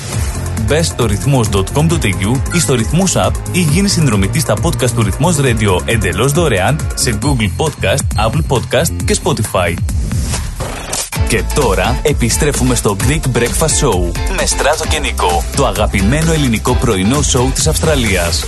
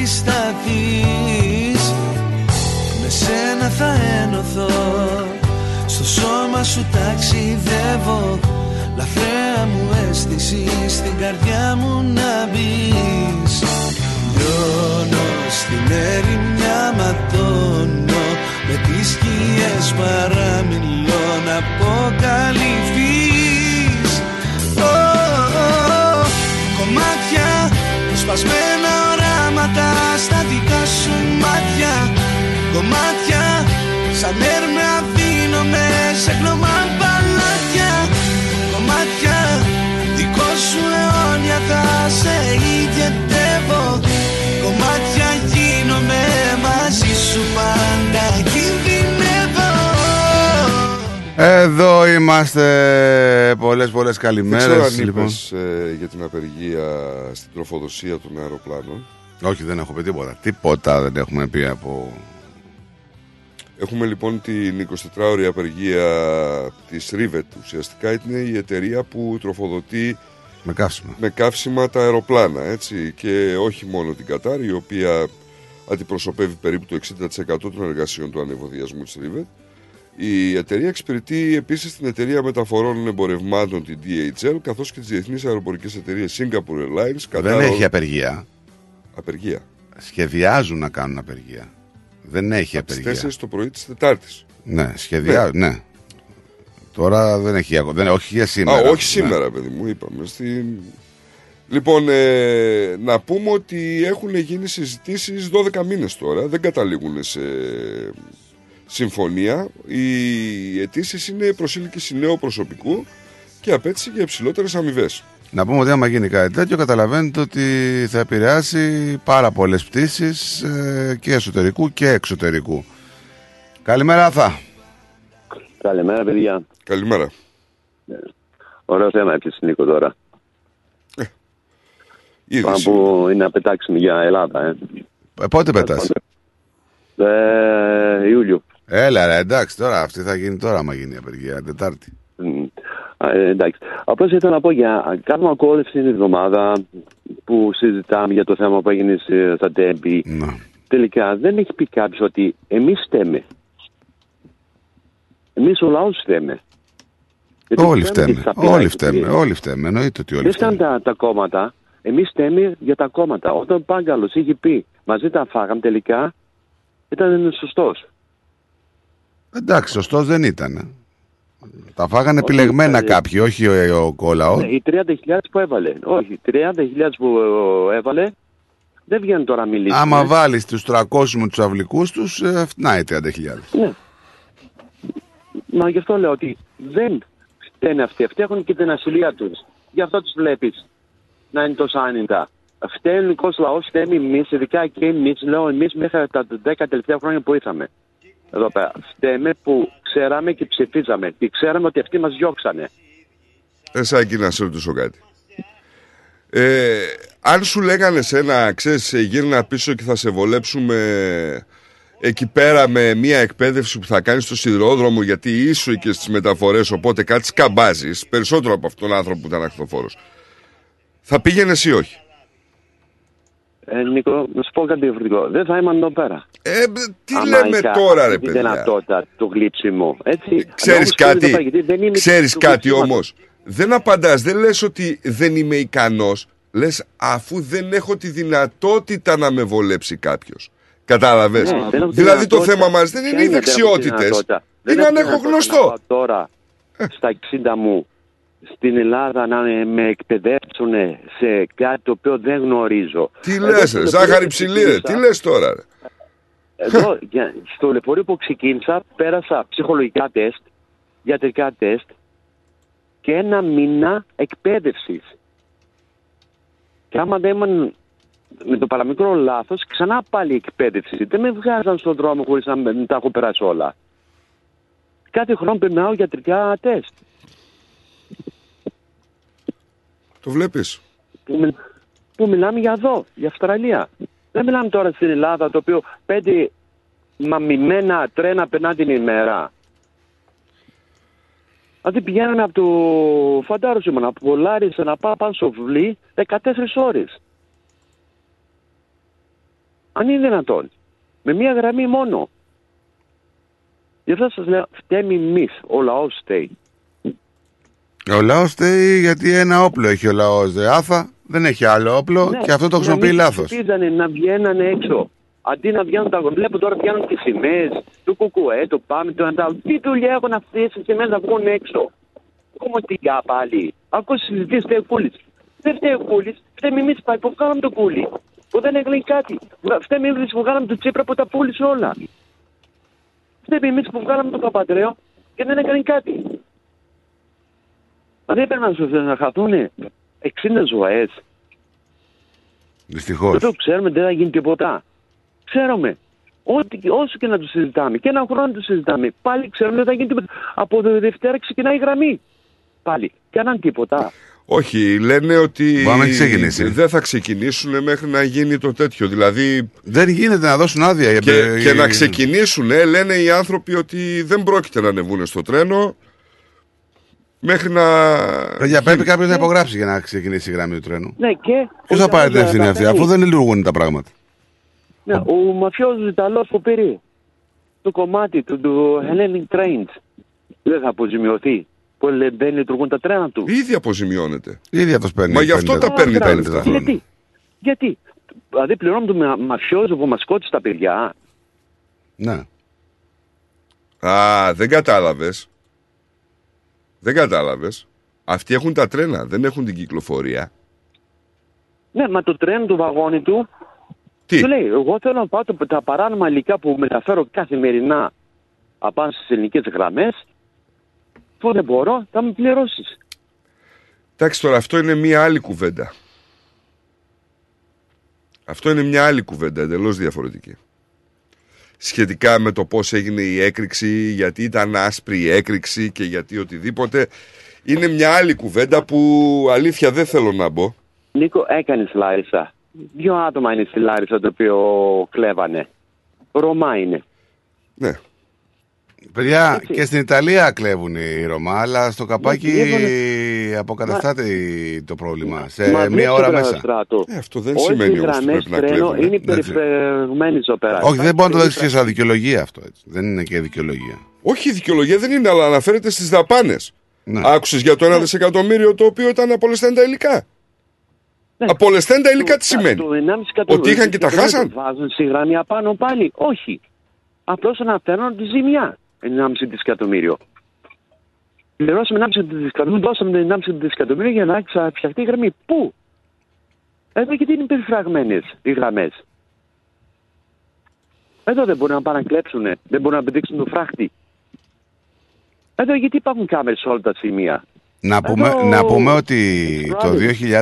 2017, γιατί νομίζουν κάποιοι ότι πριν ήταν ε, μη κερδοφόρη η υπηρεσία ο ΟΣΕ, το 2017 που παραδόθηκε από το αμαρταλό, από το αμαρτωλό Ταϊπέδ ε, επί Στέργιου Πιτσιόλα η Τρενοσέ ήταν κερδοφόρα και παραδόθηκε σε, μα δεν ένα, είναι- σε ένα καταδικασμένο μιζαδόρο τον Ντάριο Λαμπόσκο που, και- που, που είπα και πριν έτσι.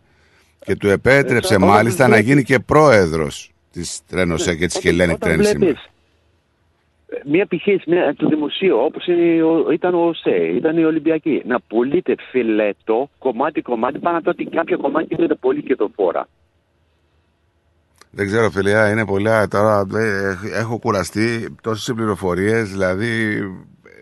ε, Να σου δώσω παράδειγμα, Στράτο, προχθέ ένας οδηγός τρένο εδώ πέρα είδε μια σκιά στο, στη γραμμή, πάτησε το εμέντηση, σταματήσαν όλες οι γραμμές, βγάλαν τα λεωφορεία έξω. ναι, ναι. Σκιά είδε ο άνθρωπο απάνω στη γραμμή. Εδώ τώρα έχουμε τον Ντογιάκο, ο Ντογιάκος, που ερευνά ο άνθρωπος και θέλει να φτάσει μέχρι το κόκαλο, όπως λέει. Μακάρι να είναι έτσι. Εγώ δεν έχω κάποιο λόγο.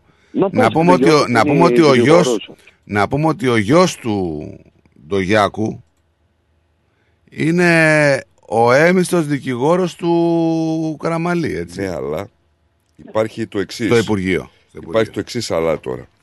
Από τη στιγμή που σταμάτησε να είναι υπουργός ο Καραμαλής, πάβει και η θέση του γιου του Ντογάκου. Ναι, βέβαια. Αυτό βέβαια, βγήκαν βέβαια. και είπαν. Όχι, έτσι είναι. Έτσι Ναι. είναι, έτσι είναι. Anyway, να είσαι καλά, ρε Αθά. Καλά, παιδιά, καλή συνέχεια. Σε ευχαριστούμε. Και τα λέμε. Γεια χαρά, γεια χαρά. Πάμε στον κύριο Αντρέα. Καλημέρα, κύριε Αντρέα. Καλημέρα. Καλημέρα, καλημέρα σας σε όλους. Θέλω να στείλω τα θερμά μου συλληπιτήρια σε όλο αυτό τον κόσμο που χάσανε τα παιδιά τους και τους δικούς τους. Είναι κακό πράγμα και αυτό δεν πρόκειται να συμμορφωθούν ποτέ οι Έλληνες αυτό θα γίνεται πάντοτε. Εγώ δεν ξέρω πόσο θα είμαι εδώ, αλλά αλλήμωνο από τις γενιές που έρχονται, γιατί αυτοί ενδιαφέρονται μόνο για την καρέκλα. Όλοι τους, σερνικοί και θηλυκοί, για μένα μόνο εκείνος εκεί ο πρόεδρος που λεγόταν Στεφανόπουλος. Μόνο αυτός ήταν για μένα. Οι άλλοι είναι για να κοιμώνται και να παίρνουν τα λεφτά. Και τα παιδιά τους τα παιδιά τους αυτινώνε δεν, δεν ταξιδεύουν με τα τρένα. Δεν, τα πο- περισσότερα δεν είναι είτε στην Ελλάδα. Είτε, είτε οι στρατιώτες πάνε παρά πληρώνει πληρώνει ο κόσμος οι Έλληνες για να σπουδάζουν στο, στο, στην, α, στην, στην Αμερική και στην Αγγλία και μετά από χρόνια θα, θα έρθουν και θα πούνε είμαστε κι εμείς εδώ με σας ψηφίστε μας αυτό γίνεται. Αυτό γίνεται. Και εκείνος, εκείνος ο, ο κύριος που είπε πως ε, καλά κάνανε και βάλανε τον Κασιδιάρη στη φυλακή. Τον Κασιδιάρη για μένα α, έπρεπε να τον εδικάσουν μόνο για ένα χαστούκι που, που έδι, έδινε σε εκείνη τη γυναίκα την Κανέλη. Μόνο αυτό. Ιδε αλλιώς έπρεπε να είναι έξω. Και επειδή, επειδή δεν τον εθώρουν γιατί τον φοβόνται, θ- θέλουν να τον έχουν στη φυλακή.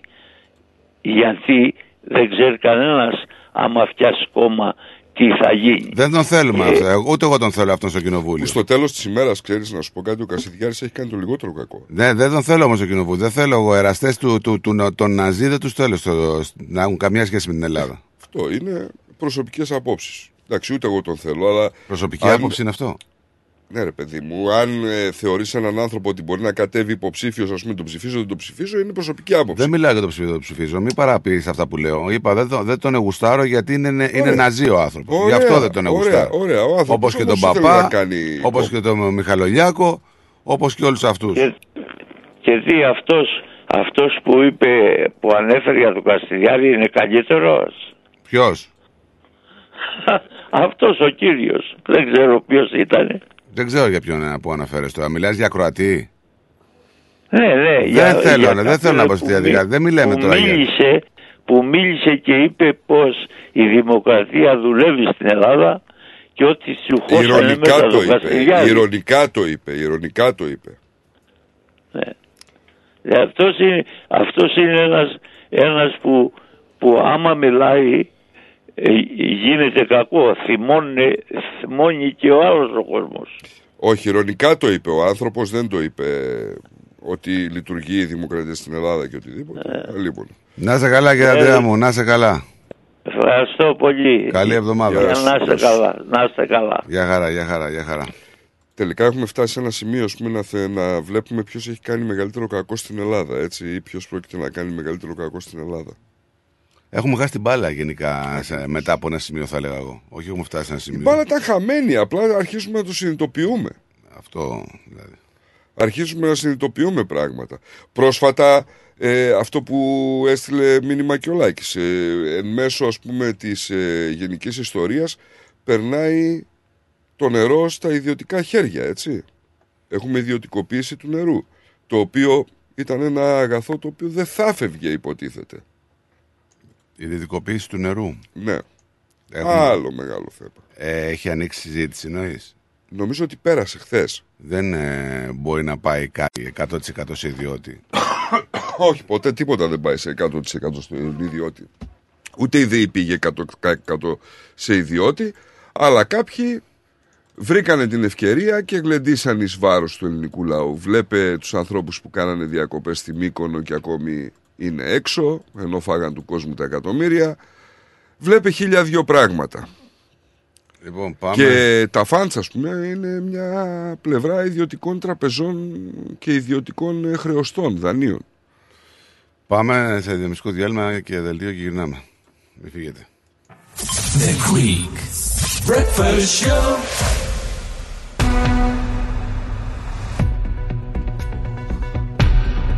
Καλησπέρα σας και καλή εβδομάδα. Είναι τα νέα στις 12 στο ρυθμό με το Στράτο Ταλίδη.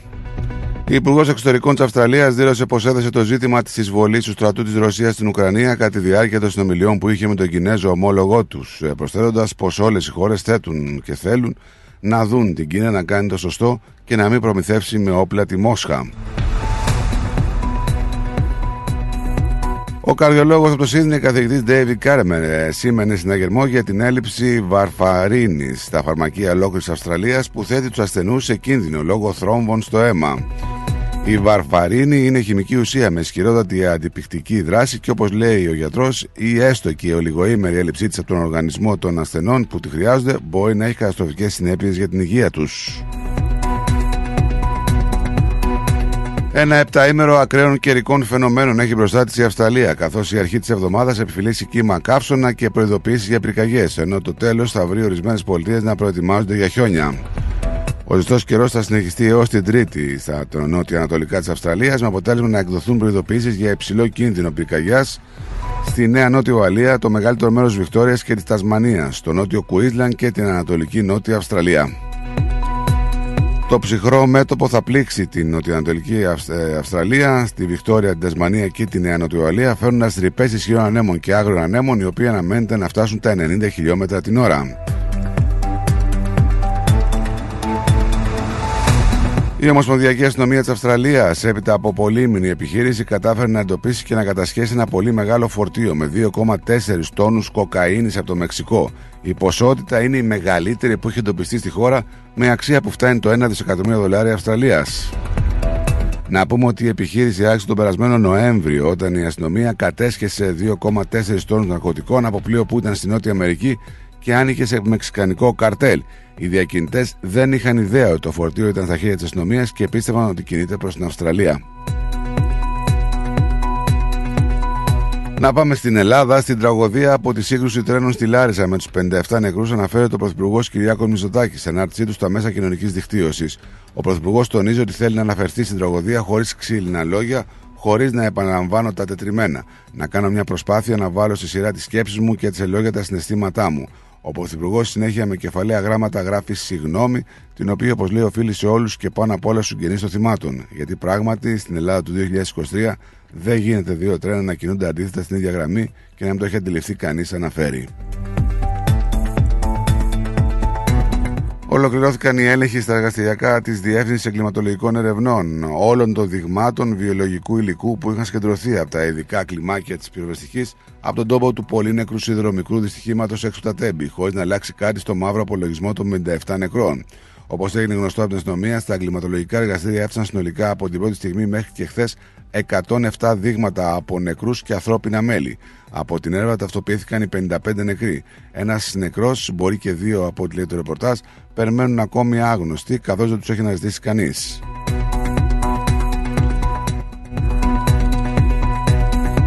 Επισόδια ξέσπασαν στην πλατεία Συντάγματος μετά το τέλος της συγκέντρωσης για τα θύματα της πολύ νεκρής συνδρομικής τραγωδίας στα Τέμπη.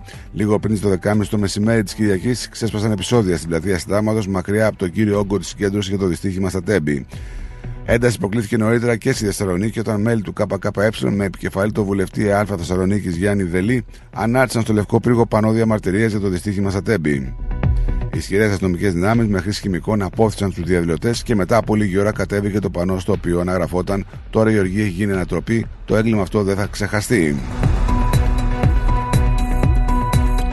Μετά τη λειτουργία στο Βατικανό, ο Πάπας Φραγκίσκος, απευθυνόμενος στους κεντρωμένους πιστούς, αναφέρθηκε στο τραγικό σιδηροδρομικό δυστύχημα που σημειώθηκε στα Τέμπη. Τις ημέρες αυτές σκεφτόμουν πολύ συχνά τα θύματα της σιδηροδρομικής τραγωδίας που έλαβε χώρα στην Ελλάδα. Πολλοί ήταν νεαροί φοιτητές. Προσεύχομαι για τους νεκρούς. Είμαι στο πλευρό των τραυματιών και των συγγενών τους. Η Παναγία σου προσφέρει παρηγοριά, τόνισε ο Πάπα Φραγκίσκος. Να πάμε στην Τουρκία. Τουλάχιστον 46.000 άνθρωποι σκοτώθηκαν στην Τουρκία από του σεισμού που έπληξαν το Φεβρουάριο τις νοτιοανατολικές επαρχίες της χώρας, σύμφωνα με τον τελευταίο επίσημο απολογισμό που έδωσε δημοσιότητα ο Υπουργός Ιστορικών Σουλεϊμάν Σουηλού. Μεταξύ αυτών είναι 4.267 Σύριοι, όπως διευκρίνησε. Μια ημέρα μετά την αποχώρηση της Μεράλα Ξενέρα από την άτυπη όσο και έθραυστη συμμαχία των κομμάτων της αντιπολίτευσης εν ώψη των προεδρικών εκλογών, οι πέντε ηγέτες που τη συγκροτούν συναντήθηκαν το Σαββάτο και ανανέωσαν τη δέσμευσή τους στις αρχές που είχαν υιοθετήσει εν ώψη των προεδρικών εκλογών του Μαΐου. Εν τω μεταξύ, ο πρόεδρος Ζατζίπ Ντεγέ Περντογάν μόνο ικανοποίηση μπορεί να αισθάνεται από τις εξελίξεις. Ο ίδιος προτιμά να μιλά για δικαίωση.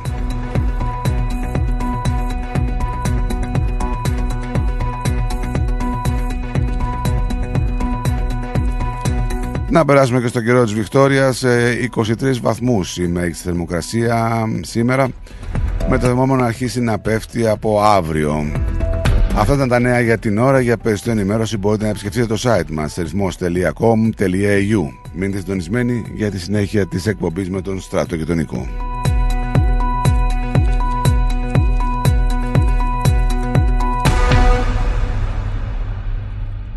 Έχασες την αγαπημένη σου live εκπομπή. Άκουσέ την σε podcast. Βρες την στο ρυθμός.com.au ή στο ρυθμός app ή γίνει συνδρομητής στα podcast του ρυθμός radio εντελώς δωρεάν σε Google Podcast, Apple Podcast και Spotify. Και πάλι μέρη μου να τα εκατοστήσεις. Το πάρτι ήταν τέλειο. Και ο Μπουβές, καλετέλειος, είχε και του πολιού το γάλα. Μμμ, μμμ. Τα λέμε. Είδες μπάμπι μου μπουφέ; Και σαλάτες και γύρο και σουβλάκια και λουκάνικα και χταποδάκι και γαρίδες και όλα στα κάρβουνα. Μπάμπι μου. Τα είδα γυναίκα, πήρα κάρτα. Barbecue Brothers Catering. Θα τους φωνάξω για το πάρτι στο εργοστάσιο. Αμάν ρε μπάμπι με το εργοστάσιο. Καλέ να μας κανονίσουν το catering για τους αραβώνες της Τζενούλας. Και μην ξεχνάς, θέλουμε και για τη βάπτιση της μπουμπούς. Για catering που γίνεται θέμα συζήτησης, Barbecue Brothers Catering. αναλαμβάνουμε κάθε είδους εκδήλωσης. Με πλούσιο μενού, ανάλογα με τις προτιμήσεις σας. Και επειδή η ζωή έχει και δύσκολες στιγμές, αναλαμβάνουμε το φαγητό για κηδείες και μνημόσυνα στο χώρο επιλογής σας. Barbecue Brothers Catering. Δείτε τα πακέτα προσφορών και τις τιμές στο site μας www.barbecuebrothers.com.au ή τηλεφωνήστε στον Ανδρέα στο 0412 445 929.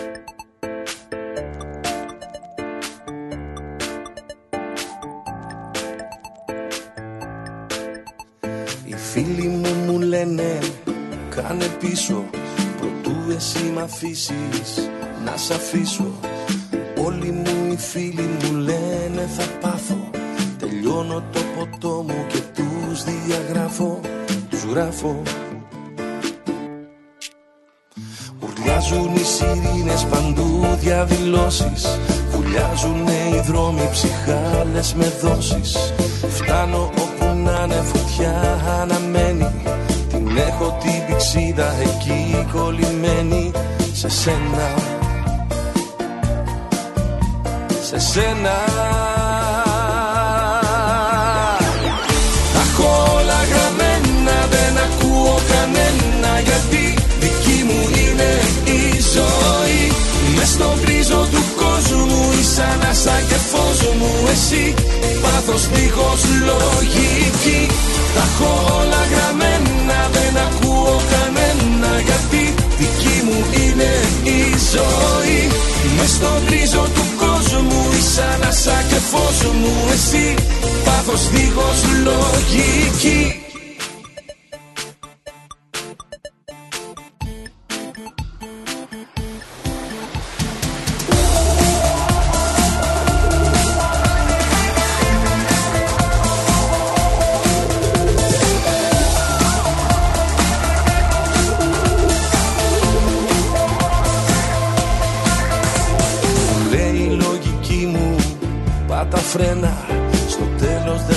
δεν θα βρίσκεις Τα χαμένα. Λέει η λογική μου Μαζί σου θα πάθω Αυτά που έχω νιώσει Δεν τις περιγράφω Τι γράφω Φωνάζουνε δυο τύποι Στο στόχο μη μπαίνεις. Στα πόδια δεν το βάζω Να με περιμένεις. Φτάνω όπου να είναι φωτιά αναμένη Την έχω την πηξίδα εκεί κολλημένη Σε σένα. Σε σένα. Τα έχω όλα γραμμένα δεν ακούω κανένα Γιατί δική μου είναι η ζωή. Μες στον γκρίζο του κόσμου είσαι ανάσα και φως μου Εσύ πάθος δίχως λογική. Τα έχω όλα γραμμένα δεν ακούω κανένα Γιατί δική μου είναι η ζωή. Μες στον γκρίζο του κόσμου είσαι ανάσα και φως μου. Εσύ πάθος δίχως λογική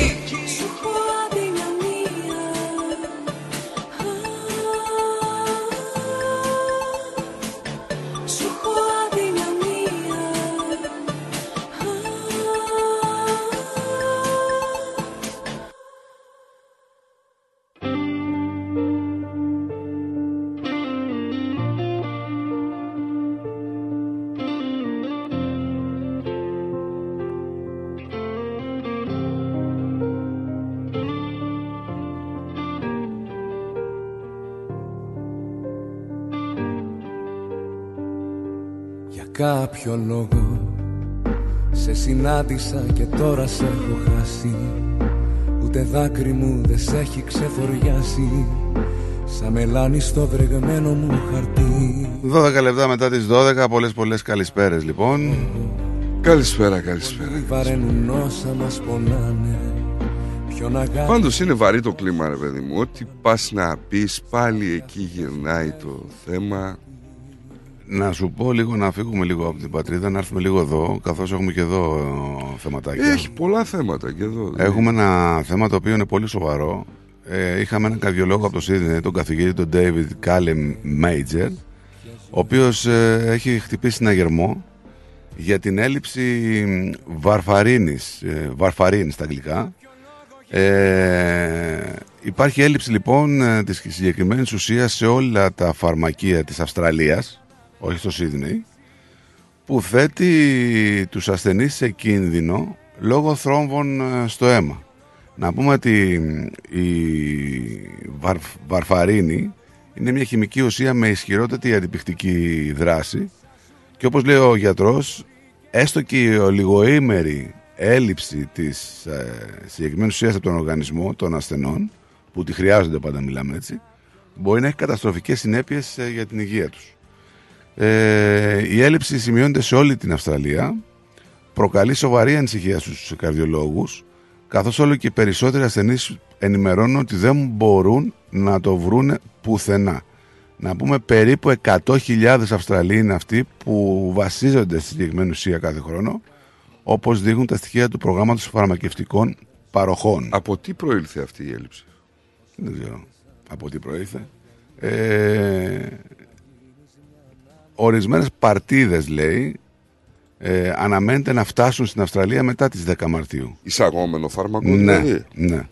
Αλλά οι, οι κάποιες παρτίδες ε, που είναι των 2 χιλιοστογραμμαρίων και των 5 χιλιοστογραμμαρίων με την επωνυμία Κουμαντίν δεν αναμένεται να φτάσουν πριν από τις 30 Απριλίου και τις 31 Ιουλίου αντίστοιχα. Ξέρει Ποιους μαγεύεις, ποιες ζωές πατάς. Έτσι που Είχαμε πολύ κόσμο στο Σίδνεϊ στη, στην πορεία περηφάνειας. 50.000 άνθρωποι. Μοιραίο να μ' αφήσεις. Σε αγάπησα για να με τραυματίσεις. Αποδείξαν ότι είναι περήφανοι. Αποδείξτε εδώ το αποδεικνύουν. Έχουμε την Αυστραλία αστυνομία, Αυστραλιανή αστυνομία, την Ομοσπονδιακή Αυστραλιανή αστυνομία, να εντοπίζει και να κατάσχει 2,4 τόνους κοκαίνης παρακαλώ. Μιλάμε ότι είναι η μεγαλύτερη ποσότητα που έχει εντοπιστεί στη χώρα και η αξία της ίσως ξεπερνάει το 1 δισεκατομμύριο δολάρια. Την είχαν ξέρεις τι έγινε. άκου. Η- Αυτή η επιχείρηση λέει ήταν πολλούς μήνες. Ε, άρχισε τον περασμένο Νοέμβριο όταν η αστυνομία κατέσχεσε αυτούς τους δύο τόνους, 2,4 τόνους ε, ναρκωτικών από ένα πλοίο που άνοιγε σε μεξικανικό καρτέλ. Οι διακινητές τώρα δεν είχαν ιδέα ότι το φορτίο ήταν στα χέρια της αστυνομίας. Και πίστευαν ότι πήγαινε στην Αυστραλία. Εν τω μεταξύ η Αυστραλία έχει την πληροφορία ότι τα ναρκωτικά θα έφταναν στις 28 Δεκεμβρίου και ότι τα περιμένουν να Αυστραλοί στην ενεργή των εμπόρων. Κατέστωσαν τότε ένα σχέδιο που οδήγησε σε νέα συλλήψεις στο Πέρθ. ζούμε Και μπορεί και να μην μάθουμε ποτέ. Αυτό το λόγο. Διαβάζω μια είδηση ρε φίλε τώρα Και είναι πάλι θα, θα γίνει σύνδεση Δεν γίνεται διαφορετικά. Ο πρώην Πρωθυπουργός Μάλκομ Τέρμπολ εμφανίζεται ενώπιον της Βασιλικής Επιτροπής. Οδηγείται ενώπιον μιας έρευνας για το αποτυχημένο σχέδιο του Σέντελινγκ όσο ήταν στην ανώτατη θέση. Ο πρώην Πρωθυπουργός λοιπόν Μάλκομ Τέρμπολ ανακρίνεται στη Βασιλική Επιτροπή εμφανίστηκε μέσω σύνδεσης βίντεο εκνευρισμένος για όσα ήξερε για το αποτυχημένο σχέδιο συμμόρφωσης του Σέντελινγκ όταν ήταν στην κορυφαία θέση. Ναι. Να σου πω ότι η διαμάχη για το χρέος ξέσπασε το 2017 και έβαλε την κυβέρνηση συνασπισμού σε έλεγχο ζημιών. Αν θυμάσαι, ήταν μια αυτοματοποιημένη μέθοδος υπολογισμού των υποτιθέμενων οφειλών των δικαιούχων κοινωνικής πρόνοιας με αντιστοίχηση της αναφερόμενης αμοιβής τους με τα υποτιθέμενα ετήσια εισοδήματά τους τα οποία υπολογίστηκαν με βάση δεδομένα από το Australian Taxation Office. Παρόλο που είχε λειτουργήσει το 2017, μέχρι το 19, παρά τα σοβαρά ελαττώματα που είχε, συνέχιζε να λειτουργεί. Τα οποία ελαττώματα όμως ήταν γνωστά από το 17. Ναι. Σε αυτό το σημείο,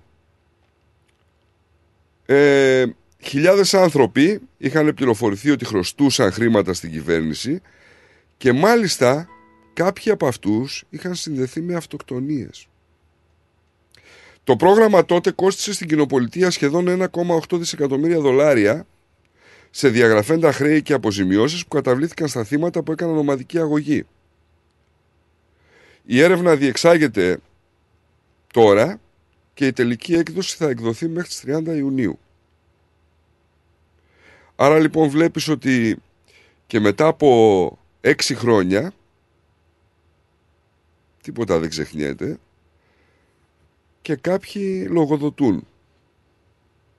Και λες οι δικοί μας γιατί όχι; Ναι. Δεν είναι ρε φίλε τώρα. Που στο κάτω-κάτω δεν κόστησε και ανθρώπινες ζωές. Χρήμα κόστησε. Σίγουρα. Δεν ξέρω. Ναι. Αυτό το γιατί θα σε ταλανίζει μια ζωή. Γιατί να συμβαίνουν όλα σε αυτή τη χώρα ρε παιδί μου.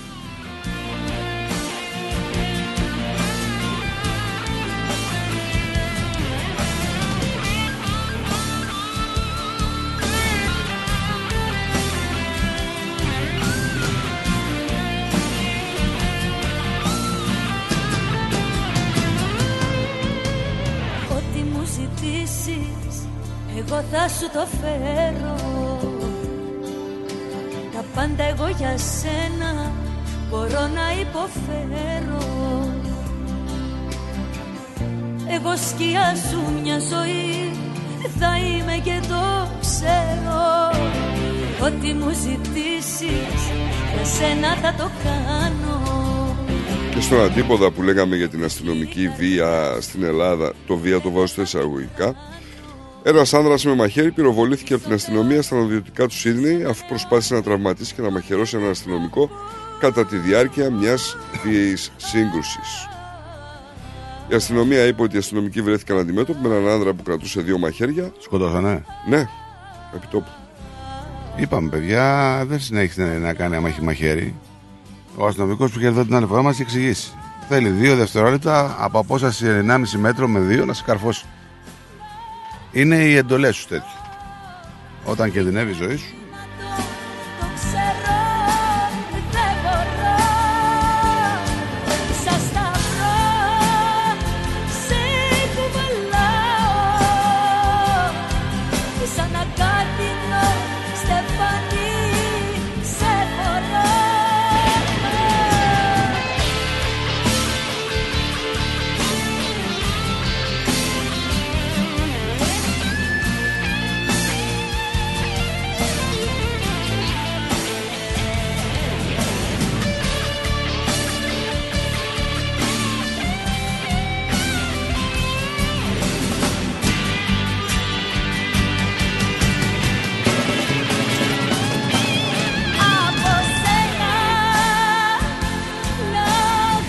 Είχαμε και την ε, σύνοδο των G20 στο Νέο Δελχή.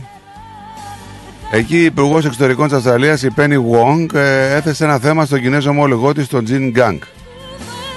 Του είπε για την εισβολή του στρατού της Ρωσίας στην Ουκρανία και καλά μην βοηθήσετε τους Ρώσους, λέει. Κάντε το σωστό και μην βοηθήσετε με όπλα τη Μόσχα. Τώρα το τι θα κάνουν οι Κινέζοι είναι άλλο θέμα. Η Wong το είπε πάντως. τι μου ζητήσεις Ε, είμαι λίγο εντυπωσιασμένος, δεν πέφτω από τα σύννεφα βέβαια. Πολλοί κόσμος επισκέπτεται τα μέσα κοινωνικής δικτύωσης, facebook, instagram, για να αγοράσουν ή να πουλήσουν πόντους. Τι πράγμα; Πολλοί άνθρωποι Ναι. επισκέπτονται τα μέσα κοινωνικής δικτύωσης, facebook, instagram κλπ. προκειμένου να αγοράσουν ή να πουλήσουν πόντους. Τι πόντους; Σε πιάνει η κάμερα. Α. Τρως τρεις πόντους, πέντε. Ναι. Δημοσιεύοντας σε αγορές και καθορισμένες ομαδικές σελίδες ε, μάλιστα πολλές από αυτές τις σελίδες απαριθμούν χιλιάδες ανθρώπους που ακολουθούν. Ε, κάποιος θα βρεθεί. Γενικά δημοσιεύουν πόσους πόντους πρέπει να πάρουν και πόσους και μπορούν να αναφέρουν τα ποσά που είναι διατεθειμένοι να πληρώσουν.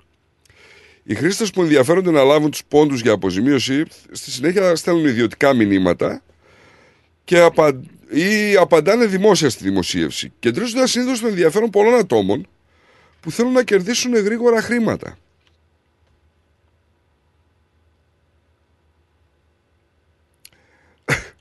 Μπαίνω εγώ στη σελίδα αυτή και λέω, ξέρεις κάτι. Μου περισσεύουν 6 πόντους. Τους στέλνει κανένας; Ναι. Ή 3 πόντους. Πουλάω τόσο; Ε, Συχνές αγγελίες είναι ψάχνω για κάποιον που μπορεί να με βοηθήσει με ένα πόντο. Ή χρειάζομαι κάποιον να πάρει 4 πόντους ή να μου στείλει inbox το ποσό. Και μπορούμε να τα βρούμε. Δεν υπάρχει χρόνος σπατάλησης, λέει ο άλλος. Έχω διαθέσιμους πόντους προς πώληση. Πληρώνεται για πόντους και πρόστιμο.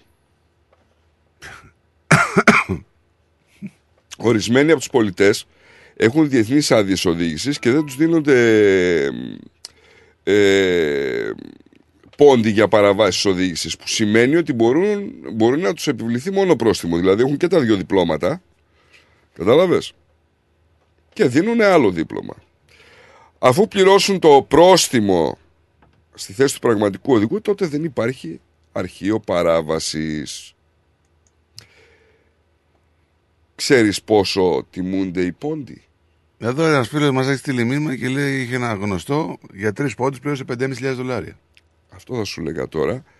Ε, για πόντους έχουν πολιθεί και 10.000 δολάρια. Τώρα, αν κατά αν συλληφθούν αυτοί οι άνθρωποι κινδυνεύουν με πρόστιμα έως 11.000 δολάρια. Άμα είναι δηλαδή αποδεικνύει ότι είναι fake το Ναι. ολοκόλπο. Πώς θα αποδείξω ότι είναι fake; Δεν ξέρω. Σου δίνει τη δυνατότητα αυτή. Εγώ δεν μπο- Γιατί το άλλο με τις εταιρείες; Ε, με τις εταιρείες εντάξει, λογικό είναι. Τι είναι, λέει; Λογικό είναι. Η εταιρεία τρώει ένα πρόστιμο που είναι 5.000 δολάρια να Δεν μιλάω για την. Μιλάω για έχεις μια εταιρεία, είσαι με το αμάξι σου το Ferrari Ναι. και σου λέει δηλώστε μας ποιος οδηγούσε αλλιώς θα έχετε ξέρω εγώ 7.000 πρόστιμο. Και στην ιδιωτική, και στην ιδιωτική παράβαση γίνεται. Δεν ξέρω ε, πώς γίνεται αυτό; Ε, Όταν σου έρχεται μια κλίση και σου λέει ότι έχεις πέντε πόντους, γιατί συνελήφθη εκεί, από πίσω, αν γυρίσεις, Ναι. σου λέει ποιος ήταν ο οδηγός; Όχι, όχι, όχι. Δεν λέ- Αυτό ναι. Δεν είσαι υποχρεωμένος νομίζω στην εταιρεία όμως να βάλεις οδηγό. Μπορεί να πληρώσεις το πρόστιμο. Κατάλαβες τι να σου πω. Ναι, ρε παιδάκι μου, δεν ξέρω τώρα για τους πόντους. Όχι, εμένα και σε εταιρεία που ήρθε είχε πόντους. Βρε, έχει πόντους, αλλά σου λέει εδώ πέρα υπάρχει μια παράβαση. Ή μα ποιος την έκανε, θα πληρώσεις 7, 8, 10.000. Ε, ναι. Και λες ποιος την έκανε. Χωρίς και να- Ναι. το πρόστιμο γίνεται 250 δολάρια, ας πούμε, με δύο πόντους. Άμα όμως το αυτοκίνητο που οδηγάει, ξέρω εγώ, ο ιδιοκτήτης τη εταιρείας ε, και δεν έχει κάποιον να βάλει πόντους, απλά πληρώνει ένα πρόστιμο και συνεχίζει και οδηγάει. Αν δεν κάνω λάθος, διορθώστε με δηλαδή. Ναι, δεν ξέρω, δεν ξέρω. Εμένα όταν μου ήρθε, γιατί το είχα κρατήσει τώρα, άμα ψάξω τις φωτογραφίες μου να το βρω. Ε, μου είχε έρθει ένα πρόστιμο 3.500 δολάρια και λέω 3.500 δολάρια και 3 πόντι. Ναι. Και ε, οδηγούσα αμάξι εταιρικό. Το τρόμαξα όταν το είδα. Έτσι. Και πήγα στα αφεντικό μου και μου λέει, Όχι, λέει εντάξει, λέει, μην ανησυχείς. Και, ήταν- και έγινε 260 δολάρια και ένας πόντος. Καλησπέρα, Μενέλα. Χαίρετε τα παλικάρια, τι κάνουμε. Γεια σου, χαρά. Μανάδα. Ωχ, Παναγία μου, Δευτέρα πάλι. Λοιπόν, Γιατί Όλα την καλά Κυριακή τα είπανε. καθόσουνα; όχι, δούλευα. Τι Ε, να τότε κάτσω. τι Δευτέρα, τι σημασία Ε, έχει. εμένα η Δευτέρα είναι πιο καλύτερη για την Κυριακή γιατί είναι λίγο πιο ήσυχη. Ναι. Ε, Τέλος πάντων. Ε, το G20 βάλανε, βάλανε γκάζια, προσπαθούν να βάλουν γκάζια μερικοί σαν τους Αυστραλούς στην Κίνα, να μην πουλήσει όπλα στη Ρωσία. Ναι. Και λες και η Κίνα τώρα, λες και η Κίνα τώρα μας άκουσε, έτσι. Καλά, σίγουρα, εντάξει. Ε, εντάξει, αλλά εμείς όταν στείλαμε αξιωματικούς από εδώ να εκπαιδεύσουν τους Ουκρανούς, δεν τρέχει κάσκανο. Η Κίνα δεν μας είπε, μη στείλετε αξιωματικούς να εκπαιδεύσουν τους Ουκρανούς όμως. Δεν ξέρω βέβαια αν το είπανε και δεν το ακούσαμε εμείς. Αλλά θέλω και κάτι άλλο να πω ρε παιδιά. Όλα καλά και άγια, αλλά δεν αναφέρατε και ένα ωραίο περιστατικό που έγινε στο Σίδνη το Σαββατοκύριακο με το στη γέφυρα πάνω. Το πριν το είπα στον Νίκο. Α, συγγνώμη, 50.000. συγγνώμη, δεν το άκουσα. δεν το 50.000, άκουσα. 50.000 κόσμος. 50.000 κόσμος. Και ο Πρωθυπουργός μαζί. Και δεν είναι μόνο ο Πρωθυπουργός, έχω και το, εδώ το ρεπορτάζ που λέει Όλοι ήταν εκεί. Κυριακή το Όλοι. πρωί. Γονείς και παιδιά, ηλικιωμένοι και νεαροί. Ακόμη και Μάλιστα. κάποιοι σε αναπηρικά καροτσάκια. Αντιμένοι σε όλα τα χρώματα του ουράνιου τόξου. Σηκώθηκαν τα ξημερώματα για να ακολουθήσουν την πολύχρωμη πορεία αλληλεγγύης. Για τους πολιτικούς μην απορείτε, ρε παιδιά. Ψήφοι είναι. Δεν είναι. Καλά, για αυτούς δεν απορούμε. Οπωσδήποτε θα το έλεγα και αυτό σωστά. Είναι 50.000 ψήφοι εκεί πέρα. Ότι Άντε να τώρα είναι παρά- όμως, ότι τώρα όμως ας πούμε θα πάει ο παππούς να δείξει την περηφάνεια του, ε, εντάξει, λίγο ε, ξεπερνάει, δεν ξέρω. Πού πάμε, ρε παιδιά, η κοινωνία μας, πού βαδίζει; Ναι, ο κάθε άνθρωπος είναι έτοιμο να κάνει τι θέλει. Δεν μπορώ να το κρίνω εγώ αυτό. Ναι, αλλά το έχουν, το έχει, έχει γίνει τις τελευταίες δύο-τρεις δεκαετίες. Έχει, έχει ξεφύγει αυτό το πράγμα. Όχι οι δύο-τρεις Δηλαδή, δεκαετίες, είναι τουλάχιστον ε, τώρα, τα τελευταία 7-8 χρόνια. Δέκα, να πούμε, μια δεκαετία. Ναι. Έχει ξεφύγει, δηλαδή είναι σαν, πώς να το πω. Εντάξει, δεν μας νοιάζει τι κάνει. Και εμένα προσωπικά δεν με νοιάζει τι κάνει ο καθένας Όχι, να, δω- βέβαια. να πάει στη δουλειά του, να κάνει αυτό. Αλλά έχουν αποκτήσει ένα παράξενο. Πώς να το πούμε τώρα, πώς να το πω δηλαδή. Δεν μπορείς να μιλήσεις σε αυτούς τους ανθρώπους. Δηλαδή φοβάσαι να τους μιλήσεις. Ό,τι και να είσαι, δεν με πειράζει. Αλλά όταν θα σου πω εγώ ρε, να κάνεις δικαστήριο. Δηλαδή δεν ξέρεις αν είναι άντρας, αν είναι γυναίκα. Ήρθε μια μέρα στο δικιά μου τη, τη δουλειά ένα παιδάκι εδώ πέρα, δεν ήξερα τι ήταν και του λέω mate. Και μου λέει Δεν είμαι, είμαι κορίτσι. Sorry, του λέω, χαίστηκα, με συγχωρείτε πάνω μου. Μπορείς να κάνει μήνυση για discrimination γιατί δεν ήξερα τι ήταν. Δεν υπάρχει, δεν υπάρχει αρχή και τέλος σε αυτό το πράγμα. Έχουμε πάει σε μια κατάσταση από μόνοι μας, δηλαδή δεν ξέρω με τι Δεν είναι μόνοι μας τα ασχολούμαστε παιδιά, ρε νομίζω. παιδιά. Δεν είναι μόνοι με μας. Είναι- τι είναι- καθόμαστε είναι- και ασχολούμαστε. Προωθείται αυτή η κατάσταση από κάποιους; Προωθείται. Ναι, αυτοί οι άνθρωποι όμως έχουν, έχουν σκοπό. Ποιος τους έχει Έτσι. στηρίσει τα δικαιώματά τους και ψηφίζουν και ψηφίζονται και τα πάντα όλα και ζουν μέσα στην κοινωνία. Αλλά έχουν κάνει και αυτοί όμως κάτι οργανισμούς, ας πούμε, που, που δεν μπορείς. Δεν μου λέτε, προχθές είχε ένα παιδί εκεί πέρα, τι ήταν, άντρας, γυναίκας στην υπολείμβηση, που ήταν, σε ένα σπορ. Και οι γυναίκες, ας πούμε, αυτός είναι τώρα άντρας, ήταν τι τζέντα ήταν και έγινε και ένας αρσιβαρίστας κάποτε έχει γίνει έτσι. Ε, πήγε να σηκώσει βάρη με γυναίκες. Δεν γίνεται αυτό το πράγμα. Έχεις μυϊκούς αντρικούς μίσα πάνω σου. Δεν μπορείς να κάνεις competition με τη γυναίκα. Δεν, δεν είναι φαία αυτό το πράγμα. Βαβυλώνα κοντεύουμε να γίνουμε.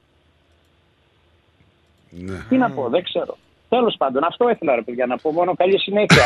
να είσαι καλά, Μέλε, να είσαι καλά. Καλή εβδομάδα. Καλή εβδομάδα. Εντάξει τώρα, δεν είναι... Φταίω εγώ Ξαναλέω, γιατί ασχολούμαστε. Γιατί Τα ασχολούμαστε. πράγματα είναι απλά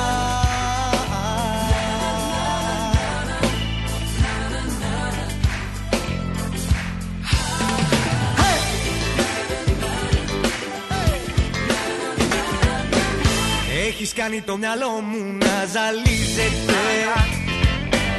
Κι αν ήσνας για το εγώ μου βασανίζεται. Πώς να σου αντισταθώ Ποτέ χατήρι δεν χαλώ. Δεν φταίς εσύ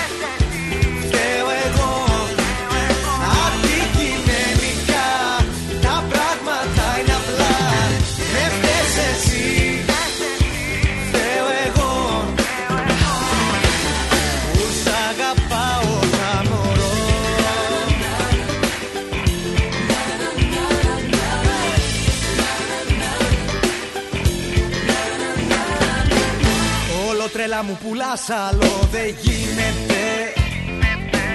Και για αυτό που μου έχεις κάνει ποιος ευθύνεται Πώς να σου αντισταθώ Ποτέ χατήρι δεν χαλώ. Δεν φταίς εσύ Φταίω εγώ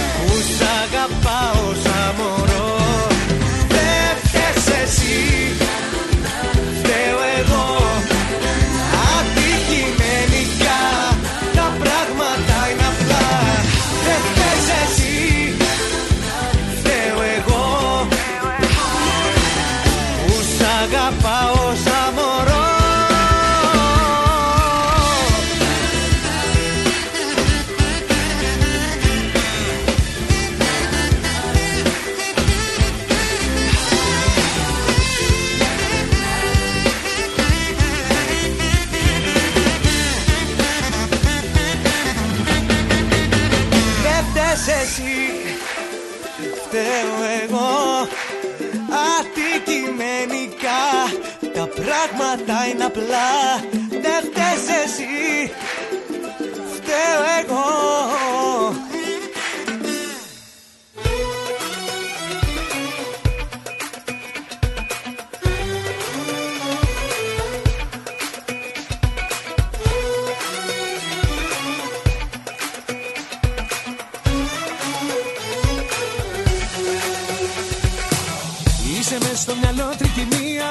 Είσαι σαν κεραυνός σε νεφρία Και τα χάνω Τι να κάνω; Πήρε διάσταση η αμαρτία Νιώθω και ενοχές και χημεία Πώς να φύγω Να σε Αύριο φύγω. έχουμε και την ε, συνεδρία του Διοικητικού Συμβουλίου της Αποθεματικής Τράπεζας.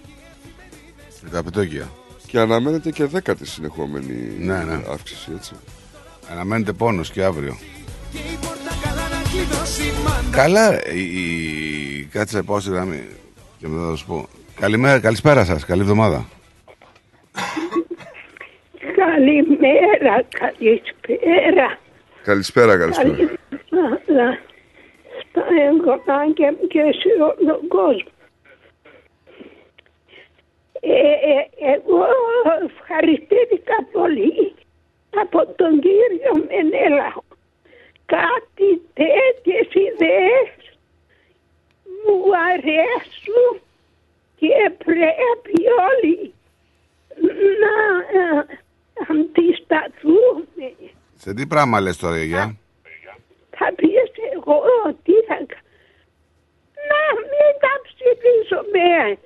Να κάνουμε και συλλαλητήρια. Τι κατάντησαν την ανθρωπότητα σε τέτοια χάλια. Όχι λέει, δεν μπορείς να πεις στον άλλον τίποτε. Όχι, πρέπει να υπάρχουν νόμοι. Αυτοί οι βρώμικοι νόμοι ποιος τους έφερε και τους έβαλε και έχουν το δικαίωμα Εμείς, να εμείς, Ελλάδα. εμείς, εμείς, εμείς. Είδα και εγώ τον πρωθυπουργό μας Ναι. που, που, που κράτος χτυπούσε τα χεράκια. Λέω τι είναι αυτό εθνικό, κάτι ή κάτι άλλο σαν χλαμάρες για ένα ψήφο κατατάνεται έτσι έλεγε Δυστυχώς οι νόμοι βγήκανε για καλό, αλλά κάποιοι τους εκμεταλλεύονται. Αυτό είναι το πρόβλημα όλο.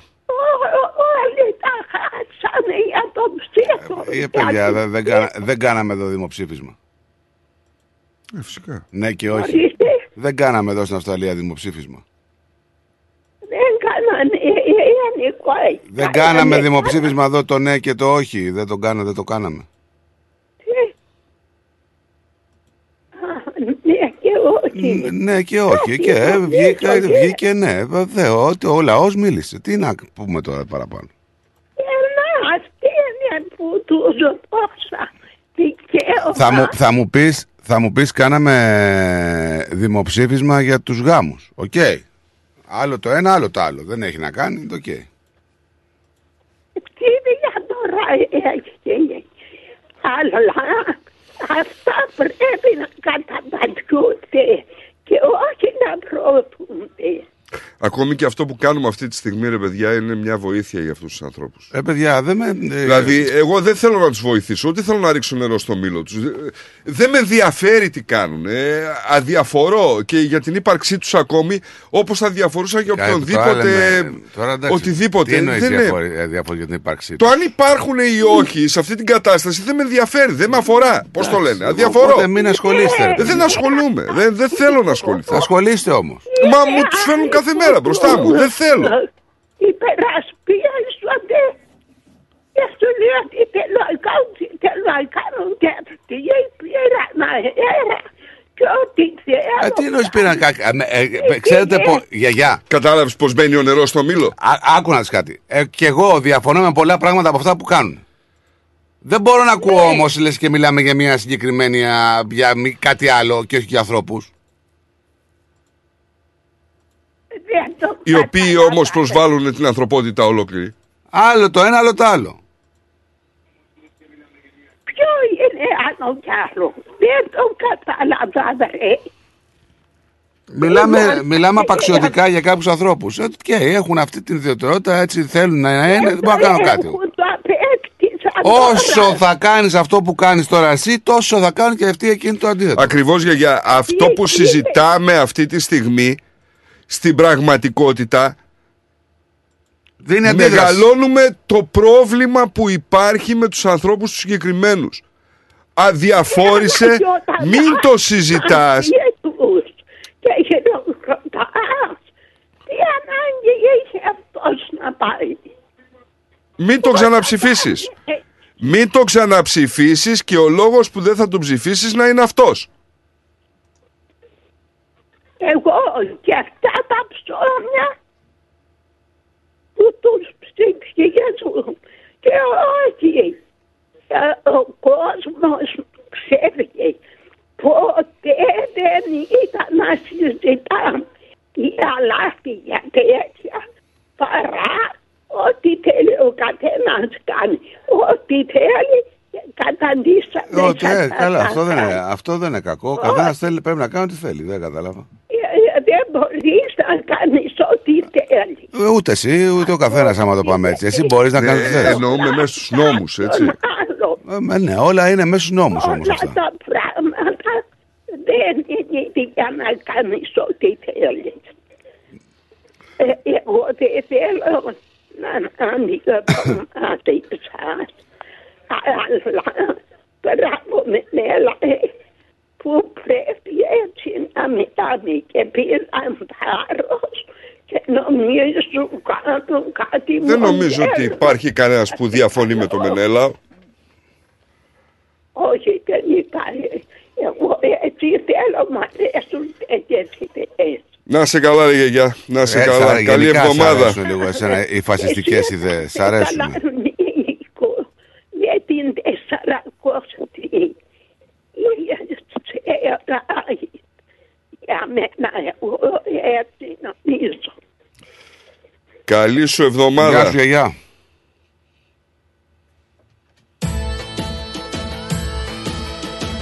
Ε, καλές οι απόψεις, καλά να διαφωνούμε, αλλά να μην γινόμαστε φασίστες, έτσι.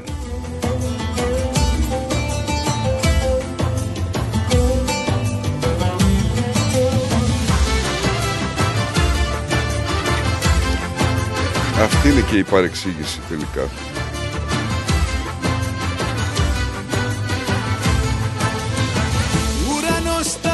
Κάποιοι εκμεταλλεύονται τους νόμους πολύ περισσότερο από ό,τι θα έπρεπε. Ή προσπαθούν να ρυθμίσουν το οτιδήποτε θέλουν μέσα στους νόμους που υπάρχουν. Και τους επαναδιαπραγματεύονται και επαναδιαρθρώνονται οι νόμοι και πάει λέγοντας.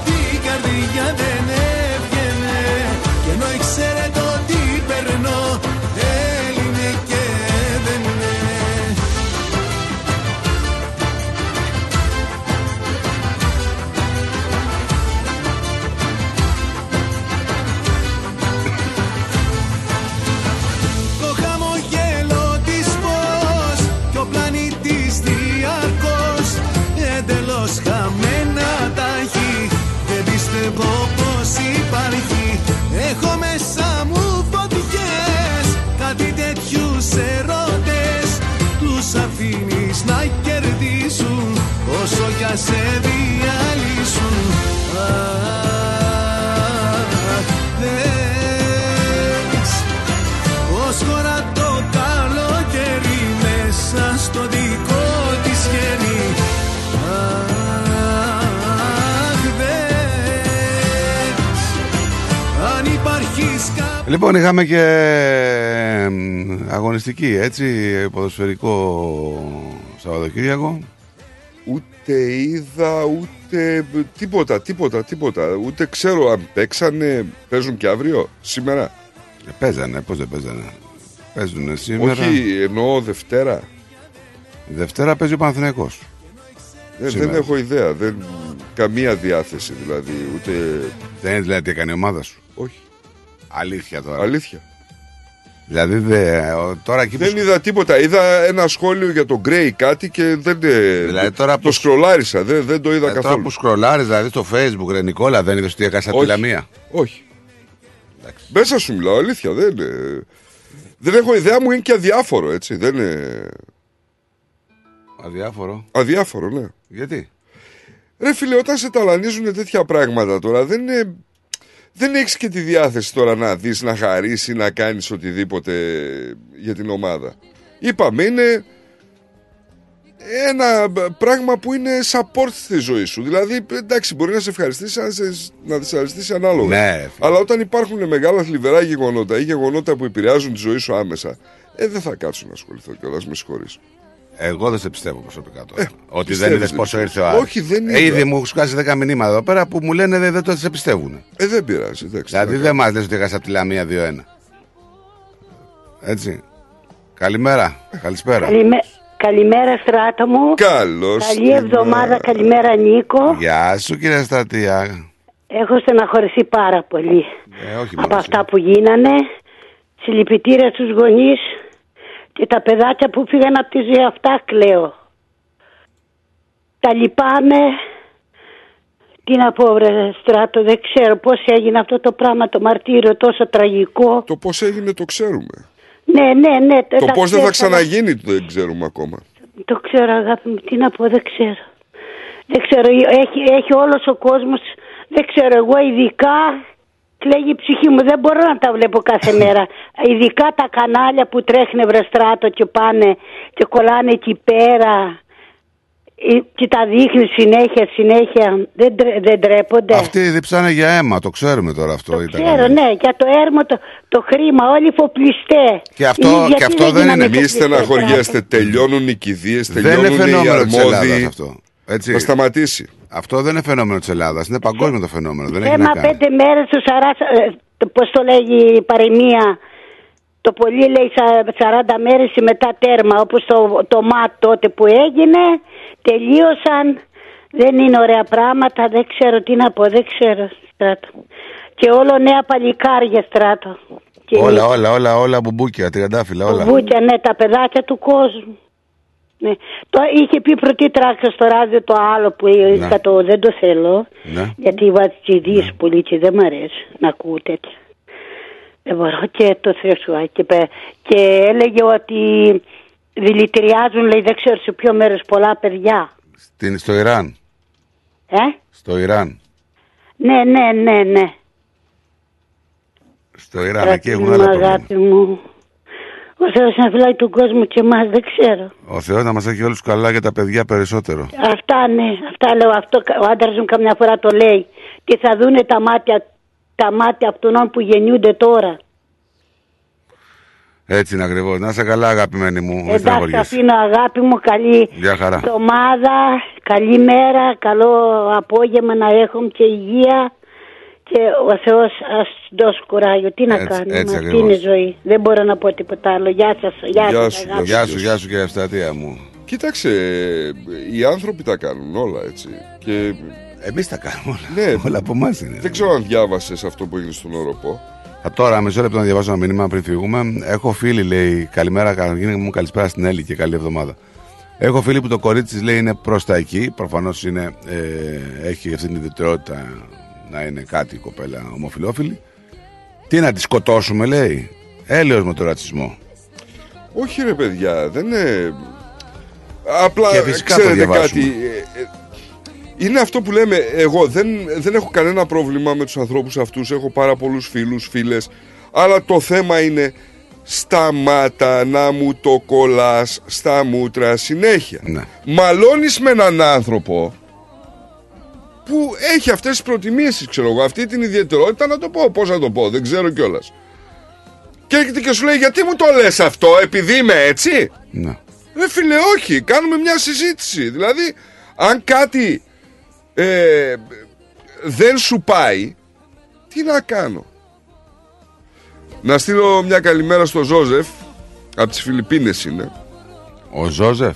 Ναι, ε, ο Μωραΐτης. Ε, τι τραγωδία λέει ήταν αυτή στα τέμπη, χάλασε η διάθεσή μου. Ναι, να σου πω ότι πήρα ένα μήνυμα από τον κύριο Κώστα, ο οποίος είναι διακοπές και μου λέει Νίκο καλύτερα να γυρνούσα πίσω, καλύτερα να μην είχα φύγει. Έχει χαλάσει λέει όλη η διάθεσή μου. Έτσι.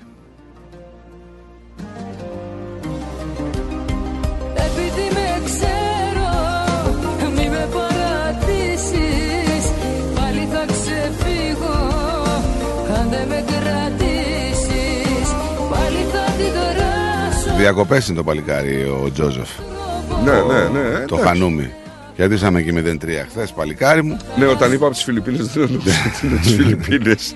Λοιπόν, να πούμε Αστέρας Τρίπολης Ατρόμητος 1-1. Ολυμπιακό Λεβαδιακός εξάσφαιρο Ολυμπιακός 6-0. Γιάννενα Βόλο πήρε διπλό βόλεμο στα Γιάννα. Λαμία Άρης 2-1. Όφη ΑΕΚ 0-3. Πάοκ Ιωνικός 6-0. Παναθηναϊκός Πανατολικός σήμερα. Να δούμε λίγο τη βαθμολογία. Τώρα, τι γίνεται σε αυτή την περίπτωση; Τι, ένα παιχνίδι δεν έμεινε. Υπάρχει περίπτωση να μείνεις έξω από τα play-off; Μπα. Αφού έχεις ένα βαθμό διαφορά από τον Ατρόμητο. Ένα. Δεν Ένα. νομίζω ένα. 25 έχει ο Άρης, 24. Ε... όχι, Πού είναι η βαθμολογία, περίμενε. Όχι, δεν έχεις ένα. Όχι, όχι, έχασε και μαθηματικά τις ελπίδες του Ατρόμητο. Όχι, ρε, σου λέω. Δεν, είναι, δεν υπάρχει. Δηλαδή έχει, ξεχα... έχεις καθαρίσει η πρώτη εξάδα, μετά από εκεί έχουμε Σου λέω play δεν έχει νόημα. Δεν έχει. Έχει νόημα στις πρώτες θέσεις όμως. Έχει, έχει ψωμί στις πρώτες θέσεις. Αυτό που θα κρυθεί θα είναι το ντέρμπι. Το ντέρμπι θα κρίνει. Το, την Κυριακή. Βέβαια. Και ο Ατρόμητος. Έχεις και τον Ατρόμητος. Τετάρτη. Εκεί θα φανούν όλα. Τι έγινε, δεν θα κάνεις έφεση. Τι έφεση να κάνουμε, είναι Δεν δυνατόν. ξέρω, ρε φίλε. Α, Μιλάμε για μια απόφαση σκάνδαλο. Δεν έχει ξαναγίνει τέτοιο πράγμα. Ζώζεφ ο εξή. Καλά, μην έρθεις, μην έρθεις Φιλιππίνες. Μη, άστο, δεν χρειάζεται. Να κάνει σύνδεσμο εκεί στις Φιλιππίνες, αεξίδων. Θα είσαι Ναι. εσύ και ο εαυτός σου. Τα λέει και τα πιστεύει, ρε Ζώσεφ αυτός. Τι να τον κάνουμε. Λοιπόν, φτάσαμε στο τέλος να πούμε τη βαθμολογία λίγο. Ε, η βαθμολογία δεν έχει αλλάξει και πολύ. Αυτή τη στιγμή είναι πρώτη ΑΕΚ ε, με, 20, με 56 βαθμούς, 55 βαθμούς δεύτερος ο Παναθηναϊκός, 53 βαθμούς ε, ο Ολυμπιακός, 51 βαθμούς ο ΠΑΟΚ. Να πούμε ότι η ΑΕΚ και ο Παναθηναϊκός έχουν από ένα παιχνίδι λιγότερο, έτσι. Ε, οι δυο τους. Αυτά. Ε, επόμενη αγωνιστική, εκτός από την εμβόλυμη που έχει η ΑΕΚ, ε, αυτή που δεν έχει γίνει με τον Ατρόμητο, που θα παίξει την Τετάρτη. Ε, τελευταία αγωνιστική είναι Άρης Γιάννενα. Άρης Γιάννενα. Λεβαδιακός Όφη. ΑΕΚ Ολυμπιακός. Ατρόμητος Παναθηναϊκός. Ιωνικός Αστέρας. Πανετολικός Λαμία. Και ο ΠΑΟΚ παίζει στον Βόλο. Γρήγορα κύριε Θωμάς, ακούμε. Γεια σας παιδιά, γεια σας. Είπα να σας πω μια καλημέρα. Καλά. Να είσαι καλά, καλή εβδομάδα να έχεις. Να είσαι καλά. Καλή εβδομάδα και σε εσάς. Γεια σου, γεια σου. Γεια σου. Γεια σου. Γεια χαρά. Κάπως έτσι λοιπόν, ε, εμείς θα κλείσουμε. Μείνετε συντονισμένοι εδώ στο ρυθμό. Πολλές εκπομπούλες σήμερα. Απλά τον Αζένε ε, Νίκος Καραδίμα, Γιώργος Γιαννόπουλος, Ναταλία και Χάρη στα ποντιακά. Εμείς θα πούμε πάλι από αύριο. Να περνάτε καλά και όσο μπορείτε, χαμογελάστε. Γιατί η ζωή προχωράει. Αυτά. Γεια σας. Bye.